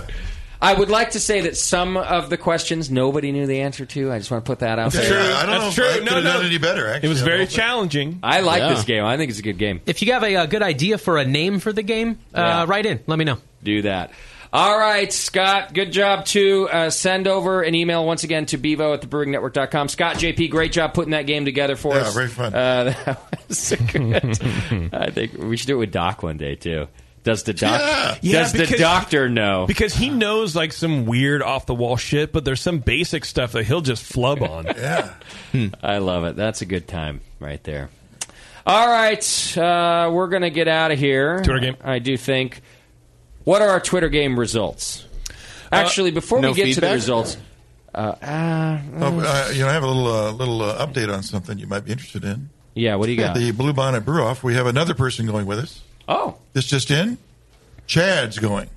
Chad. Whoa. Chad Mosher? Yeah. Nice. He's going. Oh, that's going to be a good He'll time. be there. No, I like drinking with Chad. Yeah. That'll be a good time.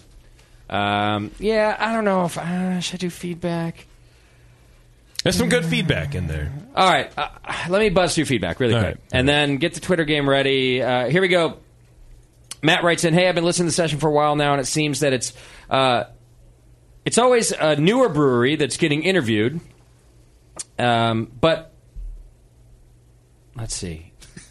Every newer brewer interview goes like this I quit my job because it sucked, and I brew beer, and my life is awesome. It's the same shit every time. I just don't find it interesting anymore unless it's someone who has been in the business for a while. It's not even like uh, most are doing anything unique, save for the rare barrel, who's fucking awesome. I find myself fast forwarding through the interviews to hear news and feedback along with some pointless banter from Matt. I would like to point out that Tony McGee from Lagunitas was on in January. Kelly Taylor from Kelso was on in February. Those guys are industry veterans, so you need what every show needs to be a vet. Is that it? Also, none of And those Kevin tonight. None of Yeah, those Kevin components Cox were tonight. part of tonight. Uh, Matt, I actually have to wholeheartedly agree with this feedback. Normally, I just let you guys give your feedback, and I could care less. but in this case, I wholeheartedly disagree. Uh, but thank you for writing. All right, so Tim uh, writes in. Let's see. Since I know Justin likes to hear about when brew days become fail days, uh, I thought I'd share mine. First off, I had to fight my mash because it kept sticking and wouldn't drain. Uh, the damn thing would somehow pull air under the false bottom, causing my pump to cavitate and be useless in general. Then I didn't get the correct boil volume, and halfway through topping off my boil with tap water, realized I just didn't use enough sparge water. Finally, I got all my numbers right, st- uh, started to transfer into the conical, and was oxygenating in line when all of a sudden the line came off of the Terminator and shoots. By the way, I'm correcting his English as I go, so forgive me. Uh, shoots off and starts spraying my precious wort all over my garage. And if that wasn't enough, I forgot to plug in the heater in my conical, so the temp dropped to 50 degrees overnight. At least Sounds my, good. At least my garage now smells like hot chocolate. I'll clean it later. Shut up, Beardy from Tim. Oh, that's nice. Um, Tim, I feel like you should not follow my methods of brewing. You should maybe lay off the sauce a little bit and uh, slow down. You'll be fine. Okay. Uh, I don't know. Here we go. I was wondering if you guys could turn up the volume on. Um, no, that one's stupid. Someone wants to bring up some government, some some uh, legal issues going on in Georgia state government. I'd like to bring up what's happening in Georgia. Currently, we're mandated by law to sell our beer through the three tier system due to our outdated laws. And basically, this means that no beer sales out of the brewery for on or off premises consumption. Uh, and we're one of the four states with this regulation. That's ridiculous. By the way. pretty dumb to be a brewery and you can't sell taste there on or off. Uh, there's a bill up for vote to permit the sale of on-premise and off-premise beer straight from the brewery. Originally, the bill suggested up to 72 ounces of beer for on-premise and 144 for off-premise at a price which would be the average price among retailers in the country. They've now proposed a new bill allowing for the sale of a brewery store uh, only after buying beer back from the distributors. Also, they also they want to lower the quantity for on-premise consumption down to 32 ounces to reduce risks of drunk driving. Uh, so, I'd like to hear your opinions, he says, on what's happening in the state of Georgia, and possibly some accounts from how other states handle this situation. Uh-oh. And that's from a dude named Austin. Uh, well, I- it doesn't take much to say. I think it all sounds ridiculous. It's obviously an antiquated law, and some distributors are holding on to it. We talked about this with growler sales in Florida, where the distributors proposed, sure, they can sell growlers as long as they package it, sell it to us, and send it to our warehouse. Then we'll sell it back and bring it back to the brewery, and then they can sell it in their tasting room. We thought it was ridiculous then, and we think it's ridiculous now. Right. Yeah. So that's just uh, ridiculous. Getting drunk at a brewery is is not any different than getting drunk at a bar. So Right. I understand why. It's also our bars are right as different. Americans. Right. I want to get drunk where I want. Well, remember the middle tier has the money, so they don't want those. Uh, yeah, those laws loosened up. Th th yeah, there's really not much to say about this. It's a clear case of uh, this is how business has been done for a while. People are trying to hang on to it instead of opening up the market, and I think that's a, it's a shitty thing to do. And I uh, there has been success in a lot of states, uh, you know, moving this around. Hopefully, you'll have the same success. I would uh, encourage people of Georgia to start speaking up about this because you will get better, fresher, potentially even cheaper beer, which is your right in the state of Georgia if you speak up. Right. Yeah. Some want to be like uh, North Carolina. Yeah, there you go. Some you have envy.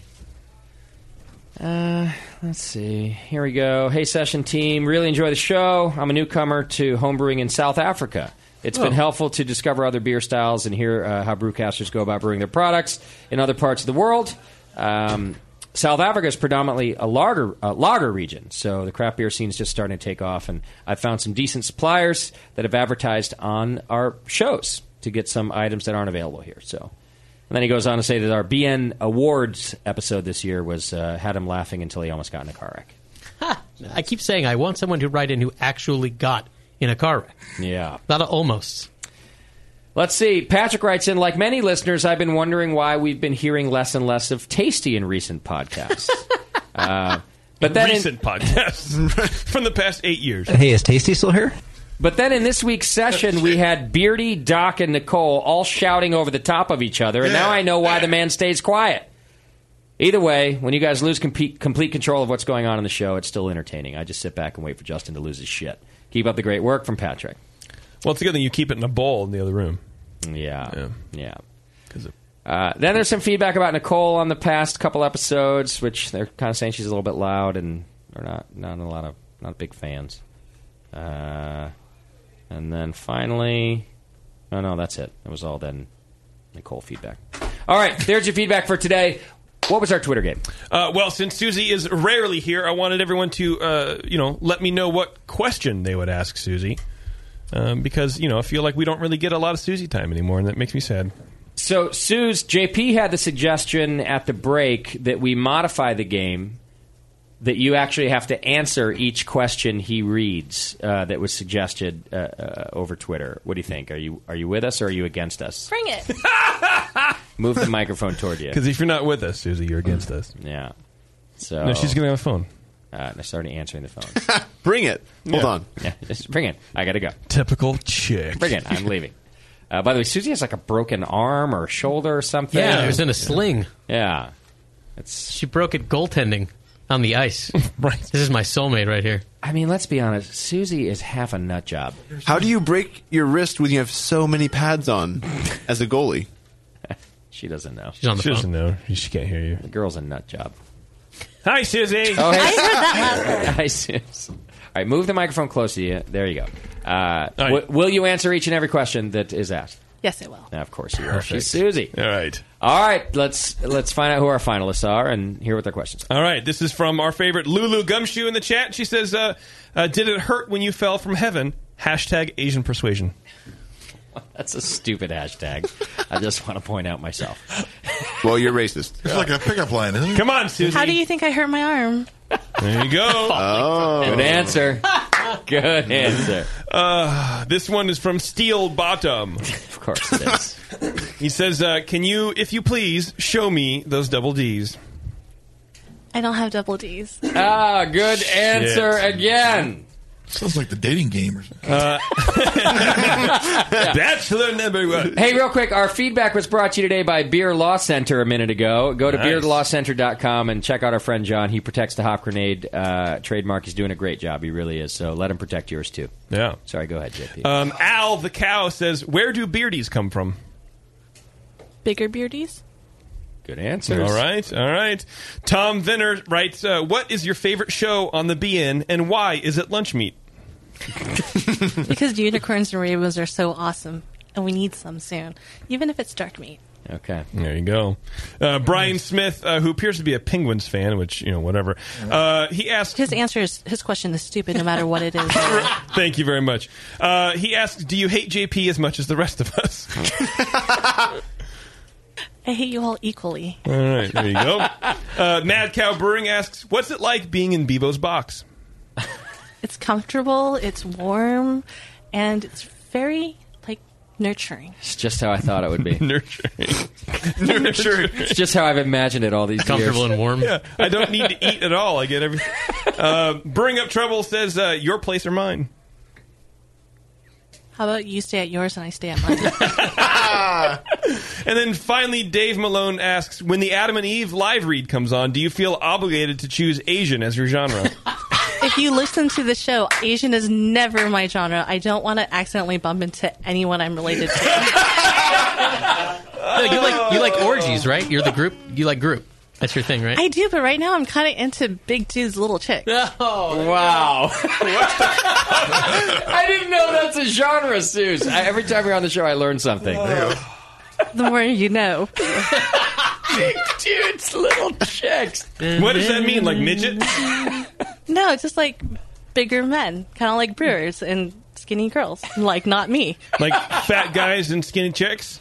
Uh, just Yeah. big. Yeah. They don't have to be fat. They just have to be big. Like, like muscular, like me. Yeah. Right. Yes. Okay. JB, like Yeah. you. Yeah. It's a genre about you. Perfect. That's it. Twitter game. Ah, God. All right. Well, my two favorites are "What's It Like to Be in Bevo's Box," and then the last one about what her genre is. Does she feel obligated? Her obligation as a yeah as an Asian genre. So, what do you guys want to vote for? All right, raise your hand if it's Bevo's box. Raise your hand if it's Asians. All right, Asian guy wins. Uh, who's that?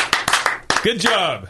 I forget who. I just closed the, the window, so I don't know who it Okay. is. Well, guy who was a Yeah. racist, uh, send in an email. Uh, Bevo at thebrewingnetwork.com will get you a prize for winning our Twitter game for today. Which knows who it is. It's a very prestigious game to win. It really is. Don't you feel like that? I really do. Yeah, so do I. Thank you. All right, there's a lot of other shows here on the Brewing Network. Don't forget to tune in. You can come watch them at the Hop Grenade as well. Uh, sign up for the podcast over on iTunes. You've got Dr. Homebrew. You've got uh, The Sour Hour. You've got Brew Strong. You've got Brewing with Style. You've got this program. Uh, there's all sorts of stuff happening, so uh, don't forget to check it out. Uh, Tasty, you did great tonight. Thanks for thanks for saying five words.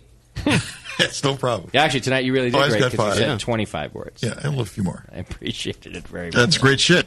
All right, you can go vote for Mike Sardina or any of our other GC candidates over at homebrewersassociation.org. Please check out Tioga Sequoia Brewing Company. They're uh, great dudes brewing some great beer. And uh, JP, you want to get us out of here? Mhm. All right, we're off next week, so don't tune in and go do something else productive with your life, for God's sake. Thank you to our show sponsor, More Beer. You can get absolutely everything you need to make great beer at home by going to morebeer.com. The fellows from Tioga Sequoia joined us in the studio, and they brought beer. Good beer, even. Thanks, Good Beer Bringers. Got a homebrew label that you want everyone to know about? Enter it into the National Homebrew Label Awards at homebrewlabelawards.com. Follow JP on Twitter at Major Jip. And if you're any kind of Disneyland or Disney World fan, support his new endeavor, Coveyears. Go to getcoveyears.com for the best way to find your Disney park style and customize that classic Mickey Mouse ear hat you douche. Warren was not here. No, that was not him. I promise. It was not Warren. For some good beer insight and homebrew info, follow Nate Smith and Nathan Homebrew and Mike McDowell at Tasty McD. Production director on the session has been Pushy Ject. Today's show has been produced by Scott Moskowitz. JP was thinking of Disneyland and cats at the same time. Susie was gimping along in the chat tonight, and your host was Justin Crossley. Be sure to find the Brew Network Facebook, Twitter, and Instagram. Raise JP does great as his cherry.